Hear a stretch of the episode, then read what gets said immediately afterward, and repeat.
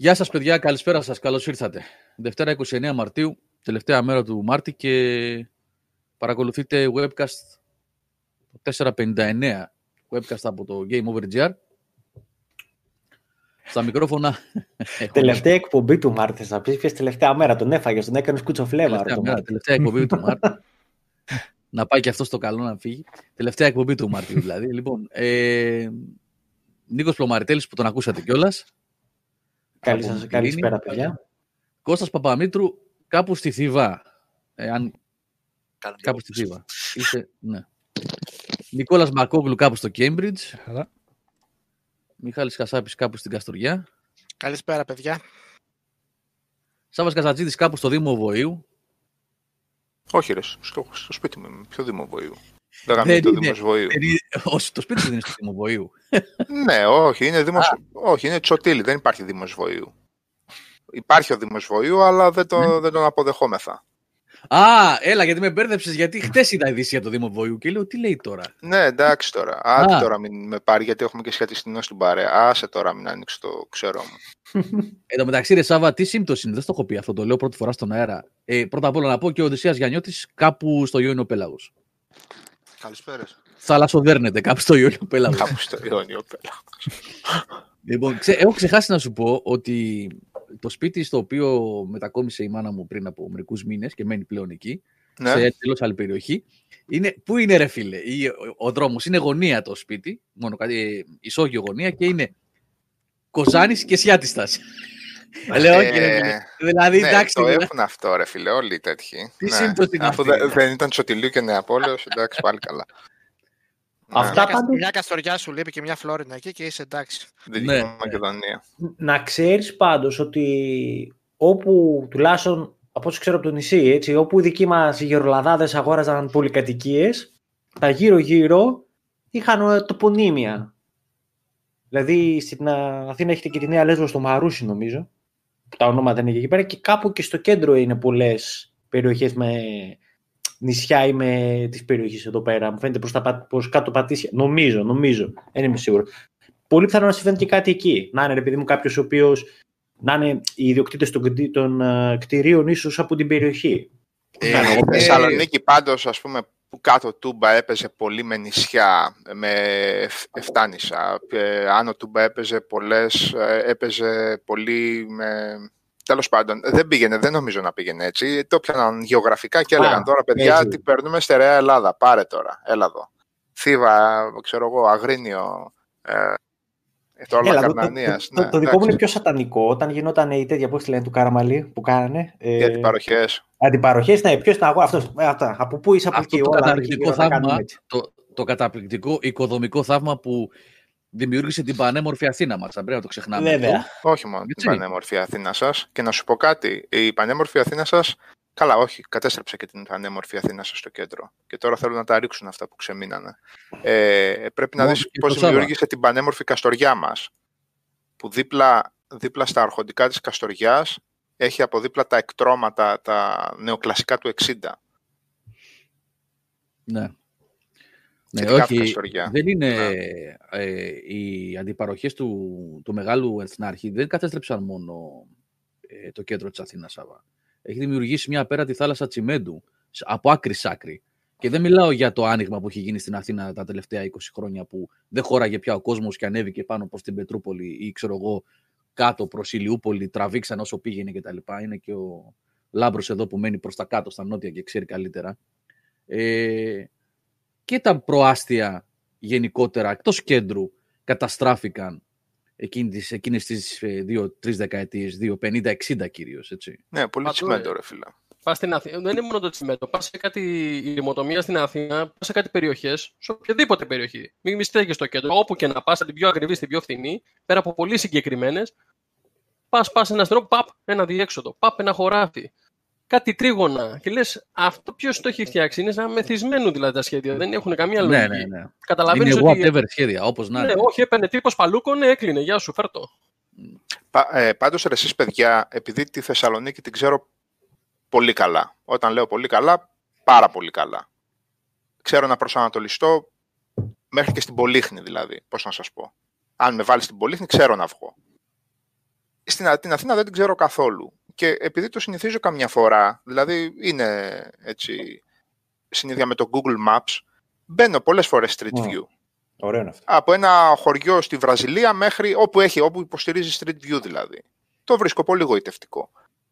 Αυτό το που λέει και ο αδερφός μου, αυτό το ήρητο αίσθημα, αυτό λίγο το ψυχανεμίστικο το ότι εδώ είμαι τώρα σε μια λεωφόρο κυφυσίας, κάνω δεξιά και ξαφνικά πού είμαι ρε φίλε; Γιατί έχει μία αποθήκη, ένα χωράφι, ε, ε, ένα ε, τσαρδί εδώ πέρα, δύο σκυλιά που γαυγίζουν ας πούμε και αδιέξοδο. Μαρά, είναι εξωκοσμικό αυτό με την ναι. Αθήνα. Η Μεσογείο είναι έτσι πολύ. Αυτό συμβαίνει. Σάβα, είναι συμβαίνει... πολύ εύστοχο. Σου είχα πει, Λάμπρο, του είχα πει του Γιώργου, επειδή έψαχνα εγώ στο Google Maps. Χαμπάρι δεν είχα. Είναι ένα σαν λοφάκι είναι και γράφει πολιτεία Γεωργίου Παπανδρέου. Πώς το έγραφε, Ρε Γιώργο; Πώς... Και του λέω του Γιώργου, πού είναι αυτό, Ρε Γιώργο; Λέει, δεν έχω ιδέα. Εν τω μεταξύ είναι σαν λοφίσκο. Τώρα αυτό τι και καλά πήγαινε να γίνει κάτι σαν πρότυπος οικισμός. Τσαντήρια μείνανε. Δεν ξέρω αν έχει και κανένα οικόπεδο εκεί πέρα. Ε, και το βλέπεις τώρα είναι σαν πώς είναι η Ευαγγελίστρια στη Θεσσαλονίκη, σαν χωριό μέσα στο, στην πολεοδομική, στον πολεοδομικό ωκεανό. Mm. Αλλά είναι πολύ κουφό ρε παιδί μου. Αυτό το πράγμα στη Θεσσαλονίκη ελάχιστες περιοχές σου το βγάζουν και είναι πολύ συγκεκριμένες τι συμβαίνει εκεί πέρα. Και, και μάλιστα όσες το κάνουν το βγάζουν και με όμορφο, δηλαδή 40 εκκλησίες που είναι πόλη μέσα στην πόλη, είναι μάλλον μικρή πόλη μέσα στην μεγάλη πόλη τη Θεσσαλονίκη είναι όμορφο πράγμα. Είναι πανέμορφη γειτονιά. Το ότι συνεχίζεις να είσαι σε μία πόλη και από κάτω βλέπεις τη Θεσσαλονίκη, αλλά εκεί νιώθεις ότι είσαι σε μία άλλη γειτονιά, σε, σε, ένα άλλο τελείως μέρος. Σαν να είσαι στη Βέρεια, ξέρω εγώ. Ε, στην Αθήνα, ρε φίλε, το βλέπα αυτό και εντάξει, δικαιολογούνται πράγματα βέβαια. Okay. Ε, Πάντως και, στη Θεσσαλονίκη ε, έχει πέσει τσιμέντο και αντιπαροχές και τα, έχει, τα έχουν γκρεμίσει όλα τα κλασικά τα ωραία τα κτίρια. Καλά, εννοείται ρε Μιχάλη. Θυμάμαι πάνω Ολύμπου, ε, Ολυμπιάδος, ε, ξέρω εγώ, τα mm. εγκαταλειμμένα προς ε, το προς Άνω Πόλη. Ε, Άνω Πόλη, εντάξει. Ε, Νεάπολη. Νεάπολη δεν είχε τίποτα, ρε. Όχι, ενώ. Ναι, πολύ τσιμέντο. Ναι, αυτό ναι, εκεί δεν υπήρχαν τίποτα, παιδιά. Δυτικές mm. συνοικίες ήταν λασπόδρομοι, χαμηλά σπίτια, ήταν προσφυγογειτονιές αυτά. Εσύ λες μόνο για γκρέμισμα παλιό Ναι, για γκρέμισμα δηλαδή. Και μην ξεχνάτε εντάξει, ότι η Θεσσαλονίκη, πέρα από το γκρέμισμα αυτό καθόλου, έχει και τη μεγάλη την πυρκαγιά έτσι που δεν είχε αφήσει τίποτα. Ο Μίστρη Σπινόζα λέει ένα ωραίο εδώ. Η πόλη που είχα φτιάξει στο Frostpunk είχε μεγαλύτερη λογική από την Αθήνα. στο Frostpunk είχε πολύ λογική πάντως πώς το έκανες. Το κύριο πρόβλημα με την Αθήνα, Σάβα, και γιατί μπερδεύεσαι εσύ και μπερδεύομαι και εγώ, είναι ότι όταν κοιτάς κάπου δεν ξέρεις που είναι η θάλασσα. Αυτό είναι το κύριο που και δεν μπορούσε να. Δηλαδή, όταν με πετούσες στην ομόνια, τώρα λίγο την έμαθα κάπου. Με την ομόνια, κοιτούσα, αλλά πού, πού είναι το κάτω, πού είναι ο Πειραιάς, πού είναι το πάνω, πού είναι τα Στη Θεσσαλονίκη δεν υπήρχε ποτέ αυτό το πρόβλημα. Γιατί αν κοιτούσες προς μια κατεύθυνση, έβλεπες θάλασσα και υπήρχε ο προσανατολισμός. Ε, Φτάνεις πολύ μακριά από τη θάλασσα στην Αθήνα, ρε, γι' αυτό μπερδεύεσαι. Τι λες τώρα; Όπως και να έχει. Δεν, δεν βλέπεις αυτό. Δεν πολύ μακριά. Βλέπεις, ρε παιδί μου, σου λέει, δεν μπορείς να προσανατολιστείς. Στη Θεσσαλονίκη δηλαδή θα πεις, θα βγω παιδιά σε ένα ύψωμα, κάτι θα δω γνωστό. Θα δω κανένα σέιχ σου, θα δω κανένα πανεπιστήμιο, κανένα Άγιο Δημήτριο κάτι θα καταλάβω. Η Θεσσαλονίκη. Αν μένει στην Αθήνα, τώρα... αν μένεις στην Αθήνα δεν. Έλα, έλα συγγνώμη, θα πάμε πάνω. Όχι, όχι. Είναι και χωριό σχέση με την Αθήνα, έτσι. Είναι πολύ πιο μικρή. Αν μένεις στην Αθήνα, δύσκολα δεν μπορείς να καταλάβεις που είναι η θάλασσα. Αν μένεις στην Αθήνα, όχι αν έχεις Εντάξει, προφανώς. Ναι. Εντάξει, πάλι ε... δεν λέει και πολλά πράγματα το που είναι η θάλασσα. πάλι θα χαθείς, ρε φίλε. Αλλά είναι ρε παιδιά ένα, ένα τέτοιο behemoth τσιμέντου και άναρχης δόμησης που ναι, είναι λογικό, είναι, είναι behemoth. Είναι, ε, μια φορά είχα, ε, όταν είχε έρθει ο Σάβα στη βάφτιση της κόρης μου, είχαμε πάει παρέα ε, στον προφήτη Ηλία στο Χαϊδάρι. Ναι, για καφέ πάνω. Ναι, ναι, ναι. ναι. Είναι ένα σημείο το οποίο ναι, είναι σχετικά ψηλό. Είναι δηλαδή, όπως λέμε, λεκανοπέδιο της Αττικής, που είναι ουσιαστικά το κέντρο με τα προάστια. Αχ, είχα πάθει τσιμεντοφοβία εκεί πάνω. Ναι. Όταν... Είναι λοιπόν, ε, κάνει ένα έτσι. Έτσι, λοιπόν, η μία πλευρά είναι προσημητό και τα λοιπά, η άλλη πλευρά είναι εδώ ποικίλων όρος, προφήτης Ηλίας και τα λοιπά, όρος εγάλιο και τα λοιπά. Και ο προφήτης Ηλίας που λέμε είναι στο Χαϊδάρι ένα ύψωμα, πολύ μεγάλο. Και είχαμε κάτσει μια καφετέρια, όταν πηγαίναμε στις καφετέρειες, παιδιά, κάποτε. κάποτε. Θυμάστε τότε. και, και του λέω να, θαύμασε, γιατί φαίνεται πιάτο από τον προφήτη Ηλία, φαίνεται πιάτο ναι, ναι. ναι, όλο. Βλέπεις δηλαδή από αριστερά, από ε, αχαρνές ας πούμε, ε, λιώσια κλπ. Μέχρι δεξιά κάτω πήρε άλλη μάνα. Λιώσα. Τα λιώσα. Λιώσα. Τα λιώσα. Λοιπόν, και μου λέει τι αυτό; τι είναι αυτό; Δηλαδή... Είναι τρομακτικό. Ναι. Μία τρομακτική εικόνα είναι αυτή. Δεύτερη είναι όταν κατεβαίνεις από. Έτσι, όταν λέω Αθήνα δηλαδή και αγχώνομαι. Δεύτερη είναι όταν κατεβαίνεις από την εθνική πας καρφί, ρε παιδί μου. Για... Πέρυσι το θυμάμαι, όπως κατεβ... πρόπερσι όπως κατεβαίναμε για μάνο, λέω κάτσε να ρίξω μια ματιά, λέω που έχω και καιρό να έρθω. Τελευταία φορά σε σένα είχα έρθει, τότε που ήμασταν σε ένα γάμο στο Μεγάλο Πεύκο, θυμάσαι. Και είχαμε έρθει με τον Άγη και με τον αδερφό μου και τρώγαμε. Ναι. Λοιπόν, και μας φίλεψες. Και όπως κατεβαίνουμε, σε μια φάση κοιτάω αριστερά, μπερδεύομαι και βλέπω κάπου την Ακρόπολη σαν τσουτσού και λέω «Ωρε φίλε, πώς είμαστε», λέω «Πού είμαστε τώρα». Και το άλλο που θυμάμαι, παιδιά, δεν θυμάμαι σε ποιο ταξίδι ήταν γύριζα ε, για Βενιζέλος, απογευματάκι, πολύ ωραίος καιρός, καθαρή ατμόσφαιρα και από δίπλα ήταν μια Δανέζα. Τότε προ-κορονοϊού που μπορούσαμε και καθόμασταν και δίπλα-δίπλα. Ε, με αυτήν είχαμε πιάσει λίγο την μπάρλα μου, λέγε κάτι κουφάλι λίγο ήταν του, του βίκαν κινήματος και της φύσεως και τα λοιπά. Και λέει Αθήνα είμαι πολύ, πολύ τέτοιο που δεν έχω ξαναπάει και το ένα και το άλλο. Οπότε με το που πιάνει και αρχίζει να φαίνεται η Αθήνα, και κατάλαβε η τύπησα που κοιτούσε περί τίνος πρόκειται, κάνει ένα holy fuck. Αλλά ξέρεις, όλη εκείνη την ώρα ήταν το λίγο δανέζικο, το λίγο λάθος, λίγο ό,τι να είναι η προφορά, λίγο άντε ξαναρωτούσα εγώ τι θέλεις να πεις όλη την ώρα, αλλά εκείνο το holy fuck το είπε με πολύ άνεση. Ναι, είναι πολιτισμικό σοκ. Γιατί ξέρεις τι γίνεται. Όσοι έρχονται και παίρνουν μετρό ή τέλος πάντων ταξί, μετρό κυρίως, και έρχονται από το Βενιζέλος για να πάνε κέντρο, ε, ξεκινάνε με πολύ καλές προδιαγραφές, να το πω έτσι, γιατί είναι όλο το, το αεροπλάνο, είναι το πράσινο, το ναι, ανοιχτό. όλο το κομμάτι αυτό είναι πράσινο, ναι, είναι χωράφια, μικρά χωριά, όλο αυτό το κομμάτι δηλαδή εκεί κάτω.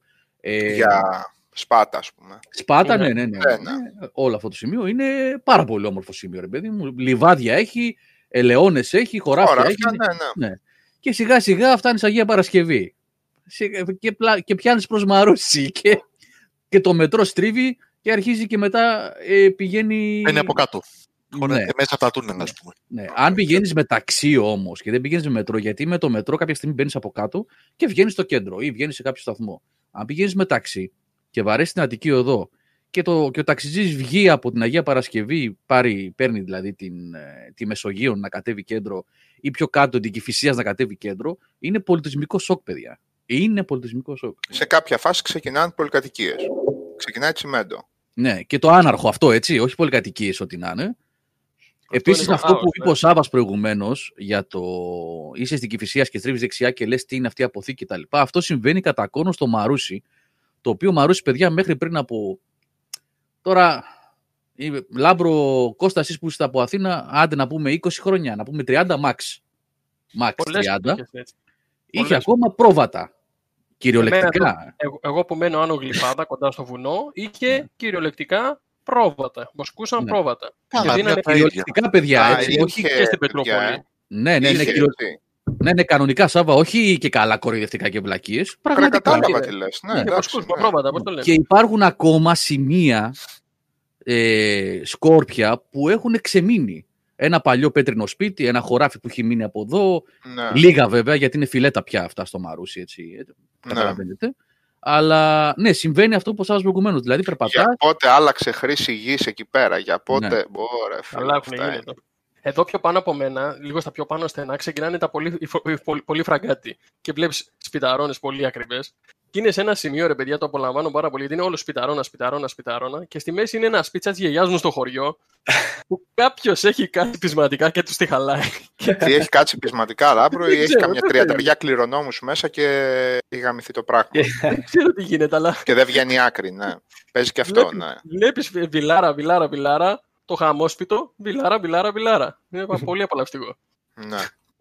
Πάντως, ε, αν θέλετε, το σοκ για μένα το τεράστιο ήταν παιδιά στην Κυψέλη. Εγώ εκεί, εκεί πέρα, εκεί πέρα είδα, λέω, πόσες χιλιάδες άτομα ζουν σε αυτές τις πολυκατοικίες. Εκεί είναι μπρουτάλ, Νικό. Είναι μπρουτάλ τα πράγματα. Εσύ, η μία κολλημένη στην άλλη, κάτι, κάτι μπαλκόνια. Είναι μπρουταλιές, μπρουταλιές είναι εκεί, άστο, άστο. Να, να χωράς, ναι. ναι. Και λέω ότι... Πάκτομα, ε. Ναι, Παιδιά, είναι αυτό που λέμε από τις πιο πυκνοκατοικημένες ε, περιοχές στην Ευρώπη. Στην Ευρώπη, στην Ευρώπη, ναι, ναι. ναι. Τότε, και του κόσμου, κόσμο, εντάξει, ας κρατήσουμε μια πισινή για τις φαβέλες. Έχει κάτι φαβέλες στον κόσμο, ναι. και δεν θα ξεχάσω... Και εκείνα εκεί στο λάγος στην Ιγυρία που είναι πλωτή, που είναι ένα εκατομμύριο κόσμος πάνω σε... Ξέρετε, μια παλέτα. σε παλέτες. Ναι, σε ναι, ναι. παλέτες είναι. Ένα ναι, εκατομμύριο κόσμος. Στο Λάγος. Πάντως τότε Για πες, μεγάλο... Πλαμάρη, λες, δεν θα ξεχάσω. Sorry, ρε Λαμπρό. Ναι, ρε παιδί, έχω κατέβει Σεπτέμβρη, Σεπτέμβρη στο, αυτό ακούω το λεκανοπέδιο Αττικής, παιδιά. Και η πόλη ακόμα δεν έχει γυρίσει ο κόσμος εντελώς από. Είναι σχετικά άδεια.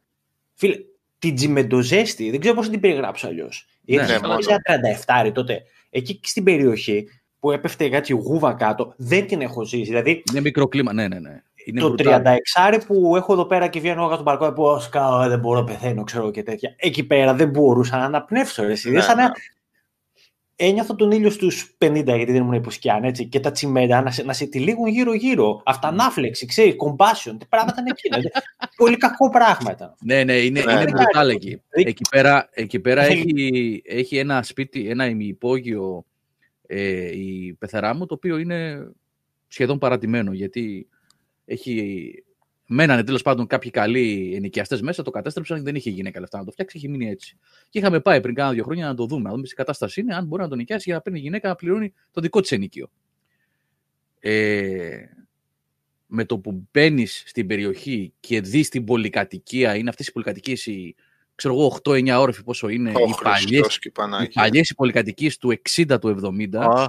με θεωρείο, ξέρω εγώ, μπροστά, μοσαϊκό κάτω. Ναι, ναι, ναι, αυτό, αυτό Κώστα. Σε πιάνει τέτοιο, παιδιά, εδώ, σφίξιμο, ε. Είναι Νικό, ε, τέ, ε, ίσως ε, ή ο Μιχάλης που ξέρει, ε, το αντίστοιχο θα μπορούσε να είναι τα, η πολύ ψηλά στην Κασάνδρου, ξέρω εγώ, ή πιο light είναι η Κασάνδρου. Ε, Πιο light. Εντάξει, και εκεί πέρα πνιγυρά είναι, μην νομίζεις. δεν είναι Κασάνδρου είναι. Δεν είναι καλά και εκεί. Όχι. Ε, ναι. Δεν είναι.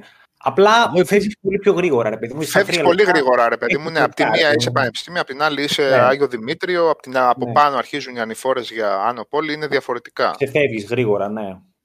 Και αυτό που λες, τα 10 λεπτά κάτι φορά παίρνεις και σε θάλασσα, ναι, πάει, ναι, ναι. δεν δροσίζει. Όχι, εκεί δεν μπορείς να διαφύγεις. Δεν υπάρχει escape. Αλλά ναι. Λάμπρο κάτι δεν υπάρχει. θα πεις και εσύ. Και Όχι αυτό ότι τότε που εγώ, γιατί εγώ μεγάλωσα στην Κυψέλη το 80 και το 90. Ναι, έχω εκεί μεγάλωσα. Εκεί, αυτό είναι το πρώτο μέρος που γνώρισα σαν παιδί. Γιατί δεν είσαι Παναθηναϊκός; Εντάξει, δεν είναι και ο Παναθηναϊκός. Δεν είμαι σαν μπελόκι και στο Κίζι. Εντάξει, Κυψέλη είναι. Αλλά ήταν αυτό το πράγμα και ένιωθες ότι είναι φυσιολογικό γιατί αυτό γνώρισες. Και μεγαλώντα μετά, εμείς πήγαμε, έμεινα πιο ανοιχτά, έμεινα καματερό, τώρα μένω γλυφάδα που είναι ανοιχτά προάστιγνες. Χριστέ μου, πώς ζούσα; Πώς μεγαλώνεις παιδί εκεί πέρα, τι το κάνεις; Είναι, το είναι εντελώς το μεταξύ που πήγε ο Λάμπρος.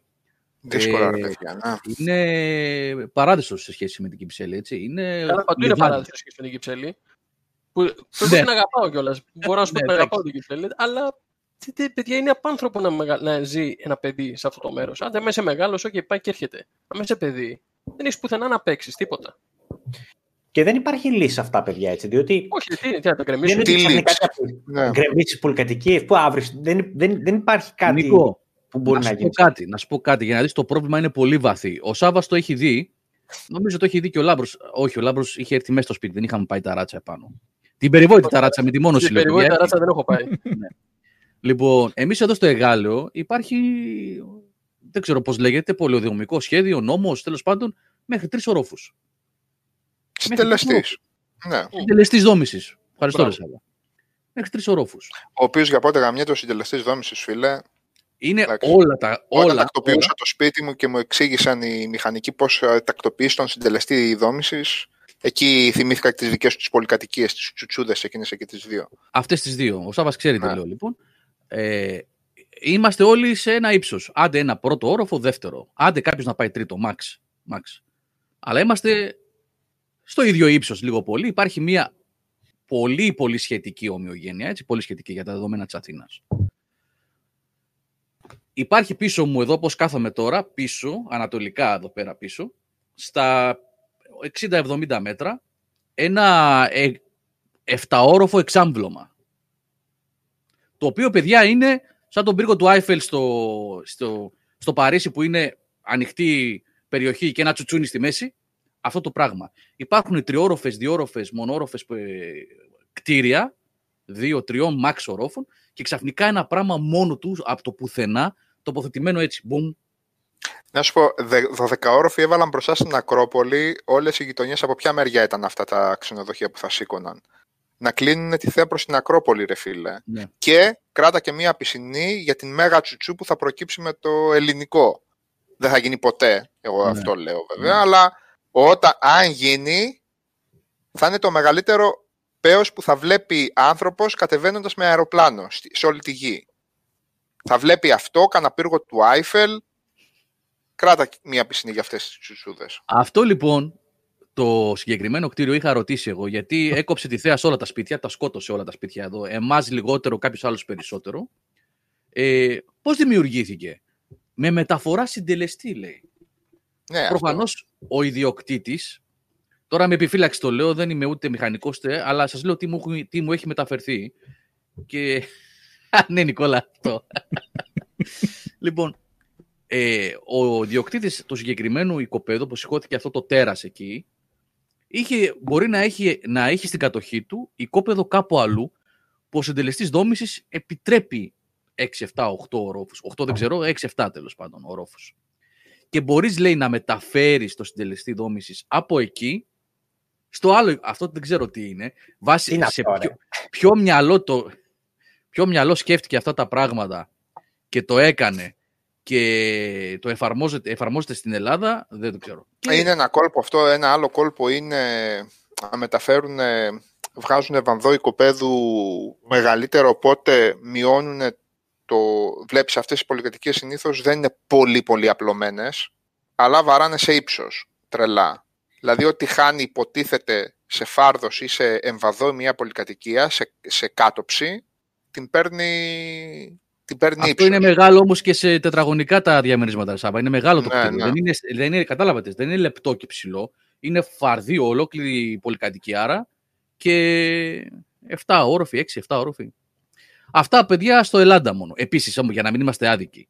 Ε, γιατί εγώ είχα πάθει ένα πολιτισμικό σοκ, σοκ σαν την Δανή κοπέλα που περιέγραψε ο, ο Σάβας προηγουμένως όταν είχα πάει δεύτερη φορά στο Παρίσι γιατί την πρώτη είχα πάει με τρένο από το αεροδρόμιο στο ξενοδοχείο που ήταν το event τέλος πάντων. Από τα ταξίδια που κάνουμε παιδιά για το Game Over, έτσι αυτό εννοώ. Μην φανταστείτε ότι ταξιδεύουμε στο Παρίσι για να ψωνίσουμε. το λέω για να μην παρεξηγηθούμε. Ε, Αυτό μας έχει με τον κορονοϊό. Πότε να, θα ο είναι. Γιάννης εδώ πέρα που είναι από το Εγάλεο, γείτονας και φίλος, μου λέει: Γιώργο, έχουν αλλάξει και τον νόμο λέει, και μπορούν να χτίσουν πιο ψηλά κτίρια στο Εγάλεο. Απλά δεν έχει ο κόσμος λεφτά και δεν χτίζει κανείς τώρα. Μου κάνει την καρδιά περιβόλη, Γιάννη, τώρα γιατί έχουμε κάτι άξιζα εδώ γύρω-γύρω. Βλέπω να χάνουμε τον ήλιο. Λοιπόν, ε, και τη δεύτερη φορά που είχα πάει πήρα λεωφορείο. Το οποίο βεβαίως καταλαβαίνετε ακολουθεί μια εντελώς διαφορετική πορεία και πηγαίνοντας προς κέντρο Παρισιού πήγε από προάστια. Και πρέπει να είναι αυτά τα περιβόητα προάστια που γίνονται κατά καιρούς. Στο Σεντενί, από το Σεντενί περνάει. Παιδιά, κάτι εργατικές πολυκατοικίε. Ναι, έχει πολύ πράγμα. Ρε. Κάτι Ναι, ρημάδια πολύ πράγμα. κτίρια. Ναι, κάτι ρημάδια κτίρια. Κάτι φάση Άγιος Αντώνης Περιστερίου, εργατικές πολυκατοικίες. Ξέρετε, όσοι είστε από Αθήνα Περιστέρη, τα κτίρια, αυτά τα τεράστια, τα κτίνη που ζουν, Ναι, ξέρω ναι, εγώ. ναι. Έχει δηλαδή και αλλού τέτοια, όπου φτωχός και η μοίρα του βασικά. Αυτό συμβαίνει. Έτσι. Ε, ναι, τα υποβαθμισμένα προάστια είναι όλα αυτά προς τον Ντεγκόλ. Ναι. Ναι. Για Ντεγκόλ λες τώρα εσύ. Όχι το άλλο. Για Ντεγκόλ, ναι, από τον Ντεγκόλ προς κέντρο. Όχι ναι. το Ορλί. Ναι. Όχι, όχι, Ντεγκόλ. Ε, ναι, έχει Ναι. πολύ πράγμα. Αν μέχρι να πιάσεις δηλαδή ε, τρελή πυκνότητα. Εγώ έχω γυρίσει και μεταξύ που με είχαν φορτώσει μία φορά και, και περάσαμε και πετύχαμε και αγορές και παζάρια και λαϊκές και τέτοια πράγματα σε τέτοιες πυκνοκατοικημένες περιοχές. Εντάξει, λες, οκ, ήρθα από πυκνότητα κόσμου, παιδιά, έτσι με παρεξηγήσετε, ήρθα Ινδία. Δεν, απλά δεν περνούσε τίποτα. Ένα Ναι. πακτωμένο πράγμα, πακτωμένες οι πολυκατοικίες, εντάξει. Ε, απλά στο Παρίσι, αυτό που έλεγα πριν για τη Θεσσαλονίκη, δηλαδή στο κέντρο, το έχουν κρατήσει ωραίο ρε παιδιά, όμορφο. Δηλαδή Καλά, εκεί ναι. γύρω στο Λούβρο, στην Παναγία των Παρισιών κτλ. Εδώ πέρα έχουμε διαλύσει και, και το κέντρο των πόλεων. Η, η, Ε, μια ξεναγός μου είχε πει... Τα κέντρα έχουμε διαλύσει. Ναι, μια, μια ξεναγός μου είχε πει ότι η Θεσσαλονίκη άνετα θα μπορούσε να είναι ένα δεύτερο Παρίσι από ομορφιά. Αλλά μέχρι και στο κέντρο τα έχουν γκρεμίσει και έχουν φτιάξει πολυκατοικίες. Λέτε, παιδιά, στην Αθήνα είχαμε δύο, είχαμε δύο ποτάμια στην Αθήνα. Είχαμε δύο ποτάμια. Θα μπορούσε να, να έχει στις όχθες και του Κεφισού και του Ηλισσού να είχε, να είχε γίνει ένα υπέροχο πράγμα και όπως όλες οι, πρωτε... οι περισσότερες πρωτεύουσες, μικρά ποτάμια σε σχέση βεβαίως με, με τα μεγάλα των πρωτεύουσών της Ευρώπης, είχαμε ποτάμια όμως. Και τον Κεφισό και τον Ήλισσο. Και ο Κεφισός είναι ένα τεράστιο ποτάμι που περνάει όλο το μήκος εδώ των δυτικών προαστίων και φτάνει στο Δέλτα στο Φάληρο, που προσπαθούν να φτιάξουν τώρα το Δέλτα του Φάληρου. Ε, θα μπορούσαμε, αν υπήρχαν άνθρωποι που έβλεπαν μπροστά, να έχουμε ομορφιές. Και τι γίνεται, τα σκατά όλα και τα εργοστάσια πετάγανε τα λίμματα στον Κεφισό, γιατί κάνανε, τον θάψανε τον Κεφισό για να μην βρωμάει όλα τα, όλα τα δυτικά προάστια εδώ και ανοιχτός ο Κεφισός είναι μόνο κάτω από του Ρέντι και μετά προς το Δέλτα κάτω που πηγαίνει πια. Εντάξει, τώρα τι να λέμε. Έχουμε κάνει εγκλήματα στις πόλεις μας, παιδιά. Τα ξέρετε, τα ζούμε όλοι. Όλοι εδώ είμαστε πάνω κάτω και τα ζούμε. Τι να πεις. Αυτά λοιπόν, παιδιά, για το gaming. Θα τα πούμε την άλλη Δευτέρα. Να απολαμβάνετε τις πόλεις σας. Τι κλάψτε. Πρώτα απ' όλα, ε, ναι. Ε, τώρα με την καραντίνα, ναι. όταν ζεις ρε φίλε τόσο κεντρικά, τι κάνεις; Δηλαδή, όταν εμείς είμαστε πιο ανοιχτά, θα πας μια βολτούλα. Αυτός που ζει στο κέντρο, πού θα πάει; Ναι, είναι θέμα. Εγώ αυτό σκεφτόμουν. Εκείνη η τρέλα. Πού θα πας άμα ζεις στην Κυψέλη; Άιντε, πες μου. Τι να κάνουμε, παιδιά; Εδώ μας έφερε η μοίρα μας, εδώ. Εντάξει σε κάποια πράγματα, α ρε συ Λάμπρο, οκ, είναι θέμα, δεν ξέρω αν το λέμε συνήθειας, αλλά από την άλλη και εγώ 10 χρόνια έζησα στην πόλη, δεν μπορώ να πω ότι κάποια πράγματα τα συνήθισα. Κοιτούσα προχθές ένα ρεπορτάζ για αυτό το λόφο του Στρέφη, ε, που υποτίθεται θα το πάρει τώρα ιδιωτική εταιρεία, γιατί ξέρετε τώρα μόνο οι ιδιώτες ξέρουν πώς να διαχειρίζονται τέτοια πράγματα, που να ξέρει το δημόσιο και ο Δήμος. Ε, και θα το κάνει GG, υποτίθεται, μπιμπελό. Και λέω, κάτσε να δω ρε φίλε, πόσο είναι αυτός ο λόφος. Πόσο είναι αυτός ο λόφος του Στρέφη. Και έβαλα, όπως είπα προηγουμένως, στο Google Maps και μετράω. Γύρω, γύρω, γύρω και είναι 860 μέτρα. Έτσι. Και λέω, OK, okay, μα είναι πραγματικά, είναι σαν μια κουτσουλιά μέσα σε ένα, σε ένα τσιμέντο, σε ένα τσιμεντένιο, σε μια τσιμεντένια θάλασσα. Είναι φοβερό. Οπότε λέω για, για τους γύρω-γύρω ρε παιδί μου, αυτό είναι ανάσα σίγουρα. Και λέω κάτσε να πάρω να συγκρίνω λίγο, γιατί δεν, δεν μπορούσα να καταλάβω ακριβώς. Τώρα δεν μπορούσα να κάνω συγκρίσεις και να πω Α, τόσο είναι. OK. Okay. Γιατί ε, για να αντιπαραβάλω τη Θεσσαλονίκη, παίζει και αυτό στη Θεσσαλονίκη, ότι είναι πολύ κοντά πολλές διέξοδοι.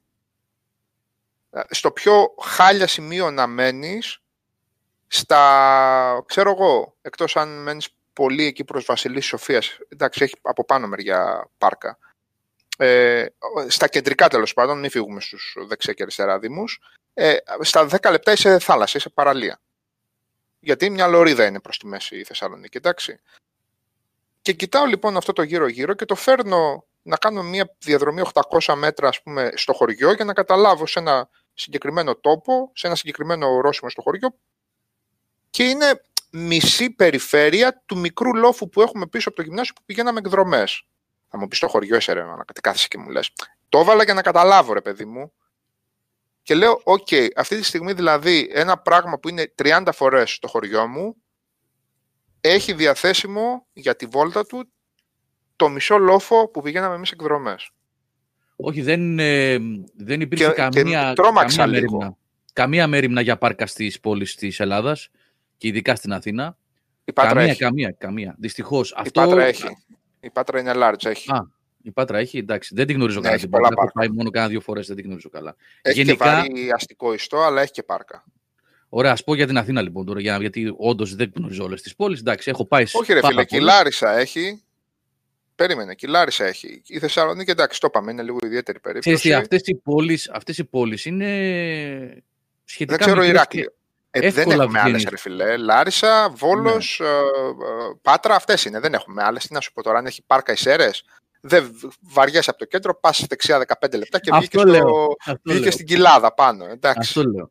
Ναι. Ε, ενώ εδώ στην Αθήνα δεν υπάρχει, δεν υπήρξε μέρημνα. Σε δύο-τρία πάρκα υπάρχουν ναι. όλα και όλα. Τέσσερα πόσα είναι όλα και όλα. Ε, Δυστυχώς αυτό είναι το μεγάλο μειονέκτημα σε σχέση με πολλές ευρωπαϊκές πόλεις. Δηλαδή και στη Βαρσοβία που είχα πάει, που κοροϊδεύουν οι, οι έξυπνοι Έλληνες, ας πούμε, α, οι Σοβιετικοί, οι πρώην Σοβιετικές πόλεις και τα χάλια τους και το ένα και το άλλο. Άντε να πάτε να δείτε.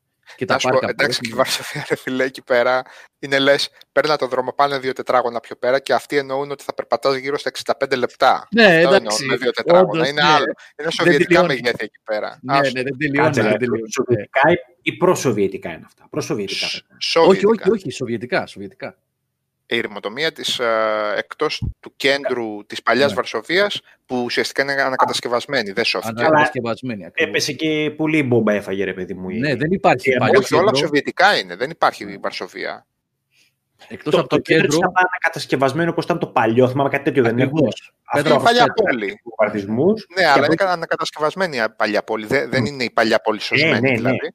Και ο αστικός ιστός που μένει... Όπως κολονία, ας πούμε, που είναι χάλια σαν πόλη, το κέντρο είναι ανακατασκευασμένο. Καταστράφηκε στους βομβαρδισμούς, δεν είχε μείνει ρουθούνη. Λοιπόν, αφού σχολιάσαμε τις υπέροχες πόλεις που ζούμε, ε, πάμε σε άλλα θέματα. Ε, Νικόλα, να ξεκινήσουμε από αυτό που είναι φρέσκο που... και δεν έχεις ακουστεί και καθόλου τόση ώρα. Α. Γιατί τι να πεις εσύ στο Cambridge, όλα καλά καμωμένα το έχετε εκεί πέρα. Βέβαια, όλα εδώ. Ιδηλιακό.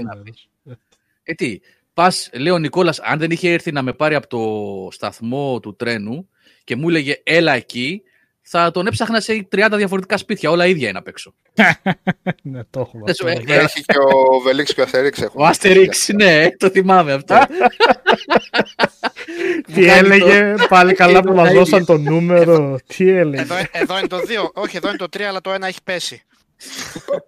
Πώς έλεγαν τη γυναίκα, του άλλου.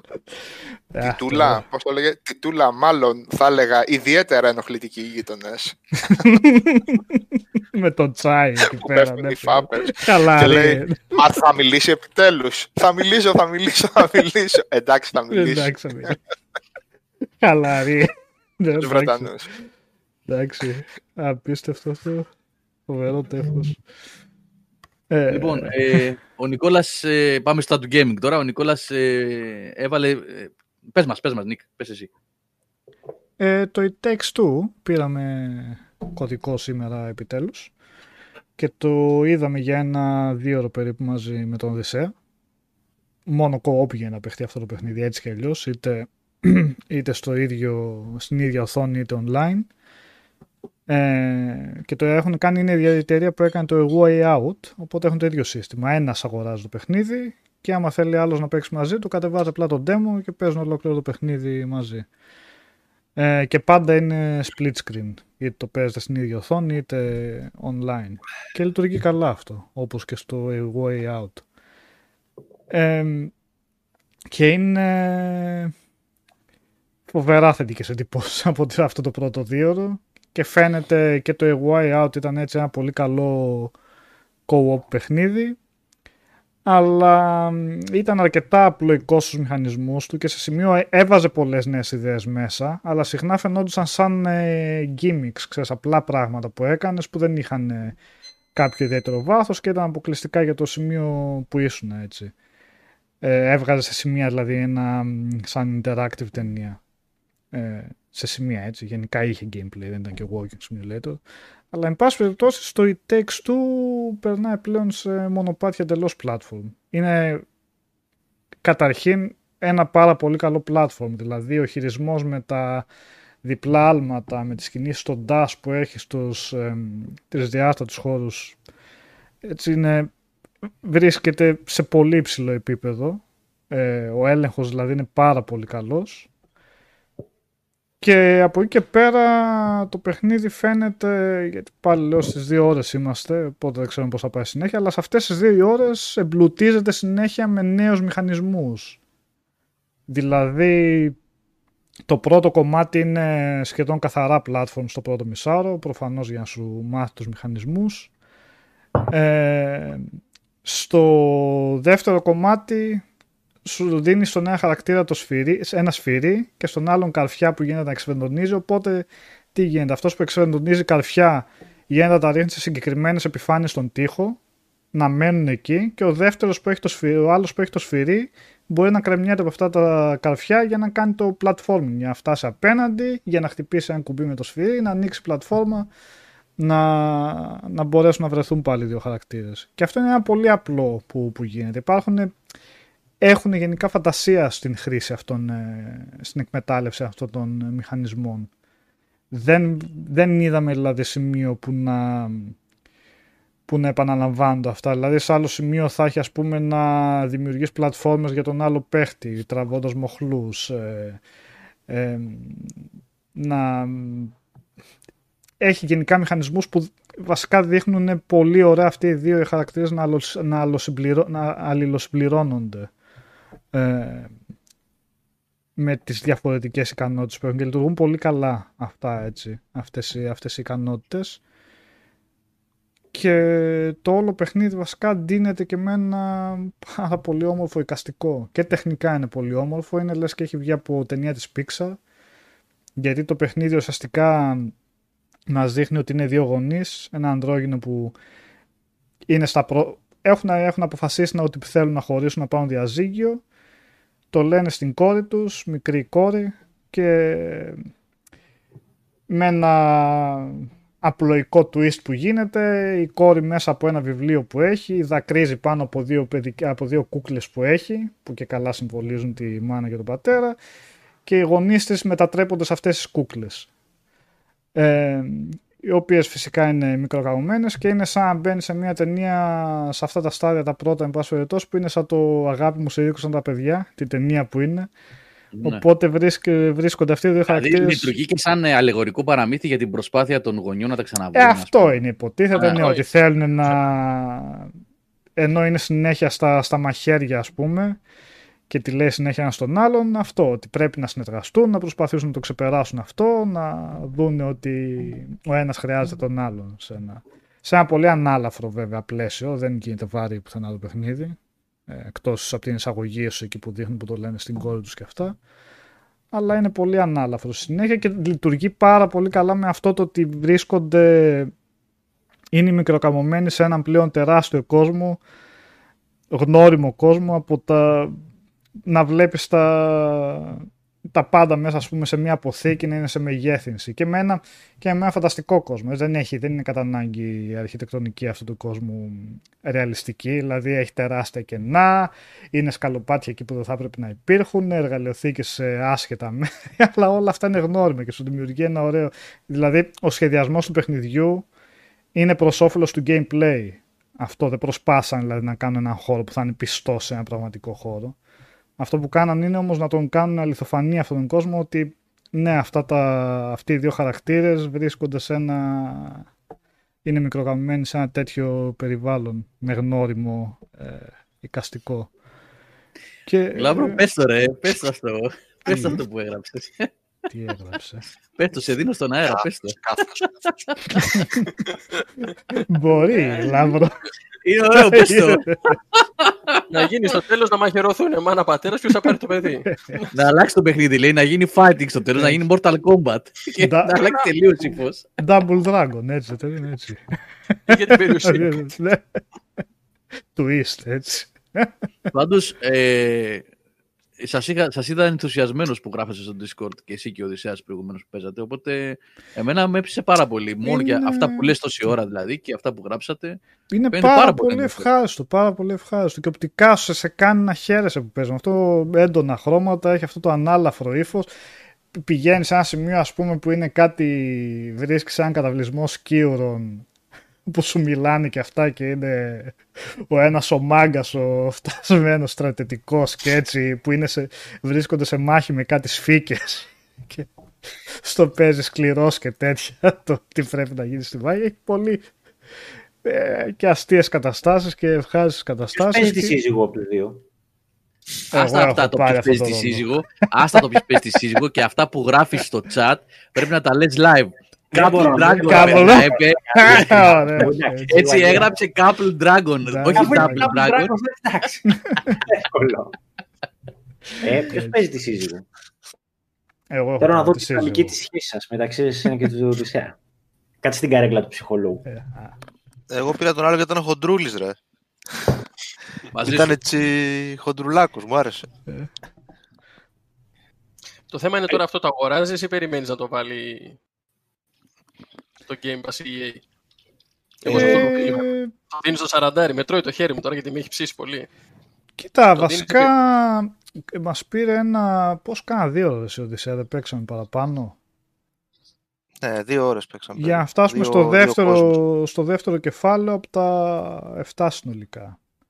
Ξέρω, γενικά διαβάζω ότι είναι γύρω στις 14 ώρες. Πρέπει να είναι αρκετά γεμάτη η περιπέτεια. 14. Ειδικά αν αλλάζει. Το ωραίο με αυτό με τους μηχανισμούς που αλλάζει. Γιατί αλλάζει αυτό που σας είπα πριν με το σφυρί και, το, και τα καρφιά που χρησιμοποιούνται αυτά τα δύο, που είναι σε ένα κεφάλαιο αυτά τα δύο τα βασικά που έχουν οι χαρακτήρες. Όταν τελειώσει το κεφάλαιο, τα αφήνει πίσω. Σου δίνει καινούργιες δυνατότητες. Σου δίνει ναι, δηλαδή μια ωραία δυνατότητα ο ένας να πετάει με το όπλο κάτι σαν χλαπάτσα που στέκεται σε επιφάνειες και ο άλλος πετάει σπίρτα τα οποία κάνουν, δημιουργούν, ε, ε δημιουργούν έκρηξη αν πέφτουν σε αυτές τις χλαπάτες. Οπότε υπάρχει ένα ωραίο, συμπληρώνονται ωραία και εκεί αυτές τις δύο δυνατότητες. Όταν περάσει αυτό το κεφάλαιο θα... 800 χρόνια μπροστά. Γι' αυτό για το spoiler λες. ναι, στο Double Dragon παλεύουν στο τέλος. ναι, ναι. Ευχαριστούμε που spoiler. Double Dragon, έτσι. Εντάξει, είναι λίγο ε, άρρωστο αυτό στο τέλος του Double Dragon. Έτσι, που παλεύει. Γιατί, γιατί παλεύουν μεταξύ τους. Και είναι και αδέρφια κιόλας, έτσι. Ναι, ρε. Δηλαδή. Δεν μη σε διακόψω. Δόθηκε εξήγηση στην ταινιάρα που είχε βγει. Δεν, δεν το έχω δει. Αυτή πρέπει να είναι η μοναδική ταινία βασιλιά παιχνίδι. Δεν το έχω δει. Δεν ξέρω. Μπορεί να είναι καλή ταινία, βέβαια. Με τον Μαρκ Ντακάσκος. Έτσι. Ανερχόμενο Μπορεί να είναι καλή ταινία και αντιδικό. Μπα. Μας πούν στο Πάντως στο 2 και στο 3 δεν έπαιζε αυτό να πλακώνεται μεταξύ τους, ήταν αγαπημένοι εκεί. Τα βρήκαν. Ναι. Ε, τα βρήκανε στο τέλος του 1. Μετά το ξύλο. Ε, αυτό που κάνει το text του ως εδώ που έχουμε δει τουλάχιστον είναι ότι είναι ωραίο αυτό που βάζει νέες ικανότητες και αφήνεις άλλες πίσω. Δηλαδή είναι ωραίο που σε αφήνεις σε σημείο που τις χαίρεσαι πραγματικά τις ικανότητες. Και ίσως αφήνεις σε σημείο. Έλα προς το Trine είναι πιο πολύ σε σχέση με το Way Out ή καμία σχέση και με αυτό; Ε, ίσως, ναι, αλλά το Trine είναι πιο πολύ με puzzles και τέτοια, δηλαδή ξέρεις, mm. να φτιάξεις κουτιά, να κουνήσεις μοχλούς για συνδυαστικά και τέτοια, αυτό είναι πιο πιο έτσι γρήγορη ροή έχει ας πούμε. Σαν το A Way Out δεν είναι γιατί εδώ πέρα πλέον μιλάμε για κανονικό platform έτσι. Ε, ε, και πολύ καλό platform βασικά. Δεν είναι ότι... Βασικά δεν είναι ότι έχει ε, αυτούς τους μηχανισμούς και ότι επειδή τους αλλάζει γρήγορα ότι σημαίνει ότι εντάξει δεν είναι και κάτι ιδιαίτερο. Ξέρεις ότι έχει ποικιλία και κάπου χάνει, δηλαδή θυσιάζει την ποιότητα. Αυτά που έχουμε δει μέχρι στιγμής και πολύ καλά είναι υλοποιημένα και ναι, έχουν έξυπνο τρόπο χρήσης χωρίς να, χωρίς να επαναλαμβάνονται. Ναι. Κρίσιμη ερώτηση. Έστω ρε παιδί μου, το το παίξει αυτό με ένα φίλο σου ή μια φίλη σου, έτσι. Ο οποίος είναι άμπαλος ή άμπαλη. Δεν λέω. Όταν περνάς το σημείο του platform, ο ένας κάνει checkpoint, πρέπει να περάσουν και οι δύο. Πρέπει να περάσουν και οι δύο και έχει λίγο κάποια απαιτητικά σημεία που αν κάποιος δεν ασχολείται καθόλου με παιχνίδια, μάλλον θα είναι σε φάση καλά, δώσ' μου το μοχλό να στο περάσω. Δηλαδή, δεν ξέρω. έχει σημεία που ίσως είναι, είναι λίγο. Είναι πιο... για να χωρίσουν ζευγάρια, όχι για να τα δέσει. Ναι. Νικόλα, ναι. ο Σάιμον Τζο εδώ πέρα λέει: Βλέπετε ένα μοτίβο στα παιχνίδια της Hazel Light. Όλα έχουν σαν κεντρικό θέμα τους στην οικογένεια, από το Brothers μέχρι το Way Out και τώρα αυτό ξέρουμε κάτι για μελλοντικό project. Καλά, γι' αυτό δεν ξέρω να πει κάτι. αλλά... αλλά η αλήθεια είναι ότι τώρα που το ναι, επισημαίνει ο φίλος εδώ. Και τα επιμελείται και ο Φάρες βασικά, οπότε αυτός θα έχει τέτοια, τέτοιες ανησυχίες γενικά. Ποιος ξέρει. Ναι. Αλλά έχεις δίκιο σημειώνει Τζέο, ναι, είναι ένα μοτίβο αυτό. Τουλάχιστον στα τρία τους παιχνίδια έχει να κάνει πολύ με την οικογένεια. Κάτω... Και ότι είναι ναι, και το όλα, ναι. και όλα co-op, έτσι. Ε, το και Brothers δεν ήταν co-op. Το, το Brothers, έπαιζες μόνος σου. Ναι, με τους co-op τα δύο σου χέρια είναι. Ο κάθε... Ναι, ναι, ναι. Αλλά είναι πάρα... Ναι. Και αυτό σε συγκινικά μονοπάτια. Δηλαδή αν το πάμε αλλιώς, σε όλα τους τα παιχνίδια, δύο χαρακτήρες πρέπει να συνεργάζονται πάντα. Έτσι. Κάνα, βέβαια, sorry που διακόπτω, το πράγμα στην έκδοση του Switch ήταν καθαρό κοοπ, έτσι. Ο ένας παίκτης έπαιρνε το ένα Joy-Con, ο άλλος έπαιρνε το άλλο. Α, το είχαν κάνει έτσι με το κάθε ναι, Joy-Con. ναι, ε. ναι, ναι, ναι. Ναι, αλλά αυτό θα μπορούσες να το κάνεις και με απλό game. Δηλαδή, αναρωτιέμαι αν όντως το είχαν σχεδιάσει στο μυαλό με την ε, λογική ότι να έχεις ένα gamepad και ο ένας να έχει τον ένα αναλογικό και ο άλλος τον άλλον. Ε, Συγχαρητήρια στον Άρωτρολ. Κέρδισες σήμερα τα, τα λογοπαίγνια. αφού λέγεται φάρε δηλαδή οικογένειε. Έτσι. Boom. Μπου. Μάικ, έτσι. Ε, Γιώργος Τιτάκης λέει, διάβασα ότι ο χειρισμός δεν έχει τόσο καλή απόκριση όσο άλλα 3D platforms. Αν ισχύει, όχι δεν ισχύει. Δεν, βασικά μια χαρά είναι η απόκριση. Όλες οι λειτουργίες που έχει, διπλά άρματα, τα ντάσεις που χρειάζεται και συνδυαστικά να τα κάνεις αυτά, κατευθείαν γίνεται. Κατευθείαν ε, γίνεσαι- γίνεται κτήμας ο χειρισμός. Και... Ε, ναι. Οδυσσέα, μήπως θες να πεις κάτι κι εσύ. Τα είπες όλα. Τα είπα. Σαν κλασικό σύζυγος απάντησες. Να συγγνώμη κιόλας. Είμαστε in character ακόμα. λέει. Ό,τι πεις εσύ, αγάπη μου. Ό,τι πεις εσύ. Ε, Πίσω στην τηλεόραση. Και γυρίζει το βλέμμα στην τηλεόραση πάλι. Ναι. Τα πεις όλα. ε, Αυτό είπαμε γιατί πλατφόρμες είναι. ε, Xbox, PlayStation, υπολογιστή. Switch δεν είναι. Δεν ξέρω, κάτσε να δω βασικά. Μιλάω. Πώς Νόμιζα είναι ότι είναι για όλα. Μπορεί να κάνω και λάθος. Έχετε Monster Hunter Rise εσείς τώρα. Τι θέλετε, τι θα το κάνετε το It Takes Two; Άντε, ναι, κυνηγάμε τερατάκια. Πούλησε πιο πολύ... Όχι, δεν είναι για Switch. Είναι... Α, δεν είναι. Ναι. Για Switch, όχι. Θα το φέρνω και αυτό κάποια στιγμή. Κώστα, ξεχνιέσαι και το μικρόφωνο σου είναι μακριά. Ο χαμάν ρε Γιώργο πια. Ε, τι να... Εξαπλώστρα εσύ. Αφήστε το μικρόφωνο να πάει κάπου να κάτσει. Αφήστε το έξιγο το καημένο το μικρόφωνο. Ε, Πάντως, Λοιπόν, ναι, ε, περιμένουμε πώς ναι. και πώς να το συνεχίσουμε το παιχνίδι. Είναι πάρα πολύ διασκεδαστικό, πραγματικά. Και ε, είναι αυτό το τι θα σου φέρει στη συνέχεια. ε, Είναι αυτό το ωραίο. Τι, τι, τι καινούριο θα σου φέρει και σε τι καταστάσεις σε βάλει.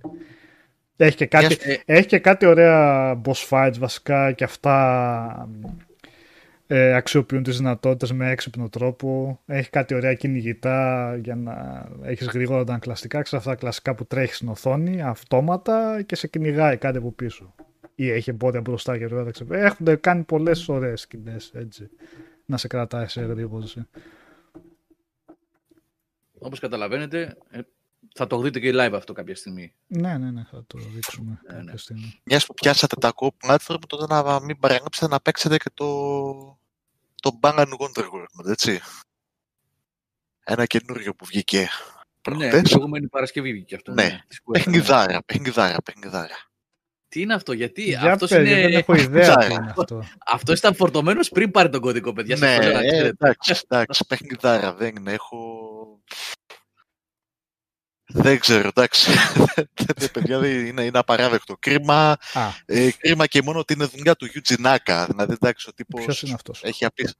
Ο Yuji Naka είναι ο προγραμματιστής των Sonic, έτσι. Εντάξει, είναι ιστορικό, ιστορικό όνομα. Όταν έχει δώσει Sonic, όταν έχει δώσει Fantasy Star, όταν έχει δώσει ξέρω εγώ, τέτοια παιχνίδια και πετάει και μπαίνει ξαφνικά να δώσει τον Bang Wonder, δεν, δεν ξέρω. Εντάξει, πραγματικά κρίμα. Στο... Δεν, δεν, αν- Ναι, τι, ποιο είναι το πρόβλημα, Κώστα, πιο συγκεκριμένα; τι να πω, ρε Γιώργο, τα πάντα. Ω με το παιχνίδι ένα πρόβλημα πάντα. είναι. Δεν έχω. Ω με το παιχνίδι ένα πρόβλημα είναι. Από το χειρισμό του, που είναι ό,τι πιο άθλιο έχω ξαναδεί στη ζωή μου. Ε, Γιατί δεν έχει νόημα να καταρχήν να έχεις, χωρε- να έχεις τέτοιο. Γιατί όταν, ας πούμε, όλα τα κουμπιά, όλα τα κουμπιά και, το, και, τα, και οι σκαρδάνες, ας πούμε, χρησιμοποιούνται μόνο για το άγμα, παραδείγματος χάρη, έτσι. Και η, η διαφορά είναι ότι έχεις, ας πούμε, ξέρω εγώ, 50, κου- 5, 7 κουμπιά, 8 για να πηδάς και ένα κουμπί για να προχωράς, ξέρω εγώ, το μοχλό για να προχωράς. Έχει ένα σύστημα με κουστούμια, το οποίο είναι... Υποτίθεται ότι τα κουστούμια σου επιτρέπουν να εξερευνείς διαφορετικά στοιχεία του κάθε επίπεδου. Και τα μισά από αυτά τα κουστούμια δεν έχουν λόγο ύπαρξης. Γιατί υπάρχουν κάποια άλλα κουστούμια τα οποία κάνουν κάτι περισσότερο από αυτά που έχουν τα μισά. Ε, δεν, δεν, ξέρω, εντάξει, είναι πάρα πολλά που θέλω να πω. Δεν θέλω να αρχίσω να γκρινιάσω τώρα εδώ πέρα στην εκπομπή. Αυτό, ε, να το δείξω και περισσότερο και θα, το... θα έχουμε review. Ναι, εντάξει. Την επόμενη εβδομάδα πλέον αυτό. Ναι. Εγώ δεν έχω καταλάβει ότι δεν του άρεσε πάντως. Στην αρχή ότι πραγματικά σου άρεσε. Ναι, του άρεσε, του άρεσε, απλά έχει ενστάσεις. Τι, τι είναι βασικά platform, τι είδους παιχνίδι είναι αυτό; Ναι, platform είναι. Platform είναι. Σε φάση Mario platform, δηλαδή θέλω να πω πίστες και... Σε φάση crash, ξέρω εγώ. Τέτοια, τέτοιο, τέτοιο platform είδες. Λοιπόν, Ξέρεις, ε... κερδίζω χρόνο εγώ τώρα για να προλάβει να κατέβει το βίντεο και να το βάλω να πέσει. γιατί είσαι έτοιμος να το περάσει. Βάλε, βάλε το live κατευθείαν από το YouTube. Ε, ε, δεν λειτουργεί έτσι ακριβώς. δεν λειτουργεί έτσι ακριβώς. Εγώ δεν ξέρω πώς λειτουργεί, παιδιά. Όντως δεν ξέρω, γιατί έχει αναλάβει την παραγωγή εδώ. Κάνει παπάδες ο κ. Μαρκόγλου. Λοιπόν, ε, να πω λιγάκι γιατί το έγραψε, νομίζω ο Τόνι το έγραψε πιο πάνω για... Πάντως φαίνεται πολύ όμορφο αυτό το μπάλαν από, από artwork εννοώ, έτσι. Α, το, ε, το, το, βίντεο, το βίντεο, το, το βίντεο που βλέπω, δεν ναι, ξέρω. Ναι, ναι, ναι, ναι, Το artwork είναι πανέμορφο. Τα εικαστικά του είναι πανέμορφα. Η μουσική, επειδή κάτι φέρνει μερικές φορές έτσι σε λίγο καμπαρέ, παίζει λίγο με τη μουσική του. Ε, ε, αυτά, είναι, αυτά είναι τα μοναδικά ωραία στοιχεία του παιχνιδιού. Εντάξει, ο εικαστικός τομέας και η μουσική. Ε, βέβαια, ο εικαστικός τομέας μιλάμε τώρα για τις για τις εκδόσεις PC, ε, Xbox, PlayStation γιατί το, ε, το, η έκδοση του Switch κολλάει και εκεί, έτσι. Δεν, δεν το συζητάμε. Είναι απαράδεκτη. Καλύτερα δηλαδή να μην το φέρναμε καθόλου. Τι στούντιο το έκανε αυτό, είπαμε; Αυτό είναι, είναι, Square. Το... είναι τη Square, είναι εσωτερικό στούντιο της Square που λέγεται ε, Bang, ε, Works, κάτι τέτοιο. Δεν θυμάμαι ακριβώς το, το ακριβώς όνομα έχει ας πούμε ένα ωραίο εισαγωγικό βίντεο, ξεκινάει το παιχνίδι, μου θύμισε δηλαδή καστικό πάρα πολύ από τα Kingdom Hearts παιχνίδια και ξεκινάει το gameplay και είσαι σε φάση ok, what, τι γίνεται. Εν τω μεταξύ, ε, δεν ξέρω ποιοι, αν έχουν πάρει κάποια φυσική έκδοση του παιχνιδιού, δηλαδή αν ξέρω εγώ έχουν πάρει το κουτάκι και έχει το μάνιο μέσα, ε, αλλά υπάρχουν ένα σωρό πράγματα μέσα στο παιχνίδι τα οποία δεν θα στα εξηγεί το παιχνίδι. Γιατί τα κάνεις; Για ποιο είναι ο λόγος της ύπαρξής τους; Ε, χτίζεις υποτίθεται κάποια, κάποιες κατασκευές, μαζεύεις κάποια tins, κάποια πλασματάκια τα οποία τα ταΐζεις και αυτά σε βοηθάνε.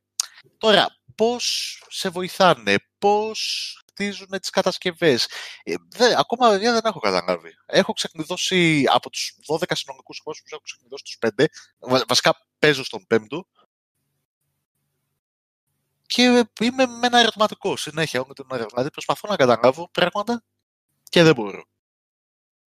Ε, παρακολουθούσα όλο το Σαββατοκύριακο το μεταξύ να δω γιατί δεν είχαν βγει κριτικές από μεγάλα μέσα.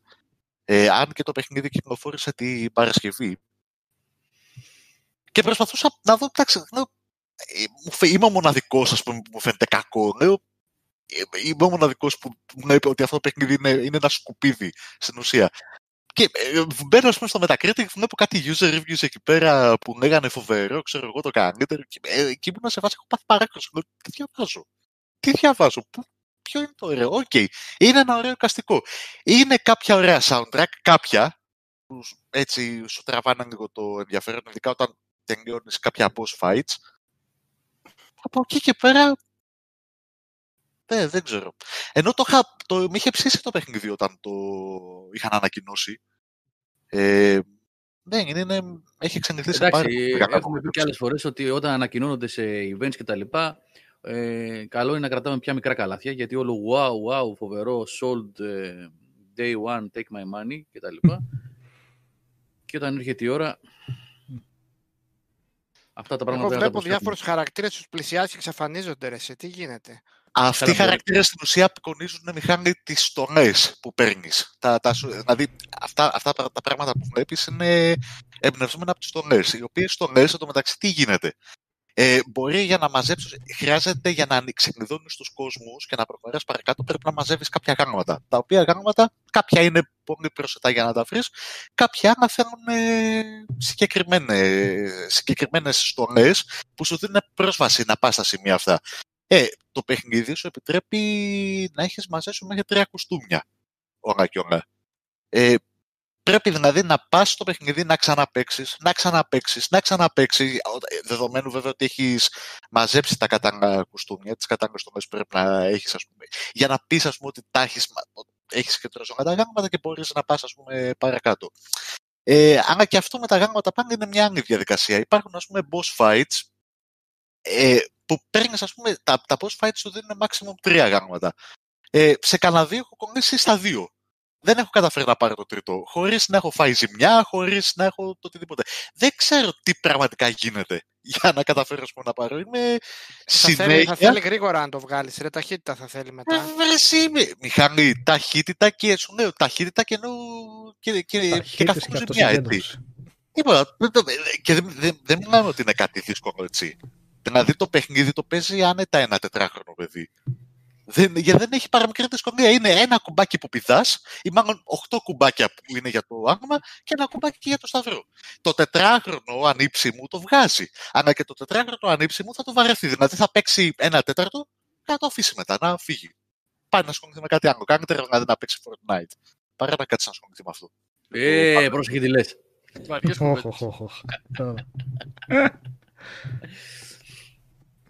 Λοιπόν, ε, θα πάμε λίγο και θα δούμε κιόλας και κυκλοφορίες που έρχονται το επόμενο διάστημα. Τις είχαμε δει και την προηγούμενη εβδομάδα, να δούμε λίγο καλύτερα τώρα αν έχει αλλάξει κιόλας κάτι.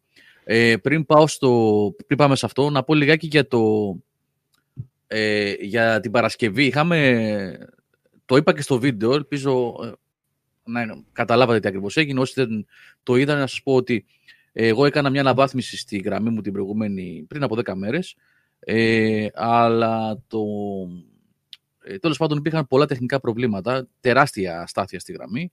Πήρα ένα μόντε μου στείλανε από τον πάροχο, δηλαδή, που ήταν υποτίθεται κατάλληλο για τη γραμμή αυτή, για την ταχύτητα.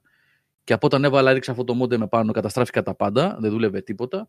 Με δήλωσα βλάβη και με αποτέλεσμα την Παρασκευή, Πέμπτη, η γραμμή μου έγινε ξαφνικά 2015. Ήταν ADSL 20, 19 download, 0,7 upload και την Παρασκευή δεν έχει καθόλου ίντερνετ. Ε, Ευτυχώς προλάβαμε με το Σάβα και τον Νικόλα και γυρίσαμε το Vidcast το βράδυ της Πέμπτης και είχα προλάβει και το είχα ανεβάσει πριν πάθω τη μεγάλη ζημιά. Οπότε και γι' αυτό δεν έγινε το streaming The Classics την Παρασκευή. Δεν είχα ίντερνετ μέχρι το Σάββατο το μεσημέρι που ήρθε τεχνικός εδώ δηλαδή και τέλος πάντων έγινε μια απόπειρα.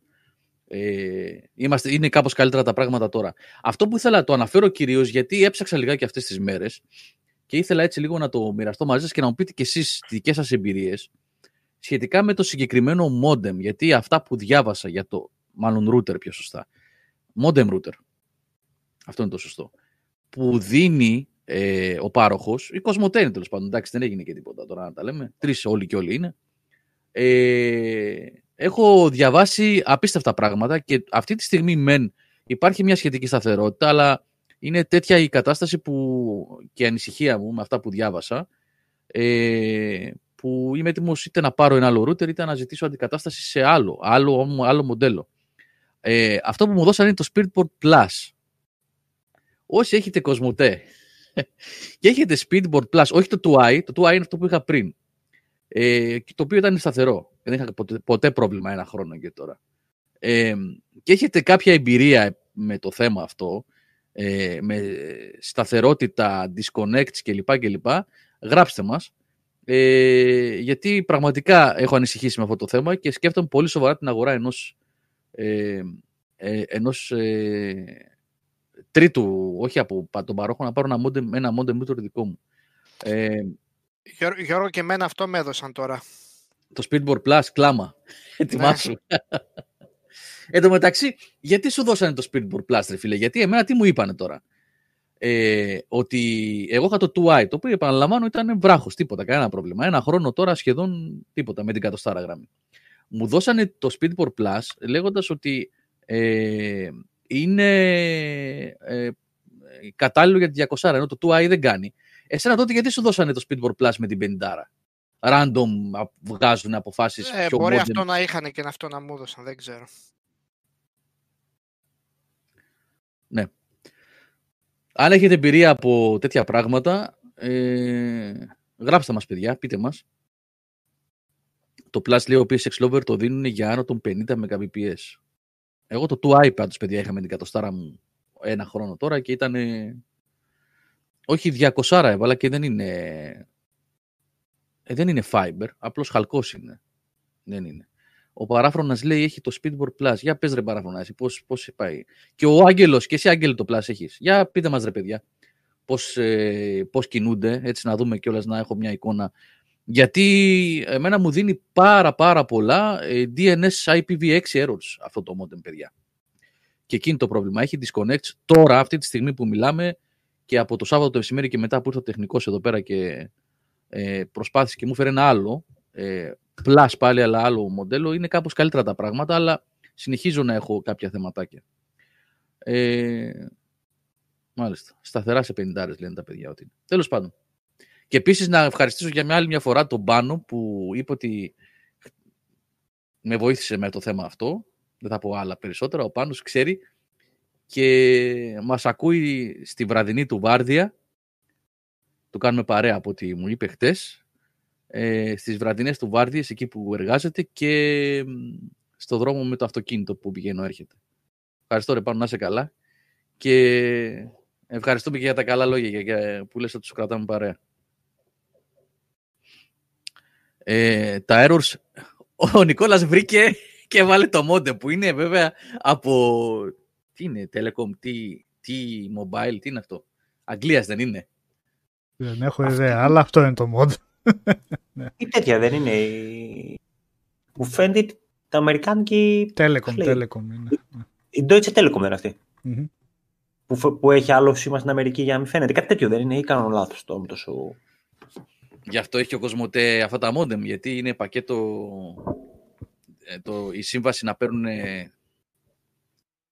Τέλος πάντων, ε, όχι τα disconnects και τα, τα errors που δίνει παιδιά δεν είναι από τη γραμμή είναι από κάτι άλλο παίζει. Γιατί η γραμμή μου μετρήθηκε και δεν έχει ούτε θόρυβο ούτε τίποτα. Είναι πάρα πολύ καλή. Μου είπαν οι τεχνικοί. Ε, ούτε πρόβλημα με την ταχύτητα έχω, παιδιά.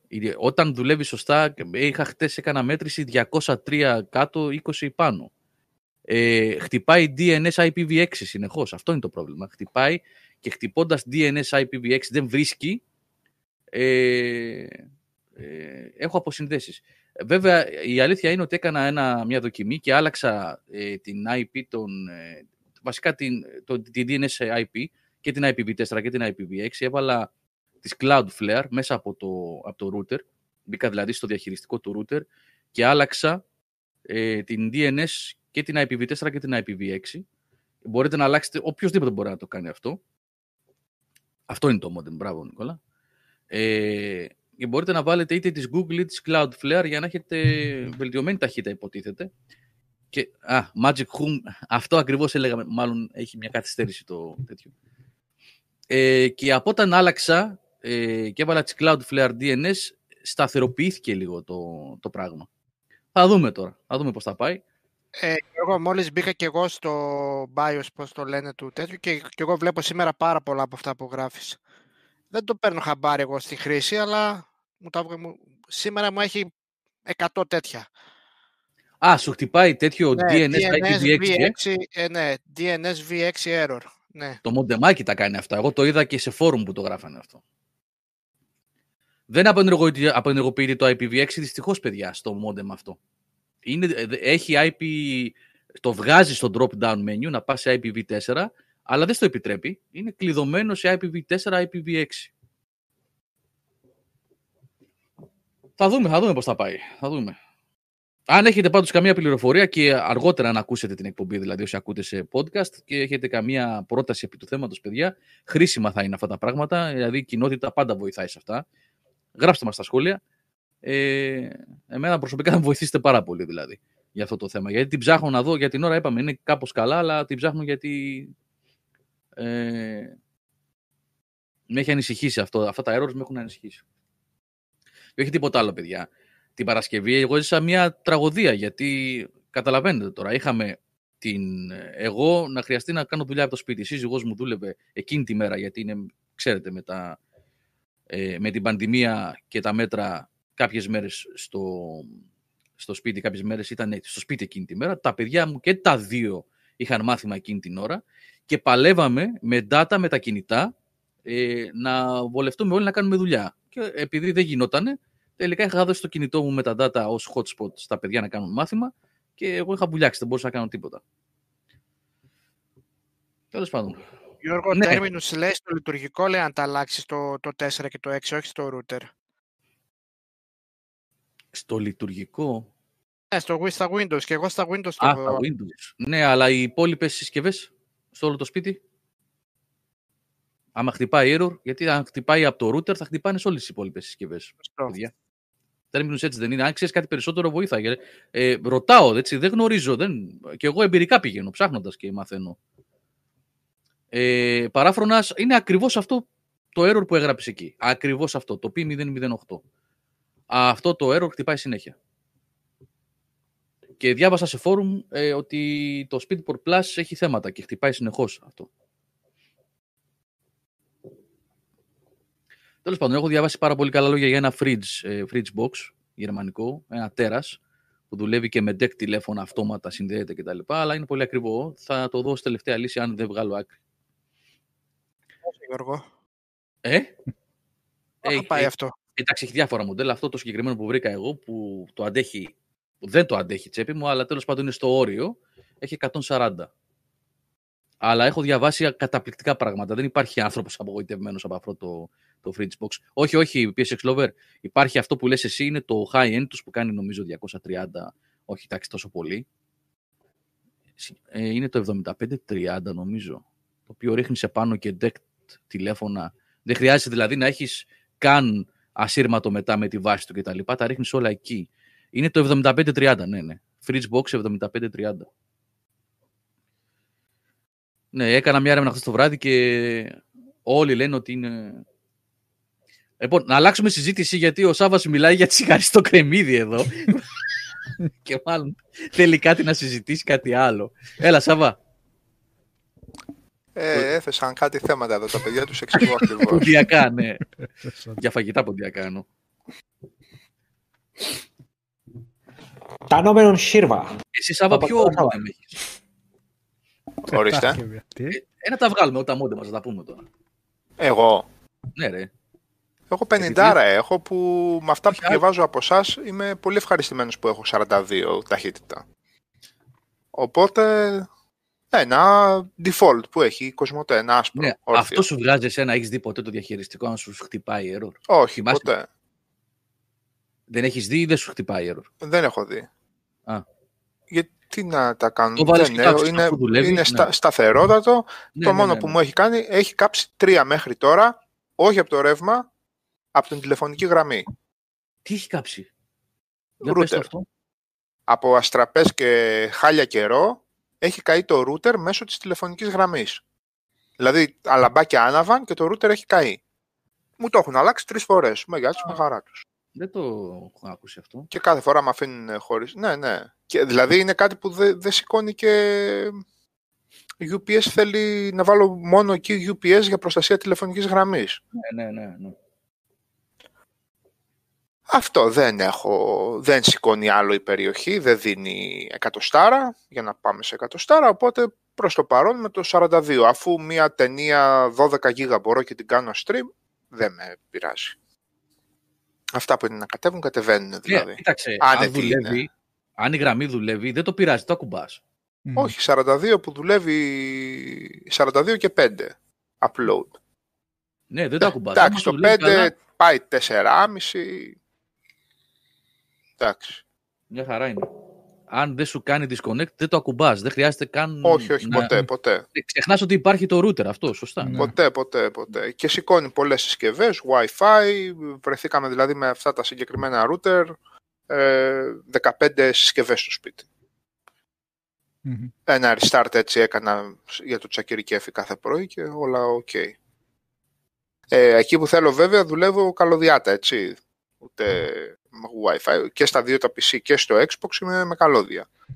Δεν παίζω με Wi-Fi και με τέτοια για αυτές τις ναι, ταχύτητες. Μέρα με τη νύχτα είναι με...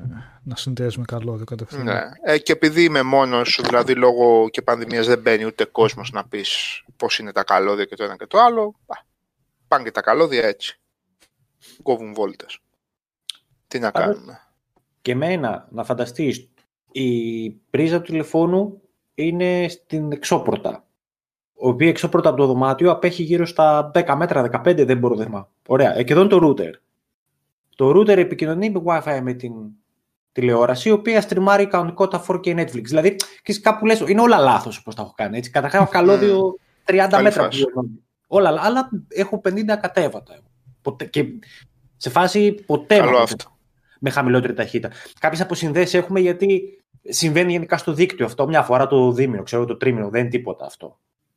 Μπορεί να γίνει. Να αν έχεις καλά καλώδια, αν η οικοδομή έχει καλό χαλκό, δεν είναι πολύ παλιός ή δεν υπάρχει κάποιο conflict κάπου, κάποια, κάποιο βραχικύκλωμα με κάποιο άλλο σπίτι, κάτι να έχει γίνει στραβά, κάποια, mm-hmm. κάποια κουταμάρα του ηλεκτρολόγου δηλαδή, ε, και δεν έχεις θόρυβο, τότε δεν έχεις πρόβλημα. Και μεγάλο καλώδιο να βάλεις και ναι. ό,τι και να εδώ, εγώ, ας πούμε, υπήρξε από... Εντελώς το ότι συστήνουν, έτσι. Και δεν, είχα, δεν, έχω, δεν χάνω ούτε κιλομπάιτ, ξέρω εγώ. 5,1, 5,2 στο πικάρισμα, έτσι. Και λίγο παραπάνω παίρνω. Ναι, ναι, ναι. Για μεγαμπάιτ το δευτερόλεπτο, λέμε τώρα. Ναι, είναι που θα πέσεις. Εγώ, ας πούμε, παρόλο που είναι πολύ παλιό το σπίτι, δηλαδή είναι του 78, αν θυμάμαι καλά, 79 η οικοδομή εδώ. Και καταλαβαίνεις τώρα και καλώδια, τι καλώδια, τι χαλκός είναι αυτός κτλ. Δεν έχω πρόβλημα με τη γραμμή, με την καλωδίωση από, το, από κάτω, από την είσοδο που μπαίνει δηλαδή το καλώδιο τότε μέχρι το σπίτι μέσα, μέχρι την πρίζα κτλ. Ε, και από ό,τι διαπιστώσανε και οι τεχνικοί, ούτε και το καλώδιο έξω που πηγαίνει στο, στο διακλαδωτή, να το πω έτσι, και μετά πηγαίνει στο καφάο. Εδώ κάτι άλλο συμβαίνει με, με αυτή την ιστορία. Τώρα θα δούμε, θα δούμε πώς θα πάει. Εγώ έβαλα την 50 πριν από μια εβδομάδα. Στην αρχή είχα πρόβλημα. Το ξέρουν τα παιδιά εδώ πέρα. Ε, τους πήρα τηλέφωνο την Παρασκευή. Παιδιά, με το που τους πήρα τηλέφωνο σε μια ώρα ήρθε τεχνικός. Νομίζω είναι τα καλά της, της, μεγάλης, της μικρής πόλης αυτά. Και της εταιρείας εντάξει, της Κοσμοτέ. Ε, κάτι έκανε και μου το ανέβασε αρκετά. Βέβαια δεν πιάνω σαν τους Σάβα. Εγώ το αυτή τη στιγμή πιάνω 30 download ε, και 5 upload. Και απλά μου είπε ότι θέλει έλεγχος η καλωδίωση τώρα του σπιτιού μέσα. Ναι. Αλλά μάλλον δεν θα ασχοληθώ. Θα πάω κατευθείαν να δω τι θα γίνεται με την οπτική και να τελειώνει η ιστορία. Ε, ναι, αυτό κάποια στιγμή θα διορθωθεί εκεί πέρα. Το μεγάλο πρόβλημα, ρε παιδιά, με τους παρόχους στην Ελλάδα είναι ότι ε, σε κλειδώνουν σε πακέτα ε, up-down που έχουν το ίδιο ψηφίο στην, ε, στην αρχή τους. Δηλαδή σου λέει ε, 50, 5, 50 down, 5 up, ε, 110, 220 αυτό δεν ξέρω γιατί το έχουν εφαρμόσει τόσο αυστηρά. Δηλαδή, εγώ τη 200 τη γραμμή δεν την ήθελα, το download. Δεν μου έλειπε. Με την 100 είσαι υπερ... εγώ ήμουν υπέρ ευχαριστημένος, ρε παιδιά, με τα τέσσερις άνθρωποι στο σπίτι, με τα παιδιά να κάνουν μαθήματα, η γυναίκα μου να δουλεύει, εγώ να δουλεύω εδώ πέρα. Ποτέ δεν είχαμε πρόβλημα. Το upload όμως και για τα streams και για το upload των βίντεο που φτιάχνουμε ε, είναι πάρα πολύ σημαντικό να είναι ψηλό δεν, όταν με πήραν τηλέφωνο στην αρχή μου είπαν ότι δεν διορθώνεται και θα κάνουμε υποβάθμιση, θα πάμε στο 110 πάλι. Όταν τους είπα εντάξει κανένα πρόβλημα, αλλά με ποιο τρόπο μπορούμε να πάρω 20 upload, να πληρώσω παραπάνω και να πάρω 20 upload. δεν γίνεται με τίποτα. Γιατί ρε παιδιά δεν γίνεται με τίποτα; Γιατί να κλειδώνεται πίσω από τέτοια walls το, το, το upload και το download σε πακέτα 220, 110 κτλ. Εντάξει, δεν ξέρω αν είναι τεχνικό το θέμα ή αν είναι πολιτική είναι κόλπο δηλαδή, αν είναι πραγματικά πρακτικό το θέμα δηλαδή και δεν μπορεί να γίνει αλλιώς, δεν το γνωρίζω αυτό, δεν είμαι τεχνικός. Ε, Γιώργο, μάλλον πολιτική πρέπει να είναι. Στη δουλειά ξέρεις τι ταχύτητα πιάνω που είχα τρέξει ένα σπίτι τεστ. 50 download, 70 upload. Ε, εντάξει. Ναι, εντάξει. Ε, οπότε δεν νομίζω ότι έχει να κάνει με. Δεν είναι τεχνικό. Τέλος πάντων, τι να πω. Τέλος πάντων. Μόλις λήξει λοιπόν. καραντίνα πρέπει να βρεθούμε κάπου να φάμε. Όλοι μαζί είμαστε.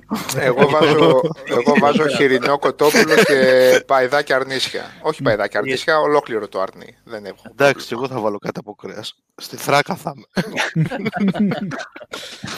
Αν αναλάβεις τα διαδικαστικά, αν αναλάβεις τα διαδικαστικά, εγώ εξασφαλίζω το κρέας. Full. Εκτός αν, αν είστε τίποτα τεξανοί και θέλετε μοσχάρια και τέτοια, δεν παίζουν. Και τι κρέας, παιδιά, ε, δεν έχω λέω εγώ εκπείρα, έτσι. Είμαστε open mind.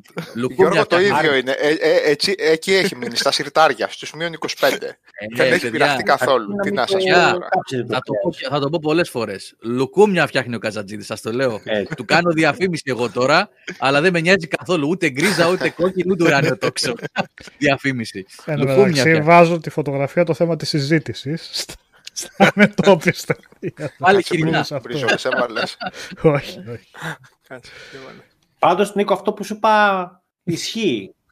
Είναι παλιά μόδα για τα λίπια. Πλέον δεν είναι τα λίπια. Ο εχθρός είναι η, η πολύ υδατάνθρακης και η ζάχαρη. Αυτό είναι το κακό. Καλύτερα δεν φάει καλό λιπάκι. Εντάξει, μην έχεις τριγλικερίδια ξέρω και τα πας στο Θεό. Okay. Ε, μα αυτό είναι το θέμα. Α, έχεις τέτοιο θέμα. Okay. Και να χάσουμε και κάνα κιλό. Θα αρχίσουμε τα βούτυρα τώρα που εκεί που τώρα βούτυρα, σωθήκαμε. Ε, πω, εντάξει ρε φίλε, δεν θα το τρως, δεν θα τρως μια μπάρα βούτυρο την ημέρα, λίγο βουτυράκι δύο. Μην τρως, είναι τρως να το παίρνει έτσι σαν. Ε, ναι, Έλα, σοκολάτα. Πώς το έκανε ο Χόμερ που το κάπνιζε; Α, τι έβαλες, θα νομένω survival, πού το βρήκες; Ε, εντάξει. Κολαστήριο, παιδιά, μην πάμε τώρα εκεί, το χέσαμε.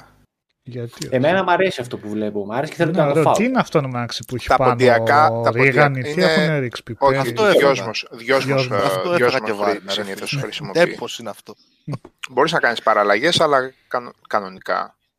Εντάξει, παραλλαγές είναι όλα αυτά, αλλά δυόσμος σε βούτυρο, κρεμμυδάκι και δυόσμο, τσιγαρισμένο και το ρίχνει πάνω σύβραση. Παρεπιπτόντως είναι θεματική της εκπομπής και αυτό, video games κτλ. Τότε το Tomb Raider έβγαλε βιβλίο για συνταγές, έτσι. Οπότε είμαστε εντός θέματο. το cooking, πώς το λένε αυτό, ρε, με το. Cooking Mama. Όχι cooking mama. Α, το άλλο που. Overcooked. Ναι. ναι αυτό. Ναι, Είμαστε εντός θέματος 100%. Δεν συζητάμε. Στι σούπε αυτό το πιατάκι που βάζουμε από κάτω τύρο είναι για το επόμενο φαγητό. Κάτσε. Έχω και εδώ να τέτοιο σερβίρισμα γι' αυτό τώρα μου έκανε. Ναι, ναι, εγώ λέω και να μην κάνει τα. Γι' αυτό είναι. Όχι, επειδή είναι πρώτο πιάτο και μετά νομίζω γι' αυτό δεν τα δίνουν έτσι. Για να μπορείς να την πιάσεις, εγώ νομίζω ότι είναι έτσι. Τι σούπα την πιάσεις από τόσο. Εγώ πάντα σκεφτόμουν για να μην τρέχουν τα ζουμιά και λερώνουν τα τραπεζομάντιλα. Όχι. Το ζουμί πώς να τρέξει. Το παίρνει και μετά το τρώσει εκεί, στο από κάτω. Ναι, και εγώ ναι, και εγώ έτσι νομίζω. Το παίρνει και τρως από κάτω. Το οποίο ποτέ δεν μ' άρεσε, γιατί είναι λίγο βρωμιά. Σκέφτομαι ότι το άλλο πιάτο από κάτω έχει βρωμιά. ναι, πού ξέρεις που έχει κουμπιστό. Το έχει πιάσει με τις χερούκλες, το έχει βάλει και εγώ. Τι. Άντε ρε τώρα. Τώρα μιλάτε με δεδομένα 2019. ε, συγγνώμη, 2021. 2021. Ναι. Με καλαμάκια τώρα, φίλε. Από το δίπλα τι είναι τραχανάς πάνω. Η φωτογραφία καταλαβαίνω αυτό το, το ωραίο το ποντιακό. Το άλλο τι είναι τραχανάς είναι. Ψωμάκι Αχλά τα δίπλα που έχει. Ποιο μωρέ; Τραχανάς σπούδε άνθρωποι. Αυτό το πορτοκαλί. Μπακαρικά είναι, τι είναι αυτό δίπλα; Στο, στο μικρό. Στο μικρό. Επαξιμάδια πρέπει να είναι. Εντάξει, ε, για τέτοιο φαγητό τι είναι. Το άλλο στο μικρό δεν ξέρω τι είναι αυτό αριστερά. Γιος μου, έξτρα. Όχι ρε, φαίνεται όχι. Ποιος ξέρει. Κανέλα. Τι είναι αυτό; Ορίστε, όποιος το βρει, κερδίζει. Κανέλα. Όποιος ξέρει από μαγειρική να μας πει. Όχι, ρε, κανέλα δεν είναι. Να, ναι, ο contract λέει: Εμείς βάζουμε πιάτο κάτω από τη σούμπα για να μην έχει επαφή με το τζάμι, το ζεστό πιάτο, το τζάμι του τραπεζιού. Εννοείς contract, έτσι. Ε, πόσο ζεστή είναι αυτή η σούπα, ας πάει στο τζάμι. Ε, κατευθείαν τη βγάζεις. Δεν τη βγάζεις τη σούπα.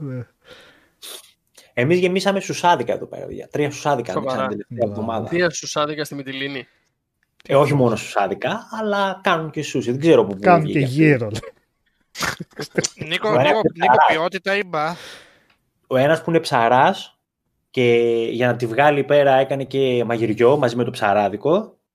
Τα έκανε καλά. Απλά φαίνεται ότι δεν, δεν έμαθα ακόμα να μαγειρεύει το, το σούσι το ρύζι που θέλει ταξιδάκια, του θέλει, θέλει, θέλει κάποια πράγματα για να είναι. και βγαίνει λίγο ανάλατο. Τι λέμε τώρα, ε, 10 Αλλά κατά τα άλλα ήταν πολύ σούπερ τα τέτοια του. Το μοτοκρέα που έβαλε μέσα, ο σολομός του, η γαρίδε, η γαρίδε δεν έβαλε μέσα. Ε, ο, η τούνα που είχε, σούπερ. Ε, Αλλά εντάξει. Όντως, όποιος θέλει να δει λίγο σούσι μια ωραία ταινία, Zero Dreams of Sushi. Μπορεί να την έχουμε ξανασυζητήσει, δεν ξέρω. Θα τη γράψω στο chat τώρα, να δείτε το πιο διάσημο μάγειρα σούσι της Ιαπωνίας. Τη ζωή του κτλ. Και αυτό είναι σχετικό με την εκπομπή. Για Ιαπωνία μιλάει ο Μιχάλης. Τι μας έκανες τώρα. Όλα είναι σχετικά γιατί. Εγώ, Μιχάλη, επειδή είχα πόρωση μία περίοδο και ακόμα το κάνω έτσι, με χαλαρώνει πάρα πολύ. Το, σας το έχω ξαναπεί. Γουστάρω street food και αυτά τα, τα βιντεάκια που το βουλώνει ο άλλος, κάτι Aiden Films και κάτι Travel Food και κάτι τέτοια που το βουλώνει. Δεν λέει τίποτα και απλά κοιτάει, δείχνει. Έχει την εικόνα. Εγώ ξέρω ότι αυτά τα καλύτερο σουσά στην Ιαπωνία και τα λοιπά δεν παίζουν. Είναι το κάθε μαγαζί την ποιότητά του, σε κόβουν με μαχαίρι ανάποδα αν το αμφισβητήσεις και πίσω ο άλλος είναι καλύτερος και παίζει πάρα πολύ περιοχή με την περιοχή. Δηλαδή ε, άλλο πράγμα αντιλαμβάνεται το Τόκιο, άλλο η Φουκουσίμα, άλλο το Κιώτο, άλλο το Κόμπε, άλλο το... Δηλαδή είναι τελείως διαφορετικές οι κουλτούρες τους σε ό,τι αφορά το πώς αντιμετωπίζουν το, το σούσι και όλα αυτά. Και ανεξάρτητα από το, την κουλτούρα του καθενός, εγώ εκεί, εμένα αυτό με ενδιαφέρει περισσότερο. Δεν έχω να πω αυτό το τρώνε οι Άπωνες ή αυτό το τρώνε οι Ινδοί ή αυτό. Η όλη ουσία πάντα είναι στο πόσο φρέσκο και στο πόσο καθαρό είναι ένα προϊόν. Όσο και να μου το γυρίσεις σε μένα από εδώ και από εκεί, το ότι από κάτω είναι ρύζι και από πάνω είναι ένα κομμάτι κέφαλος, δεν ξέρω από ψάρια καθόλου, λέω τώρα, είναι ένα ρύζι και κέφαλος. Αλλά η ποιότητα θα παίξει ούτε με το πώς θα το γυρίσεις στο χέρι ο άλλος, ούτε πώς θα το κόψει. Τώρα, με τα λίγο πίπες γενικώς. Αυτοί οι μαζεύονται, μαζεύονται στις ψαραγορές κάθε πρωί και γίνεται μακελιό εκεί πέρα. Μπράβο, το καλύτερο ψάρι, εκεί είναι το πώ θα πιάσει το καλύτερο. Λοιπόν, τώρα, σε ό,τι αφορά το, την τελειομανία των Ιαπώνων και στο τέτοιο, οι Ιάπωνες, αν κάτσεις να δεις ντοκιμαντέρ, μέχρι και πεπόνι θα σου πουλήσουν γύρω στα 70 με 80 ευρώ, επειδή έχει πολύ ωραίες ρίγες από γύρω-γύρω το πεπόνι. Ε, και, και, και πάνε τα πεπόνια, ας πούμε, στην αγορά και βλέπεις το πεπόνι και λες τώρα το χαρτί από δίπλα παίζει να κάνει περισσότερο. το, που το έχουν τυλιγμένο. Αλλά η ουσία είναι η, η ποιότητα των τέτοιων. Τώρα, εγώ προσωπικά, άλλο αυτό είναι τελείως άσχετη συζήτηση, δεν έχει να κάνει με, με το φαγητό αυτό καθε αυτό. Γενικά όλο αυτό το ακούω λίγο τζάμπα και βερεσέ. Το καλύτερο beef wagyu, ξέρω εγώ, που η μπριζόλα κάνει 250 ευρώ. Ξέρουμε ακριβώς πώς λειτουργεί αυτού του είδους η οικονομία που μένει ένα καράβι προσαραγμένο ανάποδα και παραλύει παραλύουν οι μεταφορές, ξέρω εγώ. Ξέρουμε πολύ καλά. Όχι 250 η μπριζόλα, όχι 400 το τέτοιο, όχι τις κάνουμε μασάζ. Και ήταν και ο Αυστραλός από κάτω που έχει γουάγκου και λέει το δικό μου γουάγκου κάνει το 1 τέταρτο της τιμής και τους πάω τώρα ό,τι θέλουν να στοίχημα ότι είναι καλύτερο. Έλεγε, ναι, ο Αυστραλός κάτω ρε παιδί μου έλεγε, ναι. Γιατί βλέπω πολλά τέτοια βίντεο. Και όχι είναι το μικροκλίμα και το τσοτήλι μικροκλίμα έχει και η Καστοριά μικροκλίμα έχει και η Λέσβος ε, μικροκλίμα έχει για τις ε, σαρδέλες της και η Κυψέλη έχει μικροκλίμα. Και η Κυψέλη μικροκλίμα για, για τους ανθρώπους της Για κανένα αρουραίο κάτω στα τέτοια να πούμε. Κάτι σαγατάκια που κυκλοφορούν. Σαν αυτούς που είχα εγώ στην Υπήρου, στο Θεαγένιο. Που είχε πάει μια κοπελίτσα να πει ένα γατάκι κάτω από. Λέει, μια, ένα, ήμουν εγώ πάνω από τον μπαλκόνι και κοιτούσε, είχε βγει ο αρουραίος και λέει η κοπελίτσα που περνάει από κάτω, Αχ, ένα γατάκι κάτω από το αυτοκίνητο. Τότε ήταν πριν TikTok. Αυτό ήταν για fail army τελείως. και κάνει ο αρουραίος άτρομος μεταξύ, έτσι άφοβος. Δεν, δεν καταλάβαινε τίποτα. Ο δικός μου ήταν αυτός. Στο, στην Υπήρου, στο Θεαγένιο που έμενα. Α, νομίζω ναι. την Υπήρου τη δικιά μας. Όχι, όχι, την Υπήρου στο Θεαγένιο. Λοιπόν, και με το που σκάει μύτη, πέρασαν δύο δευτερόλεπτα μέχρι να το συνειδητοποιήσει η κοπέλα τι έγινε και πατάει μια καρύδα απίστευτη. ναι. Καταλάβατε, κάθε τέτοιο μικροκλίμα είναι. Ε, ο καθένας είναι τώρα τι πλασάρει. Ε, αν μπορούσε η Ελλάδα, τα πλασάρουν οι Ιταλοί. Σας λέω επειδή έχω μανία λίγο με αυτά τα τέτοια. Ε, αν τον αρχίζουν εκεί οι Ιταλοί να πούμε και, και, και απλώνουν τη μοτσαρέλα και το ριγκότο και ξέρετε τι είναι το ριγκότο; Το ριγκότο ξέρετε τι είναι ουσιαστικά. Σαν α, αλατισμένη ούρδα είναι το ριγκότο. Μυζήθρα. Ναι, τα, αμφωτήρο. Το, το, ανθο... το τυρόζουμο, ναι, ναι, αυτό δεν είναι. Το τυρόζουμο. Αυτό είναι, παιδιά, είναι υποκατάστατο για να βγει η φέτα. Είναι το, το τυρόγαλο. Από κάτω. Μυζήθρα, που το ξανακάνεις, που το ξαναβράζεις για να βγάλεις μυζήθρα. Δηλαδή, αν πάρεις το προϊόν το γάλα και πεις ότι πρώτο έβγαλα για κεφαλοτήρι και για φέτα και έμεινε κάτι και θα βγάλω τα υπόλοιπα, Ριγκότο και πες το και μοτσαρέ... Καλά, η μοτσαρέλα είναι λίγο διαφορετικό, είναι σαν μαλακό χαλούμι γενικά. Αλλά είδατε πόσο το πλασάρι. Δηλαδή σου πλασάρι, σου βάζει τη μοτσαρέλα, ρίχνει και δύο δράμια ελαιόλαδο, πά 12 ευρώ το σάντουιτς. Κάτσε ρε φίλε, περίμενε. Το έχουν πιάσει όμως το νόημα. Εδώ πέρα εισάγουμε φέτα τέτοιο. Τώρα θα μας τη φορέσουν και με την Αγιαλάδας στην Γερμανία. Τώρα άρχισε να σκάει το παραμύθι. Και τρέχα εσύ βρες να πούμε να, να πιάσεις pop τη φέτα. Ποια φέτα; Η φέτα δύο διαφορετικοί ήταν και δεν σε έχουν άλλη γεύση. Από το, ίδιο, από το ίδιο γάλα. Την ίδια μέρα να το κάνεις, εγώ κάνω φέτα. Κάνω γύρω στους 12 με 13 ενεκέδες το χρόνο. Κάνεις φέτα, ρε. Ναι, από φύλλο α, βιολογική παραγωγή, από φύλλο, κολλητό φύλλο εννοώ, όχι φύλλο ένα γνωστό, κολλητό φύλλο βιολογικής παραγωγής πρόβιο γάλα. Μία φορά πήγα να το κάνω 70-30 με κατσικίσιο, αλλά ναι, απέτυχα εγώ. Λοιπόν, η μάνα μου είναι εντάξει, είναι πολύ μάγισσα σε αυτό. Μαλακή, μαλακή. Η κατσικίσια. Και εγώ μαλακή την προτιμώ, αλλά εδώ πέρα... Η, η, κάτσε, ποιος τη βγαίνει; Η κατσικίσια τη βγαίνει; Η κατσικίσια μπορεί να βγει από πολύ καλή, σχετικά μαλακή, αν είναι σε πολλά λιπαρά το γάλα. Η δικιά σου. Η δικιά μου η πρόβια βγαίνει μαλακή. Μαλακή, φέτα. έτσι, που, ναι, ναι, που ναι, ναι, ναι. να την πατήσεις με το μαχαίρι. Έτσι, αυτή... ε, σχεδόν, ρε παιδί μου, αν την αφήσεις και λίγο στο νερό, εντάξει. Είπαμε όλα προ τώρα δεν δε γουστάρει. Και ο Κώστας. λοιπόν, τα ξέρουμε. Ε, αλλά βλέπετε πόσο πλασάρουνε. και έρχεσαι Ελλάδα, εντάξει, και έρχεσαι Ελλάδα, παιδιά, ε, παίζει να είναι πολύ παραπάνω. Ναι, ρικότα, ρε παιδιά, ναι, συγγνώμη. Ε, τάσο, συγγνώμη. Ε, παίζει να είναι παραπάνω στη μισή Ελλάδα να είναι τρεις φορές τα τυριά που έχει η Γαλλία. Γιατί κάθε νησί πρώτα απ' όλα έχει το δικό του τυρί. ίσως και τρία τυριά. Και δύο και τρία τυριά. Και κάθε περιοχή, επειδή παίζει αυτό το μικροκλίμα, παίρνεις φέτα από γρεβενά. Παίρνεις φέτα από, ξέρω εγώ, από καλονέρι. Παίρνεις φέτα βοήου, που λέει και ο Γιώργος, και παίρνεις και φέτα, ξέρω εγώ, εανής. Είναι άλλα, άλλα, άλλα πράγματα. Δεν μπορεί να μπει σε καλούπι είναι αυτό το άσπρο, ναι, το κόβεις, είναι κάτι τελείως διαφορετικό. Αλλά δεν το πουλήσαμε ποτέ. Ο Ιάπωνας, επειδή θα το πουλήσει 700 ευρώ το δράμι, θα σου πει το μικροκλίμα εδώ, τα τζιτζίκια εκεί που ακούγονται, εκείνα τα δέντρα, το άρωμα του μύρτιλου, το τέτοιο, ναι, το άθος της κερασιάς να μην το ξεχνάμε και η σκιά του Φουτζιγιάμα. το, το πούλησε. Και ο Σουσάς παίζει και Animal Crossing. Ναι, ρε παιδί μου, το πούλησε. Εγώ δεν αφισβητώ την ποιότητα, γιατί ιδίως σε αυτό είναι τελειομανής η τύπη σε ό,τι αφορά την, την ποιότητα. Αλλά θέλω να πω ότι αυτό το πράγμα υπάρχει. Παντού στη γη μπορεί να το βρεις αυτό το πράγμα, ανάλογα με το τι υλικό έχει ο καθένας. Το θέμα είναι πώς το πλασάρεις. Ε, ναι, η άλλη φέτα, η φέτα μπορεί να είναι εντελώς γαλακτώδη στη διεύθυνση και ουδέτερη και μπορεί να είναι και εντελώ πικάντικη και αλμυρή. Και δεν ναι, για ε, ε, το, το, λέω για, όλα τα διατρο... για όλες τις πρώτες ναι. ύλες, ρε παιδί μου, τις διατροφικές, mm. το κρέας, ε, τα φυτικά προϊόντα, το ένα, το άλλο, εντάξει. Για, για, για τα πάντα. Δηλαδή, καλό τυρί και pop προϊόν παραγωγής μπορεί να βρεις, ε, ξέρω εγώ, και στην Αμερική. Δεν, δεν, δεν λέει κανείς όχι. Το θέμα είναι πώς πλασάρεται από μια χώρα, πόσο το έχει κυνηγήσει. Στην Ελλάδα αυτό το πράγμα ήταν η Κρήτη έχει περίπτερο εκεί πέρα, η περιφέρεια στερεάς Ελλάδας. Γιατί είναι περιφέρεια στερεάς Ελλάδας, γιατί η περιφέρεια στερεάς Ελλάδας. Γιατί η περιφέρεια Πελοποννήσου είναι σε άλλη χώρα; Γιατί δεν είναι αυτό συνολική πολιτική, ας πούμε, από το Υπουργείο Γεωργίας. Που τώρα το λένε αγροτικής ανάπτυξης.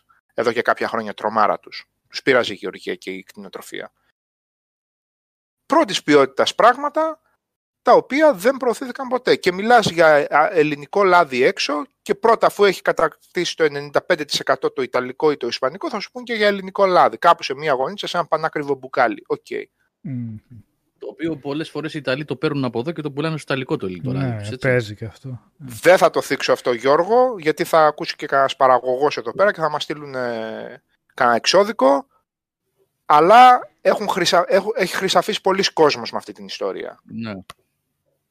Μα ναι, πολλοί κόσμος έχει βγάλει λεφτά από αυτή την ιστορία. Έχω γνωστό που είχε, έχει, έχει ε, εργοστάσιο κατασκευής ε, τενικέδων για τα ελαιοτριβία. Και είναι μέσα σε αυτή την, ε, την βιομηχανία. Λευκόχρυσο και τέτοια, ναι. Ναι, είναι μέσα μέσα, εδώ και 30-40 χρόνια. Ναι, ναι, μέσα μέσα σε αυτό. Και μου είχε πει ιστορίες τρόμου για αυτά τα πράγματα. Λοιπόν, Κοίταξε, το θέμα είναι. Ναι. Ε, ε, α, OK, okay, ναι. Απλά ρε παιδί μου, ναι, το ναι, θέμα είναι ναι. ε, ανεξάρτητα από το αν είναι καλό το σούσι στην Ιαπωνία, αν είναι καλά τα noodles, ε, ξέρω εγώ, στην Κίνα. Α, πέτυχα, έχω και ένα άλλο, παιδιά, σας το βάλω εδώ πέρα. Είναι μια κοπελίτσα σε, ένα, σε μια επαρχία της Κίνας, σε ένα χωριό. Συνήθως δείχνει συνταγές, ρε παιδί μου, αλλά βγαίνει από το χωριό, πηγαίνει, μαζεύει τις πρώτες ύλες δεξιά-αριστερά και γυρνά και, και μαγειρεύει rural περιοχή, τελείως ε, επαρχιακή περιοχή, σαν να είσαι στο τσοτήλι της, ε, σε, μιας επαρχίας της Κίνας, εντάξει. Πρώτα απ' όλα μαγειρεύει τα πάντα, δηλαδή θα πάρει το γουρούνι και θα έχει μαγειρέψει 22 πιάτα πριν αρχίσει να φτάνει στο κρέας. Χρησιμοποιούν τα πάντα και καλά κάνουν βέβαια και κάποτε και εδώ τα χρησιμοποιούσαν τι δέρματα, τι, α, τι χόνδροι, τι κεφάλια, τι... Και εδώ κάνουμε, ρε παιδί μου, εντάξει. Ναι, και εδώ κάνουν, ναι. Ναι, γιατί τώρα αν πω σε κάποιον ότι το πρώτο που ζητούσε με η αυτιά μου όταν κόβαμε τα γουρούνια ήταν τα αυτιά και τα ποδαράκια, εσείς θα μείνετε μαλάκες τώρα και η ουρά. Αλλά όχι, αυτό όχι, ζητούσε πρώτα και μετά το κεφάλι. Τέλος πάντων. Παίζει ακόμα, ναι, παίζει δεν, ακόμα. δεν έμενα να χρησιμοποιεί το τίποτα, αυτό θέλω να πω. Η τύπησα κάνει μικρή, μια κοπέλα τι, δεν είναι 30 χρονών, ε, αριστουργήματα κάνει. Και κάθε βίντεο είναι γύρω στα 9 με 10 εκατομμύρια views βέβαια. Λίνκα την αρέσει. Ε; Κάντε να... Ναι, ναι. Εντάξει, τώρα είναι και επαγγελματικά γυρισμένο. Δεν είναι δηλαδή ότι αυτή με το τηλέφωνο. Δεν με νοιάζει. Απλά εγώ με ναι. Και εγώ ειδικά ναι, αυτό ναι. Του, του, street food και του... Εγώ ψοφάω, Νίκο, με Ινδίες, με Πακιστάν και με... Ε, ψοφάω, ρε φίλε. Για διάφορους λόγους. Είναι και λίγο βίτσιο τώρα αυτό. Δηλαδή, ας πούμε, στην Ινδία πραγματικά πέρα από το τι κάνουν, μένω κάθε φορά με το πόσο βρώμικα είναι τα πράγματα. δηλαδή, Αυτό πήγα να από τη μία είναι, ρε παιδί μου, από τη μία είναι η τεχνική, είναι το ένα ή το άλλο. Από την άλλη είναι, ρε φίλε, δεν την, έχεις, δεν την γλιτώνεις, θα μείνεις εκεί στον τόπο. Δεν υπάρχει ναι, ναι, ναι. Οι κανόνες υγιεινής, ναι, είναι λίγο. Ναι. Πας στο Πακιστάν που είναι μουσουλμανική χώρα, βλέπεις καλύτερες συνθήκες. Είναι πιο τρελή. Είναι και κομμάτι της θρησκείας στο κάτω-κάτω η καθημερινότητα. Ναι, ναι, Έτσι. Ε, το το βλέπεις ότι είναι. Ε, και βλέπεις, ας πούμε, πάγκο με άντρες στην Ινδία κτλ. Ένας στους δέκα βλέπεις μια γυναίκα, ε, είναι περίπου 700 φορές πιο καθαρός. Εγώ δεν λέω ότι πάλι πας, άφοβα, με τίποτα. Ιδίως η φάση, παιδιά, με το τι παίζει με το νερό, με το χέρι και πώς το προηγούμενο ποτήρι έχει χρησιμοποιηθεί, εμένα με ξεπερνάει. θα μου πεις τώρα σε 1,5 δισεκατομμύριο τι να σε ξεπεράσει ένα κακομίρι, ας πούμε. Εμένα με ξεπερνάει αυτό το πράγμα. Αλλά θα δεις τους γιάπηδες, θα δεις το τέτοιο. Δεν είναι ότι είναι όλοι. Ξέρω εγώ αυτό. Είναι ο άνθρωπος που κατέβηκε από το ε, γραφείο πάνω, θα φάει το μεσημεριανό του το. Πώς τα λένε, ξέρω εγώ, τα ρεβίθια κατά κύριο λόγο, με χιλιάδες τρόπους ε, μαγειρεμένα. Και θα γυρίσει πίσω. Θα φάει το ρότι του, θα φάει το τέτοιο του και θα γυρίσει πίσω. Αλλά αυτό με την καθαριότητα εμένα με έχει ξεπεράσει, με, με, με τρελαίνει. Ο Startover λέει ότι είναι παραγωγός στην Κρήτη. Λέει οι τιμές. Ε, Τι έχεις μεγάλε; Έπεσε το λάδι. Λάδι λέει. Λάδι. Ε, το λάδι, α, ναι, το λάδι πρόβλημα φέτος. Ναι. Αλλά και πάλι λέει στα τάρταρα οι τιμές. Ναι, το λάδι είναι. Λοιπόν, ε, και αφού μιλήσαμε, παιδιά, για όλο το DLC του Overcooked και του Cooking Mama και όλα αυτά που λέμε τώρα είναι σχετικά με το gaming, έτσι. Μπορούμε να μιλάμε απεριόριστες ώρες και γενικά να είμαστε πάρα πολύ και να ακούω, να μου λένε πράγματα και φάει αυτό, κάνε, είμαι πάρα πολύ δεικτικός. Ναι, ρε. Και τα δοκιμάζουμε κιόλας εμείς. Αυτό είναι η Αυτά είναι ωραία πράγματα, μαθαίνεις. Mm. Και έχουν θέσει όλα στο, στο webcast του Game Over, έχουν θέσει όλα αυτά. Έτσι για όσους έτσι παραξενεύονται. Όλα αυτά έχουν θέση. Άκη τώρα. Μίζερο τόστ. Λες, λες, λες, βλέπεις τα street food εκεί πέρα, τα τηγανιτά, τα χταπόδια, τα, τα, τα σούπερ για τα ασιατικά με τις σάλτσες. Πας να κάνεις ένα τόστ μέσα. Τι ε, χρειάζεσαι, ρε φίλε, και το απλό το junk καμιά φορά. Εντάξει, OK. Okay. Λοιπόν, ε, δεν επιστρέφουμε στο gaming, συνεχίζουμε να το gaming, γιατί είπαμε όλα αυτά ήταν DLC του Overcooked. Ε, αυτή την εβδομάδα, τι είδηση ε, τώρα, λίγες, λίγες ώρες πριν... Ανακοινώθηκαν κάποια παιχνιδάκια. Ναι. Λίγες ώρες πριν ξεκινήσουμε, ε, ανακοινώθηκε ότι το ΝΑΤΟ, ο Νικόλας, υποστηρίζει το επιχείρημά μου ότι όλα αυτά έχουν σχέση, γιατί έβαλε τον official, το official cookbook του Tomb Raider, για να ξέρετε όσοι παραπονιέστε, ότι συζητάμε πράγματα που έχουν σχέση με το gaming. Η Square, η ε, Square Enix έβγαλε οδηγό Να τόσο εδώ είναι στη φωτογραφία. Για όσοι ακούνε podcast, περιγράφω. Tomb Raider, the official cookbook and travel guide. Οπότε παρέχουμε υπηρεσία τόση ώρα αυτά που λέει ο Σάβα. Το οποίο δεν μάθαμε ακόμα τι φαγητά έχει μέσα. Ένα... Παιδιά όλα. Θα δούμε. Λοιπόν, Νίκο, σου βάζω εδώ πέρα από Αζερβαϊτζάν έναν Θεό. Ε, το στο δημόσιο να δει και ο κόσμος, ρε Σάβα. Τι... Γιατί Α, OK. Okay. Ναι, ναι, Κάτσε, ναι. θα μπερδευτώ με τα link. Αυτός είναι από Αζερβαϊτζάν, παιδιά. Αυτός είναι brutal. Όταν λέει κάνω σούβλα, περνάει όλο το βόδι. Δεν, δεν έχει. Λοιπόν, έτσι. Να ξέρετε. Γραμμένος είμαι σε αυτόν.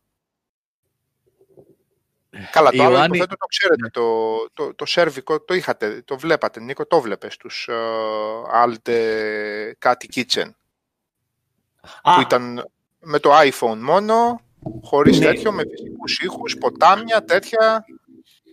Alderan Kitchen, πώς το λέγανε ρε φίλε, αλλά ψιλοσταμάτησαν αυτοί. Εγώ βλέπω έναν άλλον ε, Σάβα, ο οποίος πρέπει να είναι κάτι τέτοιο Βαλκάνιος και τα λοιπά, που ζει σε δάσος. Ήταν Σέρβι, για πες. Ναι, ζει σε δάσος και ε, έχει ένα κινητό στημένο κάπου, κινητό μια κάμερα, πρώτης ποιότητας βεβαίως τα βίντεος ε, από θέμα εικόνας και φτιάχνει καλύβες από όλα, κατασκευές, ε, από λάσπη, από ξύλο και τα λοιπά και δείχνει πώς επιβιώνει στο δάσος με απολύτως φυσικά πράγματα, χωρίς ακόμα δηλαδή και το μαχαίρι που έχει για να κόψει τα ξύλα ή το τσεκούρι οτιδήποτε είναι φτιαγμένο από υλικά που βρίσκει εκεί, ναι, πέτρες και τα λοιπά. Αυτά και είναι ωραία πράγματα. Σάβα, γιατί πάτσα το link σου. Μία δίαιτα λέμε να κάνουμε εδώ πέρα και το έχω αντέξει. Ένα κεμπαπάκι Έχει βγάλει όλα τα κεμπαπάκι. Ταντούρ. Άρχισα μου τρέχω τα σάλια τώρα. Κάτσε να βρω την Κινέζα τώρα που την έχω. Λοιπόν, μέχρι να, βρείτε, να βρει ο Σάβα τα link και να τα ρίξει στο, στο chat, να πούμε λίγο ότι τώρα πριν από λίγες ώρες πριν ξεκινήσουμε, βγήκε μια πολύ ενδιαφέρουσα ανακοίνωση. Πολύ χαρο, ε, χαροποιητική. Πώς θα το πω, υπάρχει αυτή η λέξη. Με χαροποίησε τέλος πάντων ότι έρχεται update για το Ratchet Clank για να τρέξει στα 60 frames. Ε, δεν ξέρω πότε ακριβώς, αλλά νομίζω τις επόμενες μέρες, αν δεν κάνω λάθος, είναι. Ε, για να δω λιγάκι ε, την είδηση, παιδιά, δεν την έχουμε βγάλει ακόμα. Δεν ξέρω αν έχει βγάλει ο Άγγελος. Α, τον Απρίλιο.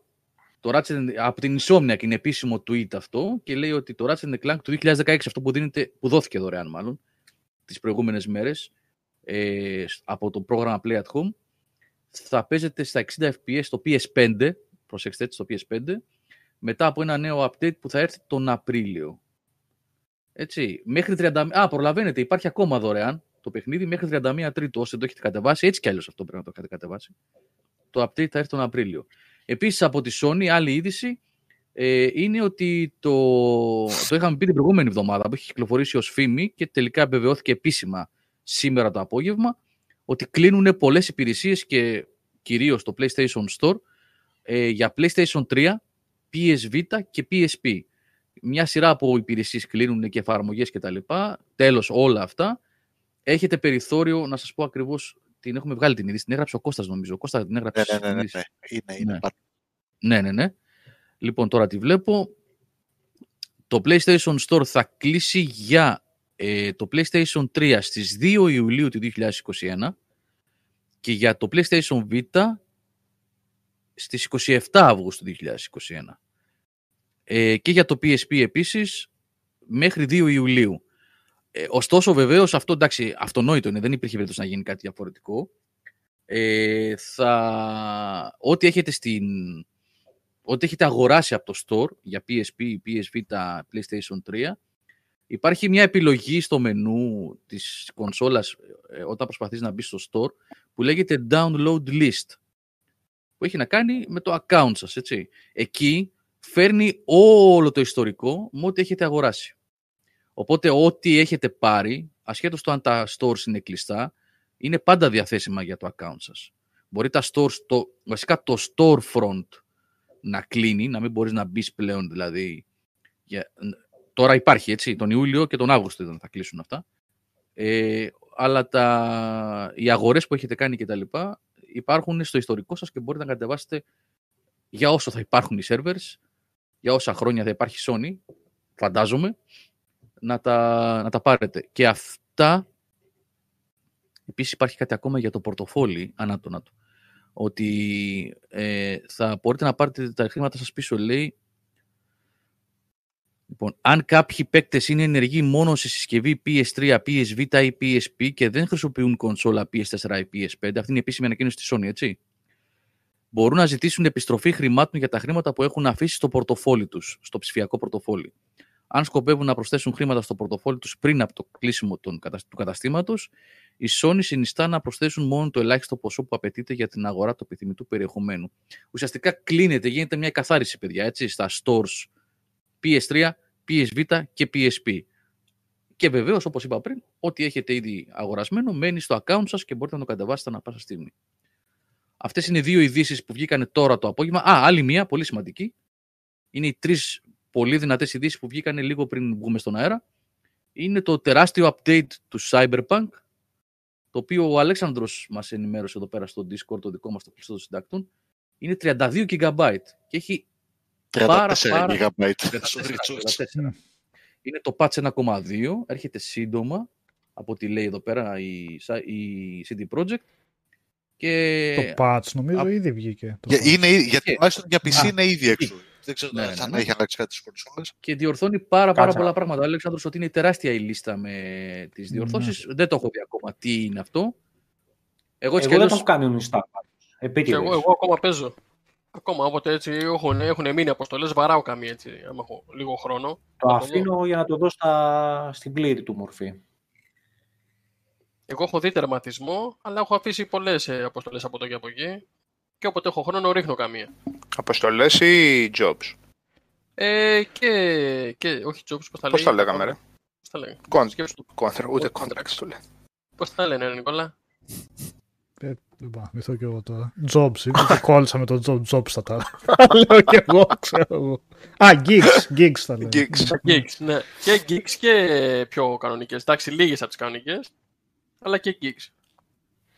Ε, είναι, είναι live το patch του στο Steam πάντως. Mm. Διόρθωση είναι, είναι live το patch και ο Άγγελος γράφει εδώ στο chat ότι είναι 40 GB για το Xbox, 44 για το PlayStation, για πλατφόρμες PlayStation και 28,8 για PC. 28,8 για PC έχει πάρα πολύ δίκιο το επιβεβαίωσα. Το επιβεβαιώνω κι εγώ. δεν το βάλα, δεν το βάλα κατεβαίνει τώρα, αλλά θα το θα δούμε τι άλλαξε. Και όλα τα παιχνίδια που έδωσε τσάμπα το, PlayStation, το, το PlayStation. Θα κατεβάσουμε κι άλλα 40 γίγα τώρα. που δεν σε αφήνει να τα βάλεις στη library και πρέπει να τα κατεβάσεις όλα τα δωρεάν που έδωσε. Τα κατέβασε κανείς σας; Ε, Λάμπρο, να σου πω, δεν συνέβη με όλα αυτά ε, αυτόματο download.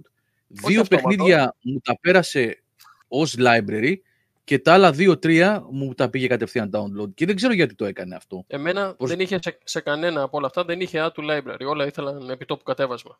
Οπότε και τα κατέβασα. Χωρίς να έχω Όχι, add to library ούτε μένα μου έβγαλε. Ούτε μένα μου έβγαλε add to library. Αλλά όταν πάτησα λήψη, δύο παιχνίδια, δεν θυμάμαι ποια ήταν, δεν ξεκίνησε το download. Ενώ σε άλλα δύο που πήρα, δηλαδή το Rez κατέβασα το Αμπζού, ε, το Σαμπνότικα και άλλο ένα, τέσσερα ήταν που έβαλα στη λίστα. Δύο ξεκίνησε το download αυτόματα και δύο απλά τα έβαλε στη library. Δεν ξέρω πώς έγινε αυτό. Δεν ξέρω με ποιο τρόπο λειτουργεί το... Γιώργο, Είναι, εγώ, μιλάμε... εγώ από PC τα πήρα αυτά, όλα του library τα έκανα. Από PC, ναι, okay. ναι. Εγώ από το PS5 το επιχείρησα αυτό, ναι.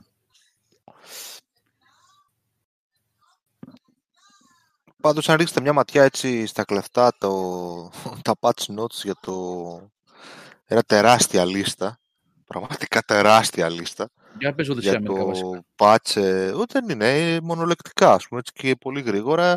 Είναι καθολικά μιλάμε για bug fixes έτσι. Καθολικά όμως. Είτε, είτε στα γραφικά, είτε στο level design, είτε στα quest, είτε στο ένα, είτε στο άλλο είναι μια τεράστια λίστα από bug fixes όρεξη να έχεις να διαβάσεις, να δεις και να λες: Μωρέ, παιδί μου, και αυτό σπασμένο ήταν. Πώς, αφού. Με κάποιο τρόπο εγώ το έκανα. Τι έκανες, Σαββά; Κάπως έτσι. Με κάποιο ναι. τρόπο το έκανα, γιατί ήταν σπασμένο. Και αυτό σπασμένο ναι. ήταν βουλίο Οδυσσέας. Τώρα τα κατέβασα Hillmaster. Το ναι, σωστά. Από την εφαρμογή. Αν, αν ναι, τα κάνει από browser ή από εφαρμογή, δεν μπορεί να γίνει download. Άμα είναι, ναι. Θα, κάνεις, θα προσθέσεις τη βιβλιοθήκη. Λοιπόν, ε, να σας πω λίγο ότι έχουμε, γιατί έχει γίνει και ένα update στις ε, κυκλοφορίες. Βάζουμε Εγώ είδα κάποια... μεταξύ το τρέιλερ το θυμίζει αν παίζει, γιατί βγήκε και αυτό σαν... Ε, μία ενδιαφέρουσα... Ε; Ναι.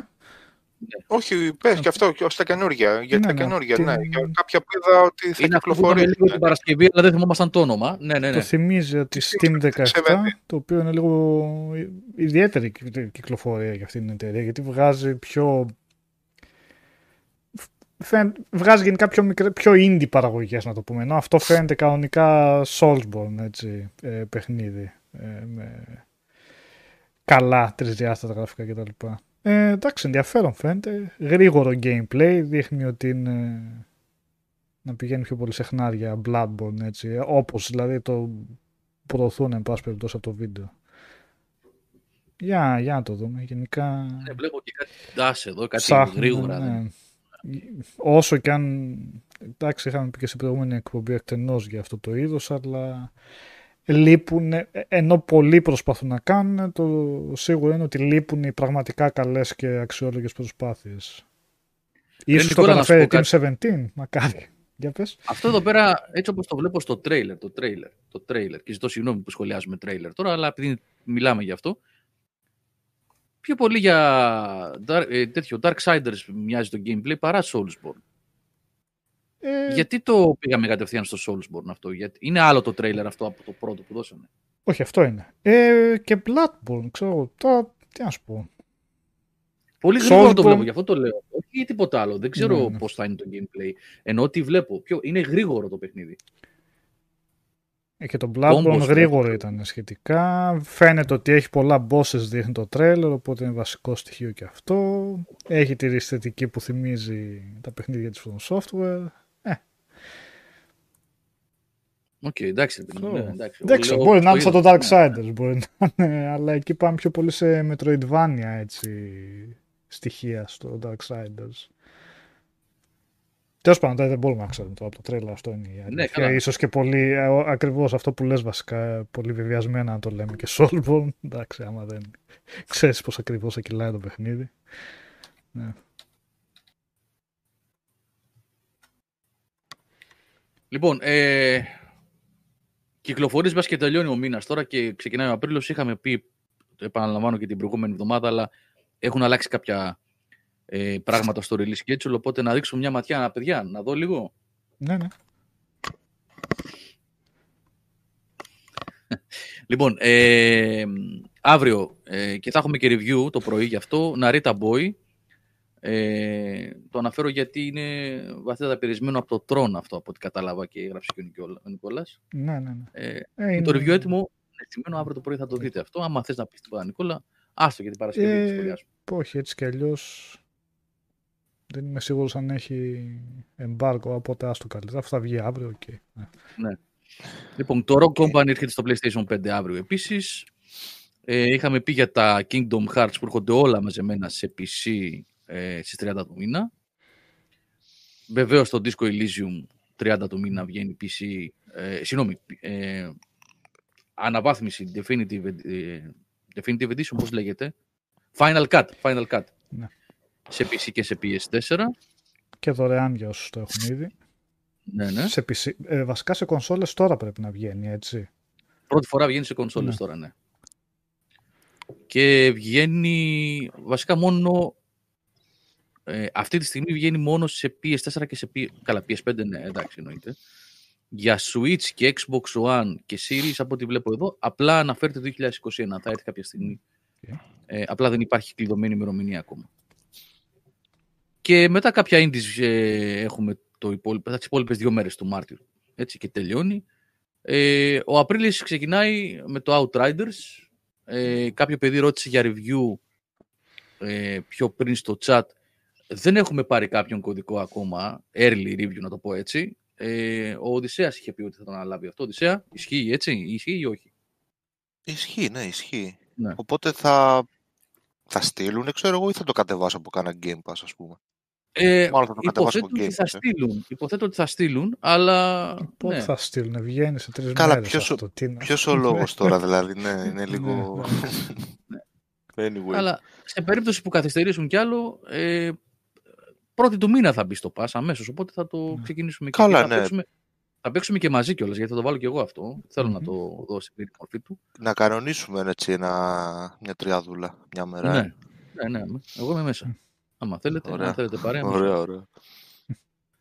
Λοιπόν, ε, ο Απρίλιος, ε, μετά είπαμε την προηγούμενη φορά, το παραλαμβάνω γιατί αξίζει, το Republic Commando για πρώτη φορά έρχεται ε, σε PS4 και σε Switch, σε πλατφόρμες εκτός Microsoft και PC βασικά. Παλιό παιχνίδι, FPS, tactical FPS shooter είναι αυτό. Tactical first person shooter, είπα δύο φορές τη λέξη shooter.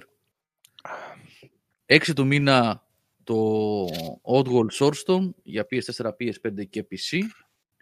Μόλις πήρα mail πριν από λίγο από τους developers ότι θα καθυστερήσει κι άλλο ο review code. Νικόλα, Ναι, γιατί έχουν κάποια bugs και δουλεύουν πυρετωδώς. Έτσι γράφει εδώ. οκ. Τελευταία στιγμή το αφήσαν. Ναι, ναι, ναι. Πήρε το τόσο ωραία. Captain Καλά θα Crunch. περνάνε κι αυτοί. Ναι. Captain Grant κανονικά καλά θα περνάνε. ναι. Τώρα, τώρα, πριν από λίγη ώρα μου ήρθε το mail και λέει συγγνώμη για την καθυστέρηση, διορθώνουμε πράγματα, θα προσπαθήσουμε αύριο. Ε, λοιπόν, μετά ο Απρίλιος ε, Saga Frontier, ε, Frontier Remastered, τα είχαμε πει Οδυσσέα την προηγούμενη φορά. Από εκεί και πέρα δεν έχει αλλάξει για τον Απρίλιο κάτι άλλο. Δεν βλέπω κάποιες σημαντικές αλλαγές.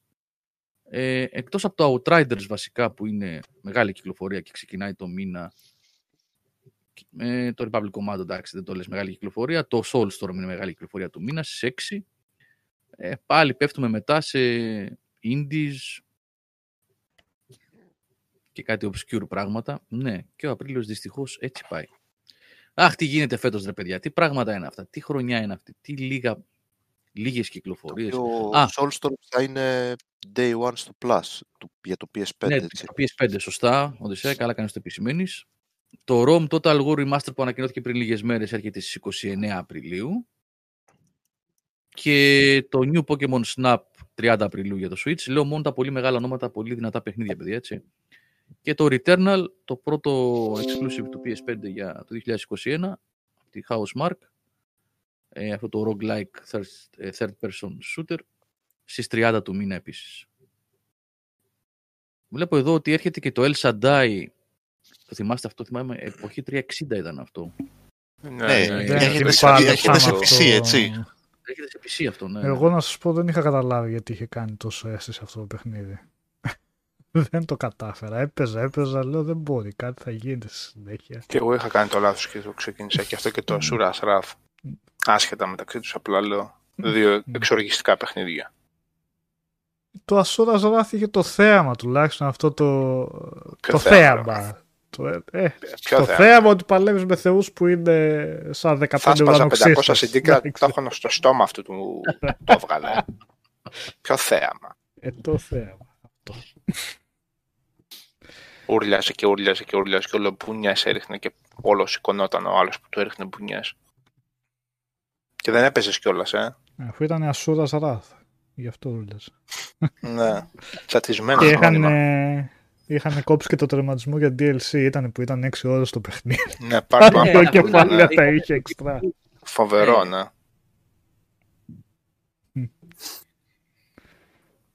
Λοιπόν, Ε, αυτές είναι οι κυκλοφορίες του Απριλίου, παιδιά. Συνεχίζει, δυστυχώς, ε, πολύ, πολύ, πολύ, πολύ χάλια τα πράγματα. Δεν είναι ελάχιστα παιχνίδια, νέα παιχνίδια, μεγάλες παραγωγές. Ο Μάιος, εντάξει, βεβαίως μετά κάτι γίνεται. Ε, με το Rez- όχι, ε, κάτι έχει γίνεται. δύο μεγάλες κυκλοφορίες. Όχι Ή κάτι παραπάνω. γίνεται, Ποιες άλλες. Μην λέω, μη λέω τι να είναι τώρα. Έρχεται το Resident Evil Village και το Mass Effect Trilogy. Και κάτι άλλο Το πρέπει να Subnautica είναι. Below Zero. Ο Μάιος, ο Μάιος έχει, έχει. Το Έρχεται σε Deathloop. άλλο έξι μήνες, Με δύο Το παιχνίδια. Α, είναι και το Deathloop τώρα, ε. Ω, Αυτό Ναι, θα το ο Μάιος προωθήσουν έχει- καθόλου ή έτσι θα το πετάξουν. Έτσι θα πάει άκλα αυτό, το βλέπεις, μυρίζει. Το πήρε και η Microsoft στο στούντιο τώρα σιγά λέει σου λέει μην διαφημίσουμε. Α, είναι και Αποκλειστικό το της Doom. Sony. ε, έτσι. είναι και το Doom τώρα που πάτε για τη Microsoft και την Bethesda. Είναι το Doom βγαίνει σήμερα. Δεν Μμ. έχουμε πάρει κωδικό. Πρέπει να δω από ποιον θα. το είχα Ακόμα. πει και την προηγούμενη φορά. Ποιος θα μας δώσει Ακόμα. κωδικό για το Doom 3 Οδυσσέα που ρώταγες κιόλας. Δεν έχω. Ε, ρε γάμο το. Πρέπει να το ψάξω αυτό, να δω τι γίνεται. Μα. Θα βρούμε μόνο, θα βρούμε άκρη. Θα βρούμε. Σήμερα κυκλοφόρησε αυτό, έτσι. Το Doom 3 VR Edition. Αυτά τα λίγα από κυκλοφορίες, παιδιά.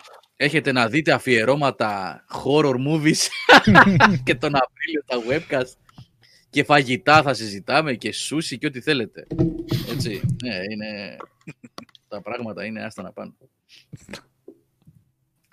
Λοιπόν, ε, τι να, να, να σας ρωτήσω, τι παίζετε αυτές τις μέρες για να γεμίσουμε χρόνο, τηλεοπτικό; Titanfall 2. τι, τι; Titanfall 2.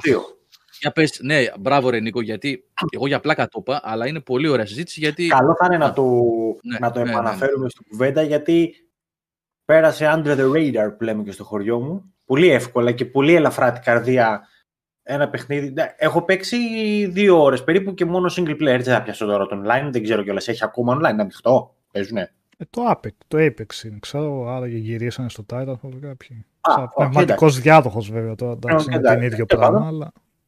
Ε, είναι από τα παιχνίδια που δεν του λείπει τίποτα τη δεδομένη στιγμή, ε, όσο το έχω παίξει, διότι από τη μία έχει, για FPS έχει πάρα πολλά στοιχεία σε gameplay που σε κρατάνε όλη την ώρα ε, δεν σε κάνουν να βαριέσαι. Δηλαδή τα όπλα έχουν διαφορετική, εντελώς διαφορετική, πώς λέμε παιδιά, ε, συμπεριφορά, abilities αλλάζει το σκηνικό μεταξύ του Τιτάνα και του πιλότου, όπου είναι πάλι διαφορετικό gameplay, σύν ότι πολύ ωραία set pieces και, ωραία, και, και ωραίο περιβάλλον που νιώθεις ότι χωρίς να είναι του κόσμου, έχει αυτό το, το μέγεθος οι πίστες που σε ξεγελάνε λίγο ότι ξέρεις τι, έχω μια ελευθερία στην κινηση Και όπως ανέφερα και πριν ξεκινήσουμε, μου άρεσε πάρα πολύ το πώς αντιδράνε οι NPCs όταν τους επιτίθεσαι. Πολύ ανθρώπινα. Μ' αρέσει αυτό τα γίνεται στα παιχνίδια το βαράς και πετάει το όπλο πάνω, ξέρω εγώ, ή τρέχει να φύγει. Όταν γίνεται αυτό, εμένα με, με κερδίζει με τη μία. Και εσύ, να μιλήσουμε τώρα ότι δουλεύει πάρα πολύ ωραία το wall climbing, η, η καθετότητα στο game, κόμπο με άλματα και μελή kills, όλα, όλα, δηλαδή μια ιστορία μου είπατε ότι ανεβαίνει κιόλας καθώς προχωράς το παιχνίδι. Έτσι, αυτό δεν μου ναι. είπατε; Ε, δεν έχω να πω κάτι. Πραγματικά ψάχνω, έψαχνα να βρω. Λέω να ψεγάζει, έχει αυτό το παιχνίδι που δεν έχω. Δεν, δεν έχω βρει κάτι που να πω ότι αξιστεί, αυτό δεν το κάνα καλά. Είναι όλας σε πάρα πολύ καλό επίπεδο. Και πολύ κρίμα που πέρασε τόσο. ξεχάστηκε τόσο γρήγορα. Λέει εδώ τριαντάφυλλος ε, κάτι που του λείπει είναι η διάρκεια, αλλά μπορείς πραγματικά να πεις ότι είναι θέμα τη διάρκεια όταν όλα αυτά τα FPS πλέον από Call of Duty βασικά που έχουν θέσει τις φάσεις κυμαίνονται σε αυτή τη διάρκεια. Πόσο είναι ρε παιδιά, δεν θυμάμαι. Δεν είναι, είναι, είναι, είναι ένα Call of Duty campaign βασικά. Εντάξει, δεν είναι Half-Life 2, δεν είναι Singularity. Ναι, αλλά, αλλά αυτά είναι παλιές εποχές. Δεν ναι. βγαίνουν πλέον τέτοια. Προφανώς είναι, δεν είναι και καλύτερη δυνατή αυτή η διάρκεια, αλλά πόσες φορές να πούμε όταν ότι αυτό είναι αρνητικό, όταν αυτό Εγώ το θυμάμαι ότι είχα χορτάσει η νόρμα. Ναι. Γιατί ήταν τόσο ωραίο, τόσο, τόσο διαφορετικές παραστάσεις από ένα σημείο, όχι από ένα σημείο και μετά, μετά το πρώτο chapter που είναι μέχρι να βρεις τα πατήματά σου, να βρεις το μεξ σου που ουσιαστικά mm. καταλαβαίνεις τι γίνεται και πας στην κύριος αποστολή. Μετά αλλάζει το παιχνίδι συνεχώς. Έχει συνεχώς άλλα πράγματα, άλλες παραστάσεις και τώρα μην το πω spoiler, αλλά έχει κάποιες εναλλαγές πολύ σημαντικές που συμβαίνουν. Κάποια πολύ έξυπνα επίπεδα βασικά. Ναι. Ε, που είχα χορτάσει με το παιχνίδι, δεν το θυμάμαι όταν μικρό. Αλλά πάνε χρόνια έτσι που το έχω είναι, δει. Είναι μικρό, αλλά είναι, είναι χορταστικό. Μικρό, ε. Λόγω mm. του gameplay του είναι χορταστικό, ρε παιδί Δεν τελειώνει και λες, έμεινα πάω το. Ε, και να πούμε ότι πρωτίστω είχε βγει και για το online. Έτσι. Το, Titanfall, το Titanfall το 1 δεν είχε καν campaign. Δεν είχε, ναι, δεν είχε καθόλου. Αυτό πρέπει οπωσδήποτε πρέπει να σημαίνει. Ένα παιχνίδι κυρίως είναι για online, okay, και σου δίνει και μια campaign που έχει όλα τα κόλπα μέσα να τα μάθεις, είναι full το πακέτο. Δεν uh, είπε ποτέ κανένας ότι είναι μόνο για το campaign και θα κρυθεί έτσι. Πρέπει να βάλεις και το online του. Με, θα πάρει το online το μερίδιό του. Αλλά πάρα πολύ. Γιατί ρε παιδιά αυτό από κάτω, τι είχε εκείνη την περίοδο, βγήκε κάτι και αυτό χαντακώθηκε. Ναι, με το Battlefield. Γιατί βγήκαν και τα δύο βασικά με το Battlefield είχε βγει, γιατί και τα δύο ήταν ναι. βασικά multiplayer, ήταν άμεσα ανταγωνιστικά μεταξύ τους.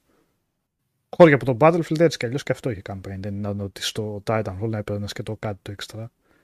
Είχαν βγει σε διάστημα περίπου, αν θυμάμαι καλά, 20 ημερών, 25. Ναι, κάπως έτσι, ναι. Περίπου, τώρα δεν θέλω να είμαι απόλυτος, αλλά περίπου σε αυτό το χρονικό διάστημα. Ξέρετε, είναι εκεί το, το διάστημα που γίνεται ο χαμός Οκτωβρίου-Νοεμβρίου κάθε χρονιάς. Που γίνεται ο χαμός για να προλάβουν όλοι ε, Black Friday και Holiday Season που τη λένε. Ε, και είχε βγει στο καπάκι, είχαν βγει, είχαν πέσει μαζί. Titanfall 2, Battlefield. Ε, ποιο Battlefield ήταν, δεν θυμάμαι τώρα ποιο, και ένα Call of Duty. Το One που λέει και ο Γιώργος Τιτάκης, μάλλον. Το, ναι. το Battlefield, ναι, αυτό πρέπει να ήταν. Ναι, και ένα Call of Duty. Και καταλαβαίνεις τώρα τι κανιβαλισμός γίνεται, έτσι. Όταν είναι τρία παρόμοια ε, παιχνίδια, γιατί είναι... Και πολύ μεγαλύτερα ονόματα τα άλλα, έτσι. Είναι ναι. και η δύναμη του franchise. Ποιο θα επιλέξει ο άλλος, αν θέλει να παίξει ένα. Και δεν είναι μόνο η δύναμη του franchise, δεν είναι μόνο πώς το εκλαμβάνει ο κόσμος, είναι και πώς το προωθεί και ο Βέβαια, publisher. Ναι. Γιατί όταν η EA έριξε όλο το marketing και όλο το, public, όλο το, το promotion στο Battlefield και πέρασε στα ψηλά το Titanfall 2, συνέβη αυτό που συνέβη, Νίκο, κατάλαβες; Mm-hmm. Ευτυχώς, ναι, Νίκο, ξέρεις τι, ευτυχώς που έτσι όπως φαίνεται, ε, ήταν και τυχερή και ικανή η ομάδα, η, η Respawn, δεν της κόστισε αυτό το πράγμα. Ναι. Γιατί μετά από αυτό έγινε η δουλειά με το Apex Legends, έγινε η δουλειά με το Jedi Fallen Order και πλέον θεωρείται πολύ σταθερό στούντιο και ασφαλές δηλαδή. Δεν... Είναι από τα περίεργα λίγο αυτό έτσι. Πώς ένα στούντιο που έκανε τη μεγάλη επιτυχία τελικά από το Apex που ήταν online σκέτο, πώς τους δώσανε το ok να κάνουν το, ένα καθαρό αίμο single player παιχνίδι και όταν λέω καθαρό αίμο χωρίς κάμα microtransactions δεν θυμάμαι αν είχε αλλά σίγουρα ήταν ε, single player χωρίς χαζομάρες που να θεωθούν στα ε, microtransactions δεν, δεν έτσι. Δεν είχε Νικόλα, όχι. Πώς το, πώς το είναι, είναι πολύ θετικό που εντάξει παίξανε στα σίγουρα με αυτό το franchise τους Star Wars αλλά στα σίγουρα θα μπορούσαν να παίζουν και βγάζοντας ένα multiplayer. Έτσι. Παρ' όλα αυτά τους έδωσαν το OK για single player. Πάλι καλά. Που βλέπεις κάτι τέτοιες εξαιρέσεις, γιατί εξαίρεση είναι αυτό βέβαια. Αυτή η φώτιση που ήρθε στην EA. Ήτανε, τους έκατσε καλά η ιστορία με το Apex Legends και νομίζω ότι τα λεφτά που βγήκαν από εκεί τους έχουν δώσει άλλο αέρα πλέον της Respawn. Ναι, απλά όσο πρεστίζει και να απέκτησε την εντολή πάλι από πάνω θα τους τη δώσαν αυτό. Το τι θα φτιάξετε μετά. Ίσως Εντάξει, είχε φάει νομίζω... Ναι.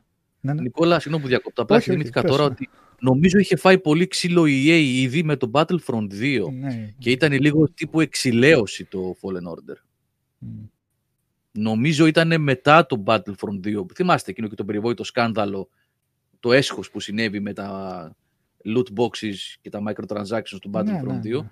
Οπότε ίσως και η EA να ήθελε να δείξει προς τη Disney, γιατί κυκλοφορούσε έντονα η φήμη τότε ότι η Disney είχε δηλώσει, η υπεύθυνη της Disney, ε, πολύ ενοχλημένη από όλη αυτή την ιστορία προς την EA και ίσως η EA ήθελε να δείξει καλή θέληση και γι' αυτό να έδωσε το OK σε ένα παραδοσιακό Star Wars παιχνίδι με campaign αρχή, μέση, τέλος, χωρίς φυλακίες, χωρίς microtransactions, χωρίς loot boxes κτλ. Και δεν νομίζω ότι τους βγήκε και άσχημα αυτή η ε, ναι, έτσι. Όχι, μα πήγε πολύ καλά σε πωλήσεις. Ε, βέβαια. Και ήταν και αξιολογότα το παιχνίδι. Εγώ πότε το είχα καταυχαριστηθεί όταν το παίξα. Όλοι, ρε φίλε. Όλοι. Όποιος έχει παίξει, καλά, μόνο καλά λόγια έχει να πει.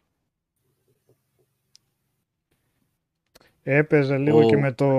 Πήγαινες και λίγο μαγκωμένος αυτό τώρα από την EA single player παιχνίδι, τι θα δω, ποιος ξέρει τι θα δω. Οπότε, ε, εντάξει, αυτό όταν το βγήκε καλό, βοήθησε ακόμα περισσότερο. Η προκατάληψη με την ναι. οποία το πιάσαμε όλο το παιχνίδι υπήρχε. Mm. Λες, δεν γίνεται, κάπου θα έχουν κάνει κάποια μαμουνιά, ρε παιδί κάτι, κάτι περίεργο θα υπάρχει, αλλά ήταν πέρα ως πέρα καλό. Τελικά τι κάνανε στα πόντζος, αλλά OK. Okay. Λίγο ήταν. το προσπερνάμε αυτό. Ήταν αδιάφορα. Τα... Δεν παίζουμε τα παιχνίδια για τα πόντζος, Νικόλα. Δεν πειράζει. Τουλάχιστον δεν τα πλήρωνες. Αυτό, ναι. Α, μετά. Σίγουρα δεν είχε να τους δώσει τίποτα λεφτά για να αγοράσεις πόντζου μέσα. Όχι. Ε. όχι, όχι, όχι, δεν είχε τίποτα. Δεν είχε. Points for ponchos. Πρόγραμμα. Ο, ο Vegeta Junior λέει εδώ τη κόστησε, γιατί είπα προηγουμένως εγώ ότι δεν τη κόστησε το Titanfall 2. Γιατί μετά την αποτυχία του Titanfall 2 την πήρε η EA. Μπήκε Τώρα, μέσα. Εντάξει, έτσι, κι δηλαδή αλλιώς, έτσι κι αλλιώς νομίζω ήταν με τον απόδι μέσα στην EA η Respawn. Τώρα, εντάξει, τώρα τις λεπτομέρειες δεν τις γνωρίζω, ρε, ε, Βετζέτα, συγγνώμη. Ε, και αν επειδή απέτυχε το Titanfall 2 αναγκάστηκε σε εξαγορά από την EA ή να συγχωνευτεί τέλος πάντων ή ό,τι συμφωνία υπάρχει. Δεν τα γνωρίζω, δεν, δεν ξέρω τι ακριβώς έχει γίνει. Αλλά ήδη οι σχέσεις της ήταν ε, πολύ στενές. Δούλευε αποκλειστικά για την EA η Respawn. Και έχει και παρελθόν, έτσι. Δηλαδή, υπάρχει ένα πήγαινε έλα με αυτή την ομάδα, με την EA. Αν θυμάστε, έχουμε συζητήσει και παλιότερα ότι οι άνθρωποι που είναι στην κορυφή της, ε, της Respawn είναι οι άνθρωποι που δουλεύαν στα Medal of Honor. Τα πρώτα Medal of Honor. Που έφυγαν, γιατί τα είχαν τσουγκρίσει με την EA, έφυγαν ε, και φτιάξαν την Infinity Ward και πήγαν στην Activision. Και μετά τα τσούγκρισαν με την Activision και έφυγαν από την Infinity Ward και φτιάξαν τη Respawn και ξαναγύρισαν στην EA. Δηλαδή υπάρχει μια περίεργη ιστορία πήγαινέλα μεταξύ EA και Activision με αυτούς τους ανθρώπους, με τον Ζαμπέλα και την και τους συνεργάτες τους. Δεν θυμάμαι τα υπόλοιπα ονόματα, ζητώ συγγνώμη. Ε, οπότε δεν είναι ότι πήγε και την δάγκωσε και την άρπαξε ή καλά μπορεί και να το κάνει βέβαια. ναι. Αλλά θέλω να πω είχαν δεσμούς. Έτσι κι αλλιώς. Τώρα... Να πούμε σαν άλλοι σημείδες ευχαριστούμε τη Microsoft και τα παίζουμε τα παιχνίδια τσάμπα τώρα αυτά σχεδόν, οπότε δεν έχουμε παράπονο. Oh, Πατάς σε επικίνδυνο όλα αυτά. Δεν πειράζει. Έχω τα λόγια δεν εκφράζω κάποιον άλλον. Δηλαδή, αλλά η αλήθεια. Έχουμε ψέματα. Σκληρό ροκ.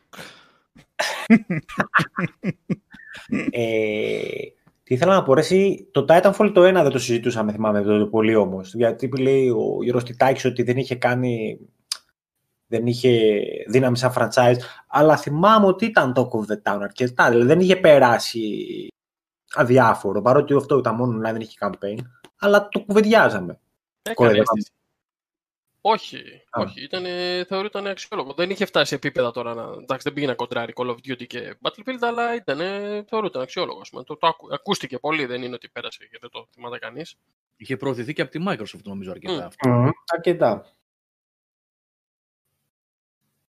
Ήταν exclusive, ήταν, θυμάμαι την πρώτη φορά που το είχαν παρουσιάσει εντυπωσιακά πράγματα με τα mechs που έδειχνε ότι έπεφτες και έμπαινες μέσα στο mech και το all run που είχε, είχε σημαντικά πράγματα το, το πρώτο Titanfall είχαν δείξει τότε. Είχε πλασαριστεί ως δυνατή αποκλειστικότητα του One. Τώρα το πώς πήγε ή όχι δεν το ξέρω παιδιά αυτό, αν πήγε καλά δηλαδή, όχι δεν το ξέρω, δεν, δεν γνωρίζω πόσα νούμερα έφτασε και τι παίκτες είχε. Ήταν όμως μεγάλη κυκλοφορία, δυνατή για το One αυτή. Τέλος πάντων, η Respawn αυτή τη στιγμή για την ώρα τουλάχιστον είναι ασφαλή. Καλά πηγαίνει. Υποθέτω ότι μετά την επιτυχία του Fallen Order κάτι ακόμα θα κάνει. Ε, Αν θυμάμαι καλά και το Fallen Order τελειώνει με cliffhanger, έτσι δεν είναι. Θυμάμαι καλά. Ε, ναι, ναι, Γιώργο, ναι, συνεχίζει σίγουρα. Ναι. Οπότε, ναι, εντάξει, μακάρι. Μακάρι να συνεχίσει το στούντιο για να μας δίνει καλά παιχνιδάκια. Εγώ πάντως άνετα θα έπαιζα ένα Titanfall 3. Σε αυτή τη λογική δηλαδή, ένα FPS με τέτοιο campaign, με αυτούς τους μηχανισμούς, είναι πάρα πολύ ωραίο παιχνίδι.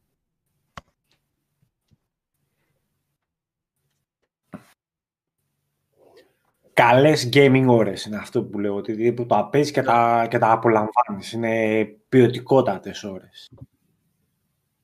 Και ξέρεις, χάνεις, δοκιμάζει κάτι άλλο μετά, αλλά έχει σου δίνει τα εργαλεία του παιχνίδι για να δοκιμάσεις άλλα πράγματα. Δεν είναι ότι θα αφήσω την καραμπίνα και θα πάρω το αυτόματο και κάτι. Αλλάζουν σοβαρά πράγματα με, με ανάλογα με τον εξοπλισμό σου και προφανώς με την ελευθερία που έχει στην κίνηση στον χώρο. Με τα διπλά άλματα, με τα σκαρφαλώματα mm. και platforming έχει. Αυτό το παιχνίδι, είναι... το παιχνίδι γίνεται platformer Νίκο σε σημεία, κανονικά ναι. όμως. Ναι, ναι. Οπότε μια χαρά.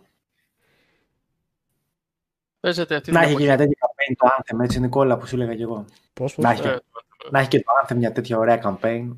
Ε, ναι. Ορίστε που λέμε για διάρκεια. Και τι καταλάβαμε που είχε 20 ώρες campaign το Anthem. ναι. Ας είχε 6 ώρες και ας ήταν όπως ήταν ε, στη Βένο το, το Titanfall. Εγώ πάντως, παιδιά, με έχει παρασύρει. Δηλαδή, τόσο καιρό που έχουμε κάτσει έτσι όπως είμαστε σε αυτήν την κατάσταση, δεν έχω και τόσο κέφι να παίξω. Δεν ξέρω αν σας συμβαίνει και εσάς. Σε πιάνει παρότι έχεις ώρες, ας πούμε, περισσότερες από ό,τι πριν, γιατί δεν έχεις άλλα πράγματα να κάνεις. Λες τώρα πού να πάω. Και το συζητάω και με φίλους, έχει καταβάλει, σου λέει, καλούς που δεν παίζουν. Σου λέει, δεν έχω ρίξει να δω κάτι καλό, όλο σαβούρες βλέπω. Σε πιάνει ρε παιδί, μια... σε ρουφάει μια σαπίλα αυτό το πράγμα. δηλαδή, πολύ είναι. Το YouTube, σε... το YouTube που χαζεύεις. Αυτό είναι το μεγάλο πρόβλημα. Ε, Λάμπρο, εάν σε αυτό δεν βάλεις πρόγραμμα ουσιαστικά, όσο χαζό και να ακούγεται, σε ρουφάει, φίλε. Ναι. Αυτό νιώθω τώρα. Ναι, και το πρόγραμμα μπαίνει αν, αν βάλεις πρόγραμμα. Έτσι μπαίνει Είναι και διάθεση. δηλαδή, τώρα διάθεση, θα το, θα το φας. Να ανοίξεις ναι. βιβλίο, να ανοίξεις πέντε e-books και να διαβάζεις διηγήματα. Ε, μην, δηλαδή δεν επιτρέπεται να μας, να μας καταβάλει το ότι μείναμε πολύ μέσα ή κάτι τέτοιο. Παραμείναμε ρε φίλε, παραμείναμε. Ναι, το ξέρω, το ξέρω, αλλήμωνο. Καλά, ναι, κάποιες μέρες θα είσαι. Ναι, λογικό. Ναι, όχι, δεν σου κάνει... Και σε μένα και σε όλους μου. το τι κάνω, απλά κάθομαι και εγώ... κοιτάω. Ναι, ναι, χαζεύει σαν το, σαν το ζαβό τώρα. Εγώ σου λέω και φίλοι που δεν παίζουν video games μου λένε, ξέρεις, α, καμιά ταινία, καμιά σειρά, δεν έχω να δουν όρεξη να δω τίποτα. Να θέλει λίγο, λίγο προσπάθεια, ας πούμε. Αλλά, τίποτα, μόνο ναι, λάμπρο αυτό είναι... Ναι.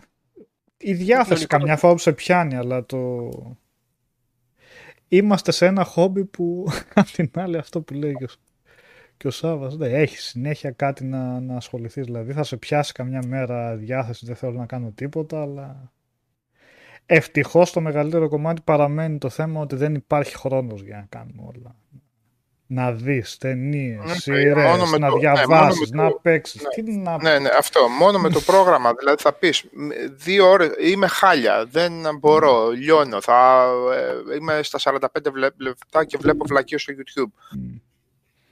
Μία ώρα θα διαβάσεις. Μετά την μία ώρα θα πεις, ωραία φίλε, πέρασε η ώρα, κάτσε λίγο ακόμα. Τώρα για το game δεν μπορώ να σου πω υποχρεωτικά βάλε κάτι παίξε. Η αλήθεια είναι ότι υπάρχουν και αυτές οι περίοδοι που δεν θέλεις, δεν σε τραβάει να, να πιάσεις το, ούτε το controller ούτε το... Ναι, υπάρχουν, Κάνε κάτι διαφορετικό. Παίξε, διάβασε, θα, πεις, θα διαβάσω 40 λεπτά κόμικ, ρε παιδί, με ένα κόμικ. Δόξα τω Θεώ, βγαίνουν γύρω στους 7.500 κόμικ τη βδομάδα. Εντάξει, Καλά, υπάρχουν. Από τα πάντα ναι. έχεις ποικιλία. Ναι, θέλω να πω υπάρχει υλικό. Ε, αυτό που παρασύρεις σε αυτές τις περιπτώσεις είναι αυτό που είπες προηγουμένως, το, η σαβούρα, το έτοιμο. Προς Θεού, ούτε δευτερόλεπτο τηλεόραση, προς Θεού. Εντάξει, εννοείται αυτό το πράγμα, δεν, δεν χρειάζεται να το πω. Αυτές οι δικαιολογίες που βρίσκουμε, έλα μωρέ τώρα για κάτι ελαφρύ, είναι ο χειρότερος δούριος ύπος, ο χειρότερος από όλους. Ούτε δευτερόλεπτο αποκλεισμός, ότι δεν υπάρχει, δεν εκπέμπει αυτό το πράγμα. Ούτως ή άλλως τις ανάγκες μας τις καλύπτουμε 400% σε σχέση με αυτό. Τώρα δεν λέω για ειδικές συνθήκες, είναι το μωρό, είναι το παιδί, είναι το έτσι, είναι το αλλιώς. Δεν μιλάω για τέτοιο πράγμα. Πιο Peppa the Αν δεν πούμε στη διαδικασία να εξαναγκάσουμε τους εαυτούς μας ορισμένες περιπτώσεις, σε ορισμένες φορές που δεν έχουμε διάθεση, δεν θα το καταφέρουμε αυτό να το ξεπεράσουμε και θα φεύγει, θα φεύγει χρόνος χαμένος. Και όμως, και με τον Νίκο τα έλεγα, φτάσαμε 40 και 42 και 43 χρονών για να τα λέμε αυτά, η αίσθηση που θα σου δώσει όταν θα σηκωθείς μετά από δύο ώρες από ένα PC που δεν έχεις κάνει τίποτα, νιώθεις τύψεις για τις επόμενες 48 ώρες. Ναι. Η αίσθηση μετά από 40 λεπτά που θα έχεις διαβάσει μια κακή ιστορία ενός γνωστού συγγραφέα, δεν συγκρίνεται με τίποτα. Είναι 500 φορές καλύτερη από το να πάει χαμένη η ώρα σου δεξιά και αριστερά σε σελίδες. Το gaming είναι διαφορετικό γιατί αποκτά μια άλλη, ε, απαιτεί μια άλλη ε, αφιέρωση χρόνου. Καταρχάς προϋποθέτει διάθεση το gaming. Ναι. Όπως και το βιβλίο. Είναι... Θέλει να, έχεις μια, να είσαι ήδη σε μια φάση που θέλεις να το κάνεις. Δεν, είναι, δεν μπορείς να το κάνεις φυτοζώντας χρειάζεται προσπάθεια. Και απ' την άλλη, μπορεί να σου πει κάποιος ότι το χόμπι δεν θα ήθελε προσπάθεια. Ρε φίλε, απλά να το κάνεις ευχάριστα γιατί είναι το χόμπι σου και το κάνεις γιατί σε διασκεδάζει. Αλλά η ποιότητα, όπου και να θέλει αφοσίωση. Θέλει αφοσίωση. Θέλει, θέλει πολλές φορές και προσπάθεια η ποιότητα. Και τώρα έχω κολλήσει εικόνα μου και είναι σαν να μιλάει με κεφαλικό. Εγώ έκανα αυτό που περιέγραψες ο Σάβα προηγουμένως, το έκανα σήμερα και θέλω να το κάνω πιο συχνά, αλλά να. Αυτά είναι που λέμε ότι μπαίνεις σε μια ρουτίνα, ε, περνάνε οι ώρες, δεν καταλαβαίνεις, αγχώνεσαι λίγο παραπάνω, προκύπτει κάτι ξαφνικό.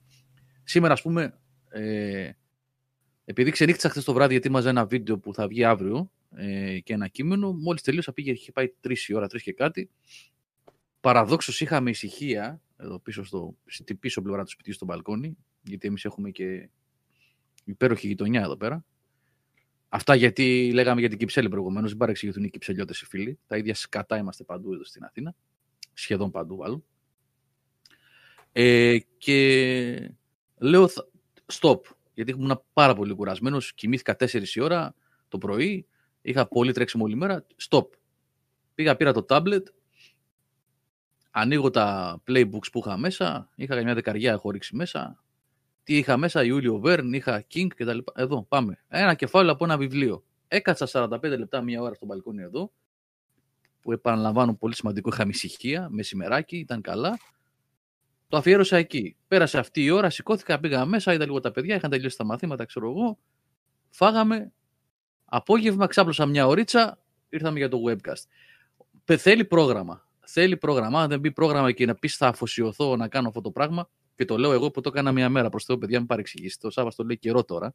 Έτσι, απλά επειδή το φέρει συζήτηση και επειδή συμπτωματικά το έκανα σήμερα, ε, εμένα μου άρεσε, δηλαδή με γέμισε, χαλάρωσα, ηρέμησα σήμερα, πέρασε όλη η κούραση, ας πούμε, μου έφυγε.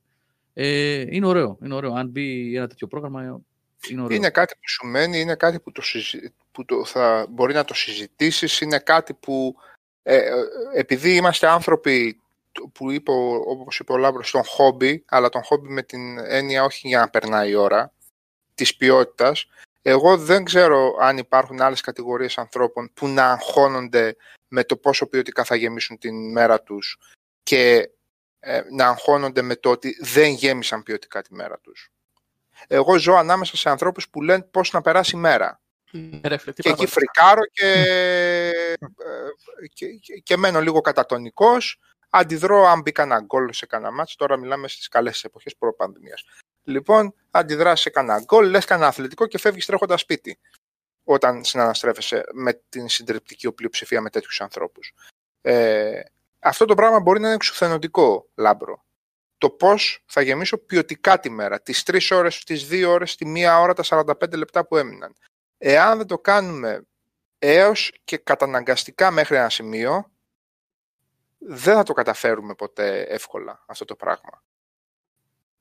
Και επιμένω σε αυτό γιατί ε, έχω περάσει τα τελευταία ας πούμε 10 χρόνια, 11 χρόνια, βάζω ένα, ένα ορόσημο και το λέω, ε, αρκετά στρεσογόνες περιόδους που έλεγα ότι δεν είμαι σε θέση ούτε μία σελίδα να διαβάσω, ούτε ένα καλό παιχνίδι να παίξω και έπαιζα μία βλακεία ξανά και ξανά, ξέρω εγώ, απλά για να περάσει μία ώρα ή δεν ξέρω τι άλλο. Ήταν κάτι το οποίο δεν σε, δεν σε απασχολούσε ούτε καν ποιοτικά.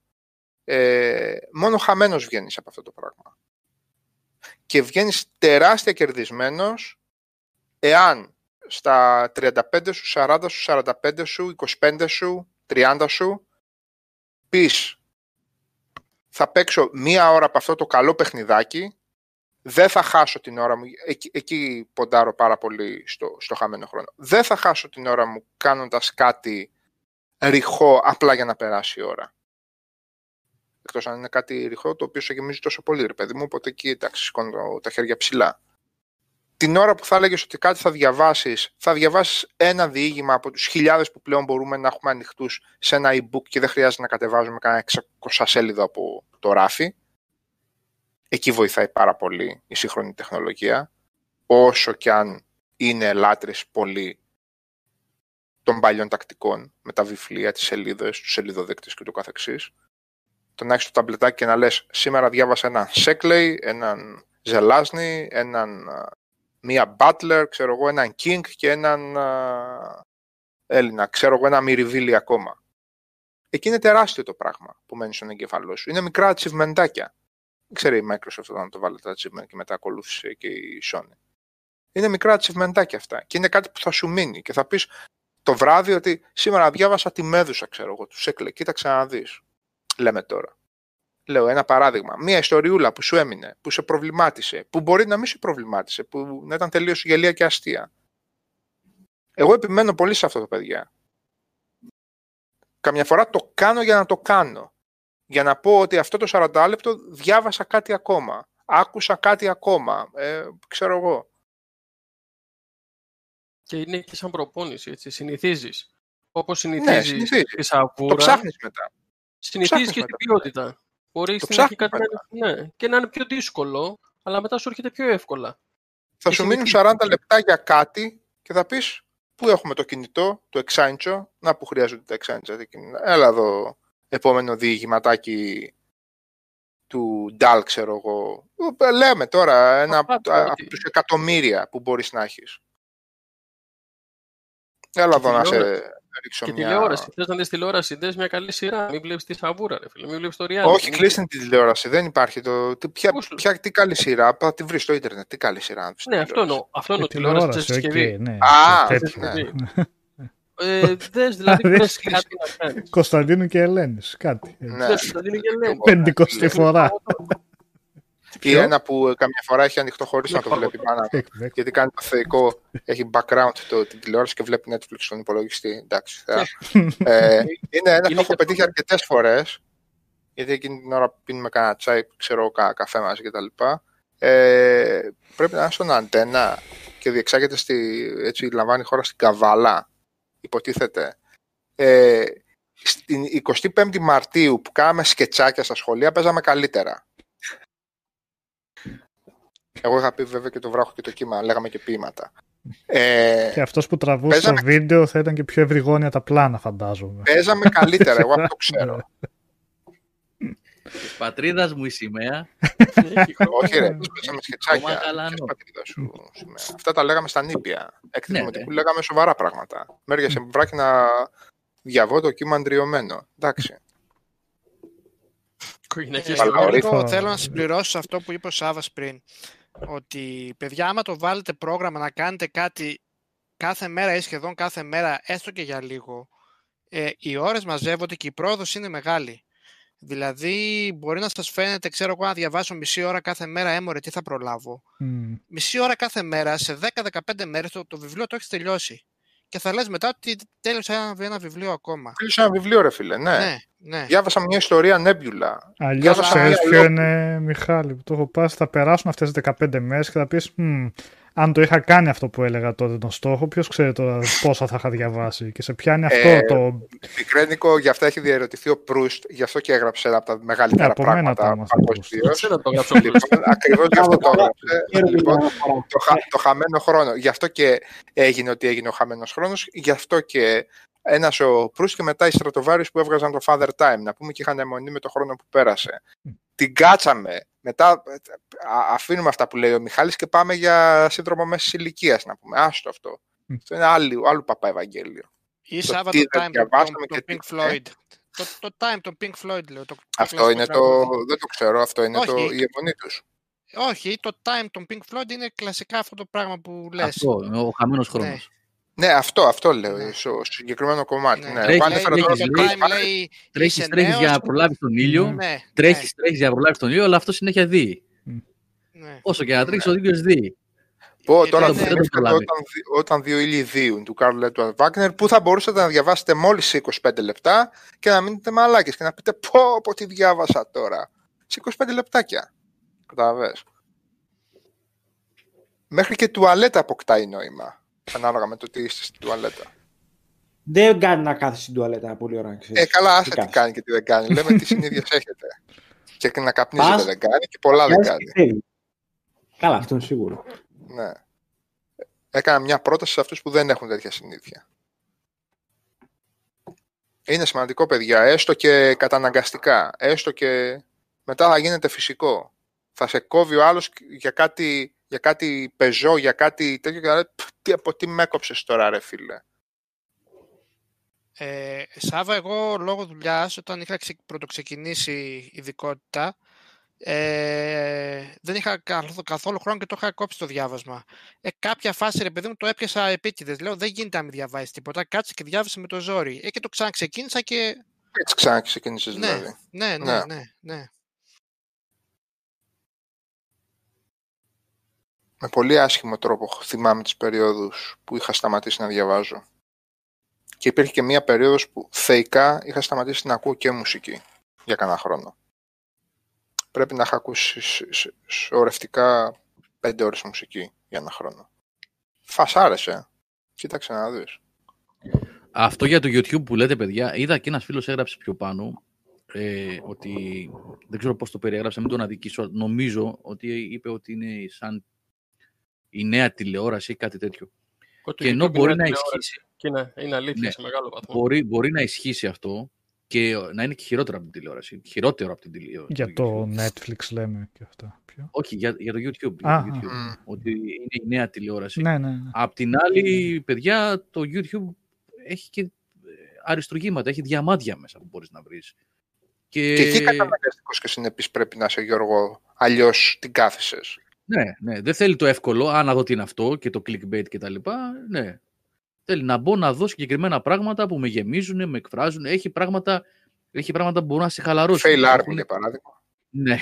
Έχει πράγματα που μπορούν να σε, να σε εκπαιδεύσουν, να μάθεις πράγματα. Εγώ έχω μάθει ε, πράγματα. Καλά, ε, καλά, εννοείται.